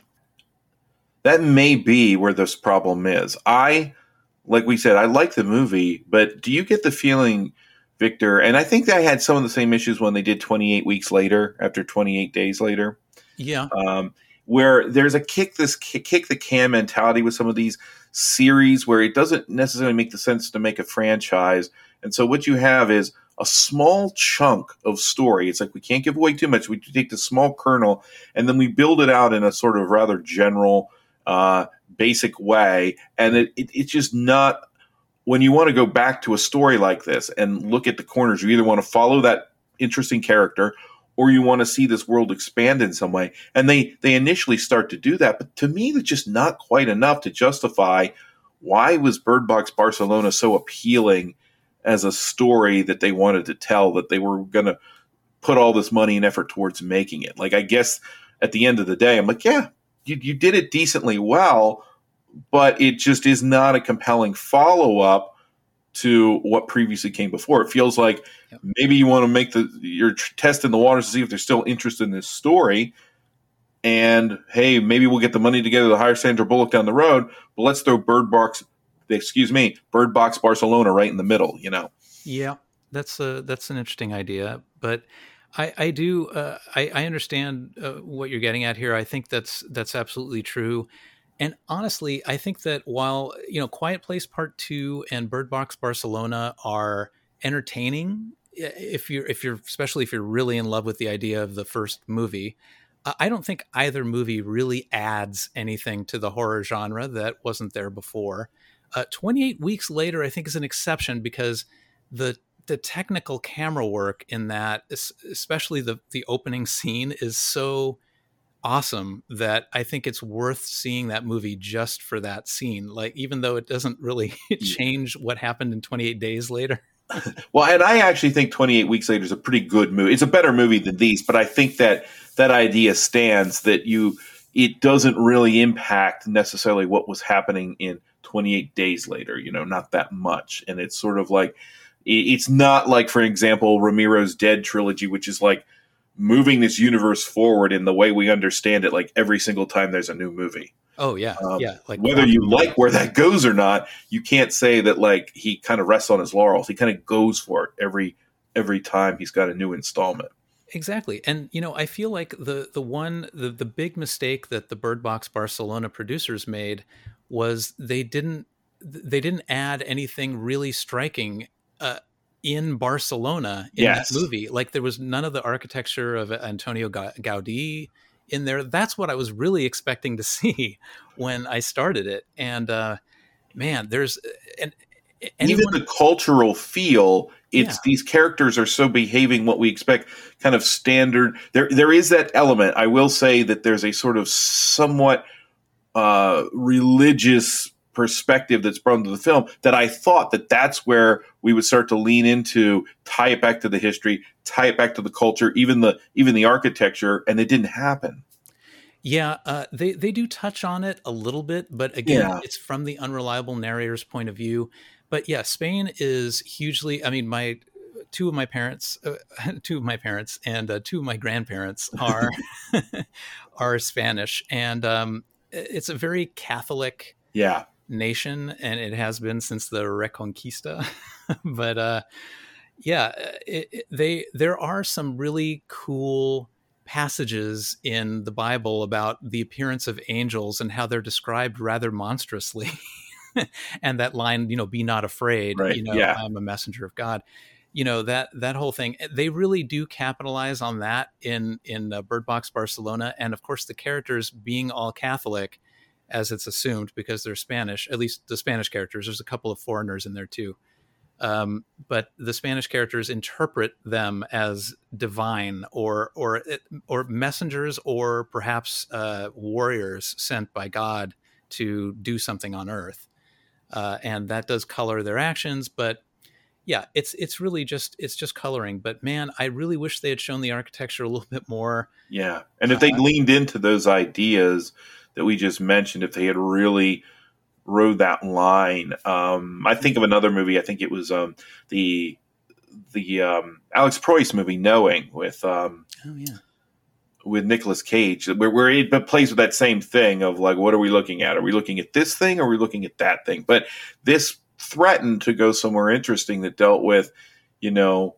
what what your truth is, kind of can potentially color your character but then you always have that opportunity to metaphorically open your eyes. I liked that aspect of the second half of the film.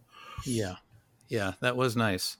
And uh, by the way, yeah, anybody listening, if you're if you're into the like the architecture, of the Sagrada Familia, or any of the you know the big uh, Gaudi works in Barcelona. Um, there is a documentary that is available called Antonio Gaudi, and it was directed by oh, it was directed by Hiroshi Teshigahara, the, uh, Teshigahara, the guy that did uh, Woman in the Dunes. Wow. Okay, I need to see that. Have you seen it? Oh yeah, yeah. I, I have it on uh, DVD or Blu-ray. I forget, uh, but it's it's in storage right now. But uh, it's it's definitely worth seeing. Very cool. Um, Victor, what's your rating on Bird Box Barcelona? Yeah, I'd say it's a seven. Yeah, that's exactly where I come down as well. And I was probably more like a seven point five um, on the original Bird Box. Same. Yeah. So you can find that streaming on Netflix right now. In fact, both movies are on Netflix. So if you haven't seen either of them, you could check them out. And I do think you know it is worthwhile to see both of them. Uh, they aren't. I, I don't particularly see a. I'm not excited by the notion of an ongoing franchise based off of this particular world, given what we have so far. But I would watch another movie if they made it. Yeah, yeah, I would too. Uh, cool. So that's our our Screaming Online segment. Uh, stay tuned. We've got more coming, and this uh, this will this will conclude. And next time we should have yeah we're gonna have some interesting stuff for you uh, in Screaming Online, including a review of a horror sci-fi series uh, next time. Okay, and now to finish up tonight's episode, I'm going to bring you a horror on the big screen review of a movie that is currently playing in theaters. And that movie is 2023's Cobweb, a horror film that had a little bit of advertising. I saw most of this online. We discussed it briefly when we talked about our summer movie preview an episode back, but uh, really it didn't have a really big push.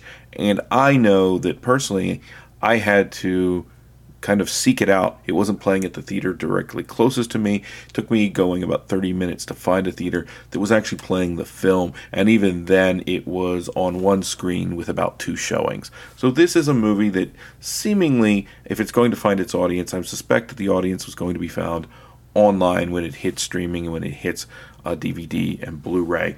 But I did want to do a review of it because I think the HMP audience would be interested in it, and it's coming from the director on this one is Samuel Bodin. Again, this is Cobweb, and Bodin, I believe this is his first feature film, but he's worked on a number of other projects, including uh, two television miniseries, one called Tank and one on Netflix called Marianne from 2019 that, that uh, sent a, a, mild ripple through the streaming verse when it when it hit. Uh, and I remember watching the show and enjoying it.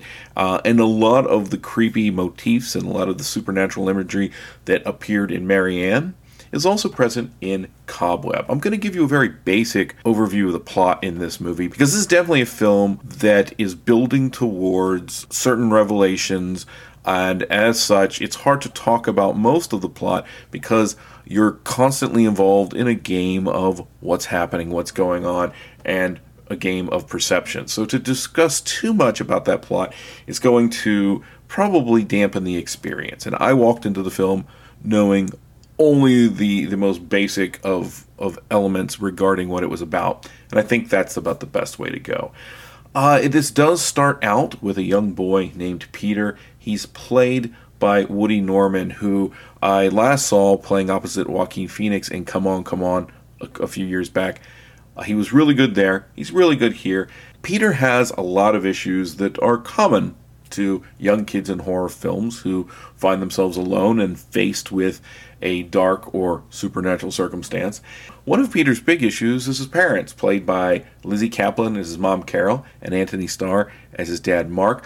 They are an interesting mix of very uh, overprotective disciplinarians and also they are emotionally neglectful in other ways. So they make a lot of rules for him, including there's a point when something happens out in the town and they refuse to let him go trick or treating on Halloween. And so it creates a world where Peter's on his own, but he's also micromanaged and bullied in some senses at home, and he's bullied at school in a much more violent capacity by kids there that are constantly picking on him. In case one of the kids, Brian, is played by Luke Busey, who's actually Gary Busey's son. And in the film, Brian's mother is also played by Gary Busey's wife. So an interesting Busey connection. Uh, and here's another Busey coming up in the mold of playing the villain, uh, in following in his brother Jake's footsteps and following in his dad's footsteps as well. So uh, he's fine. He's not a major part of the film. The only port in storm that Peter has at school is a teacher named Miss Devine, who's played by Cleopatra Coleman. She uh, wants to help him. She sees the issues he's having at school, uh, and she goes to his parents in hopes that they will collaborate uh, in in in helping Peter. But all of these things are causing uh, Peter to be disconnected from what's happening at school and fearful at home. Not that he's fearful of his parents per se, but his parents are not paying attention to him or very they're not very compassionate to him when he begins to explain that he's hearing sounds coming out of the walls of his bedroom. And these start as strange scratching, snuffling sounds, the sounds that you would associate with the monster under the bed or a creepy presence in the other room, but eventually these sounds kind of coalesce into a voice. And at first, this puts Peter on edge and makes him worried and scared. But as the voice begins to talk to him, it becomes a confidant. It becomes even a guardian, someone to help him through the things that are going on both at home and at school. And that element of the film is the sort of core of the story. That's the river that's going to take you from the beginning to the end. And so I don't want to get into too many more details. This is pretty much through Peter's perspective for the most part, and we have the characters that are surrounding Peter, and then we sort of are, is up to us to decide. A character like Miss Devine clearly seems to be in Peter's corner. A character like Brian and his older siblings are not. They they are clearly antagonists, and those lines are drawn. Where it gets a little bit mur- murky is what's going on with Carol and Mark, who again are played by Lizzy Caplan and Antony Starr, and their performances are some of the most fun in the film because we're never quite sure where they're going to land. It's clear up front that they are not ideal parents, particularly for a child like Peter, who's a little sensitive and a little withdrawn. At the same time, and in between a little bit of very colorful overacting on the part of Caplan and Starr, we see that maybe the way that Peter sees them isn't entirely correct either. And so Bodin is playing with perspectives in similar way they did with Marianne in terms of what's happening here, what's happening with the voice in the wall that is presenting to Peter the way uh, it believes his world looks, and all of this sort of comes together ultimately in a climactic final third that, to be fair, I really didn't see coming. I probably should have, but didn't. And that part of the story did surprise me. I think that it's set up relatively well. We have creepy moments. There are definitely some spooky ambiance. Atmosphere building is wonderful in this film. It was wonderful in Marianne. Uh, if we compare this to another movie I saw earlier this summer, The Boogeyman, I appreciated the the atmosphere building in that film. I think it's stronger here, and a lot of that is due to the way that this has the kids' perspective, but is in no way a movie for kids. I should say that. Boogeyman was PG 13. I could see he's a gateway horror. Cobweb is not a, a, a, children's film. and It happens to be about a child who's experiencing some creepy real world things and some creepy otherworldly things. And the two of those things coalesce in the final chapter in a way that becomes a, a sense of coming of age story for this kid.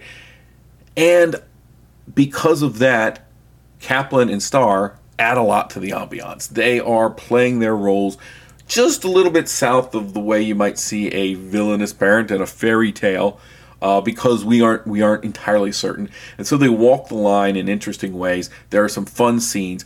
Ultimately, I think that one of the things that that happens with Cobweb. I mean, I was enjoying it. When I got to the last third, was interesting to me. I thought that it was a creative way to solve the primary struggle that's set up in the film. However, at the same time, it sort of like flattens the movie out. Uh, sometimes when you get a movie that's building a mystery, you're so interested in the mystery of it, so interested in the nuances and the behaviors of these characters, that when we get to the last part of the film, and we get to what would be much more considered the traditional horror segment has a lot of the same problems I have with a lot of modern horror. There's uh, there there's a place where practical effects could be used, and instead we go CGI. Uh, there is less definition on what's happening in that last part. Any sense of character building that was happening earlier is sort of discarded in favor of the creepy horror section. Uh, whereas I thought a lot of the building dread of the picture was the most interesting part, uh, it gets to a point where it has to let itself out of the gate. I think some people will enjoy where the story goes, but I think that uh, here, uh, Chris Thomas Devlin is the writer on the film. I think that he doesn't set the table as well as he could if we're headed for that conclusion.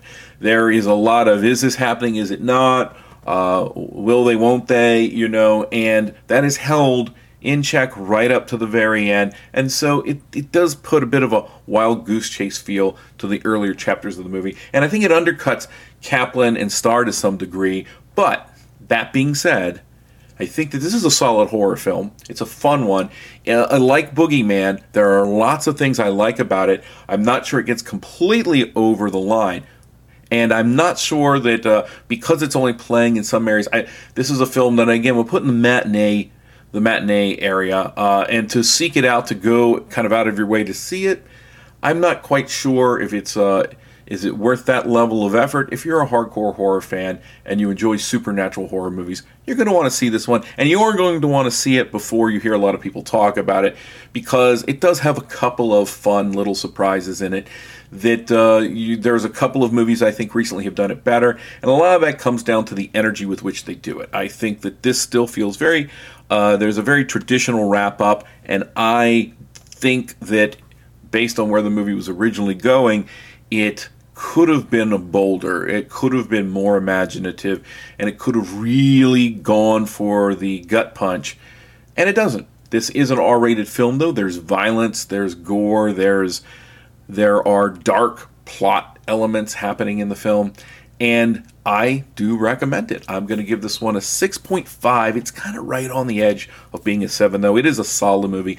I do ultimately enjoy this one a little bit better than The Boogeyman, and I do think that when this one hits streaming, it's absolutely worth checking out. This will be a perfect pickup for Shudder or somebody to kind of to, to grab and release around the spooky season in October. That would be great, I think, and I think a lot of people uh, at some level are going to connect with it there are many things I would do differently with it, and I think had they just tightened and and bolstered that last act, you're left with a lot of fun work that doesn't quite coalesce. But I do I do find it an entertaining movie. I think that I think on the on the whole people are going to enjoy it.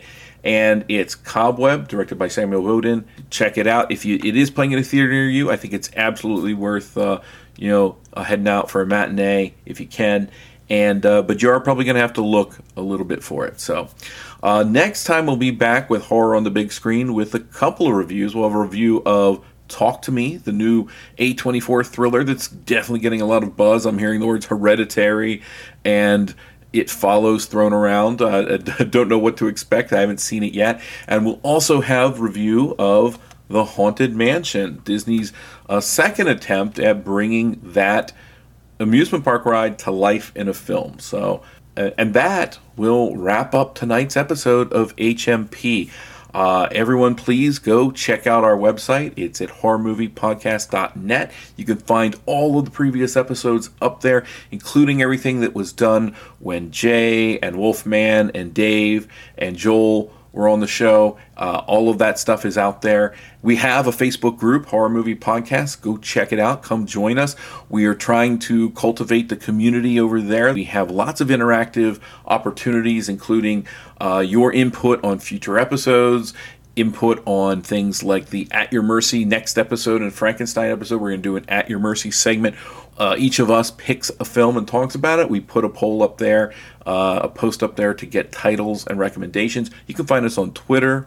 And that's going to wrap up tonight's episode. So thank you. If you enjoyed this episode or any of the other episodes of HMP, please go over to Apple Podcasts and leave us a review. Five star reviews help us just spread the word on the show. And this, uh, as always, this is Horror Movie Podcast, where we're dead serious about horror movies.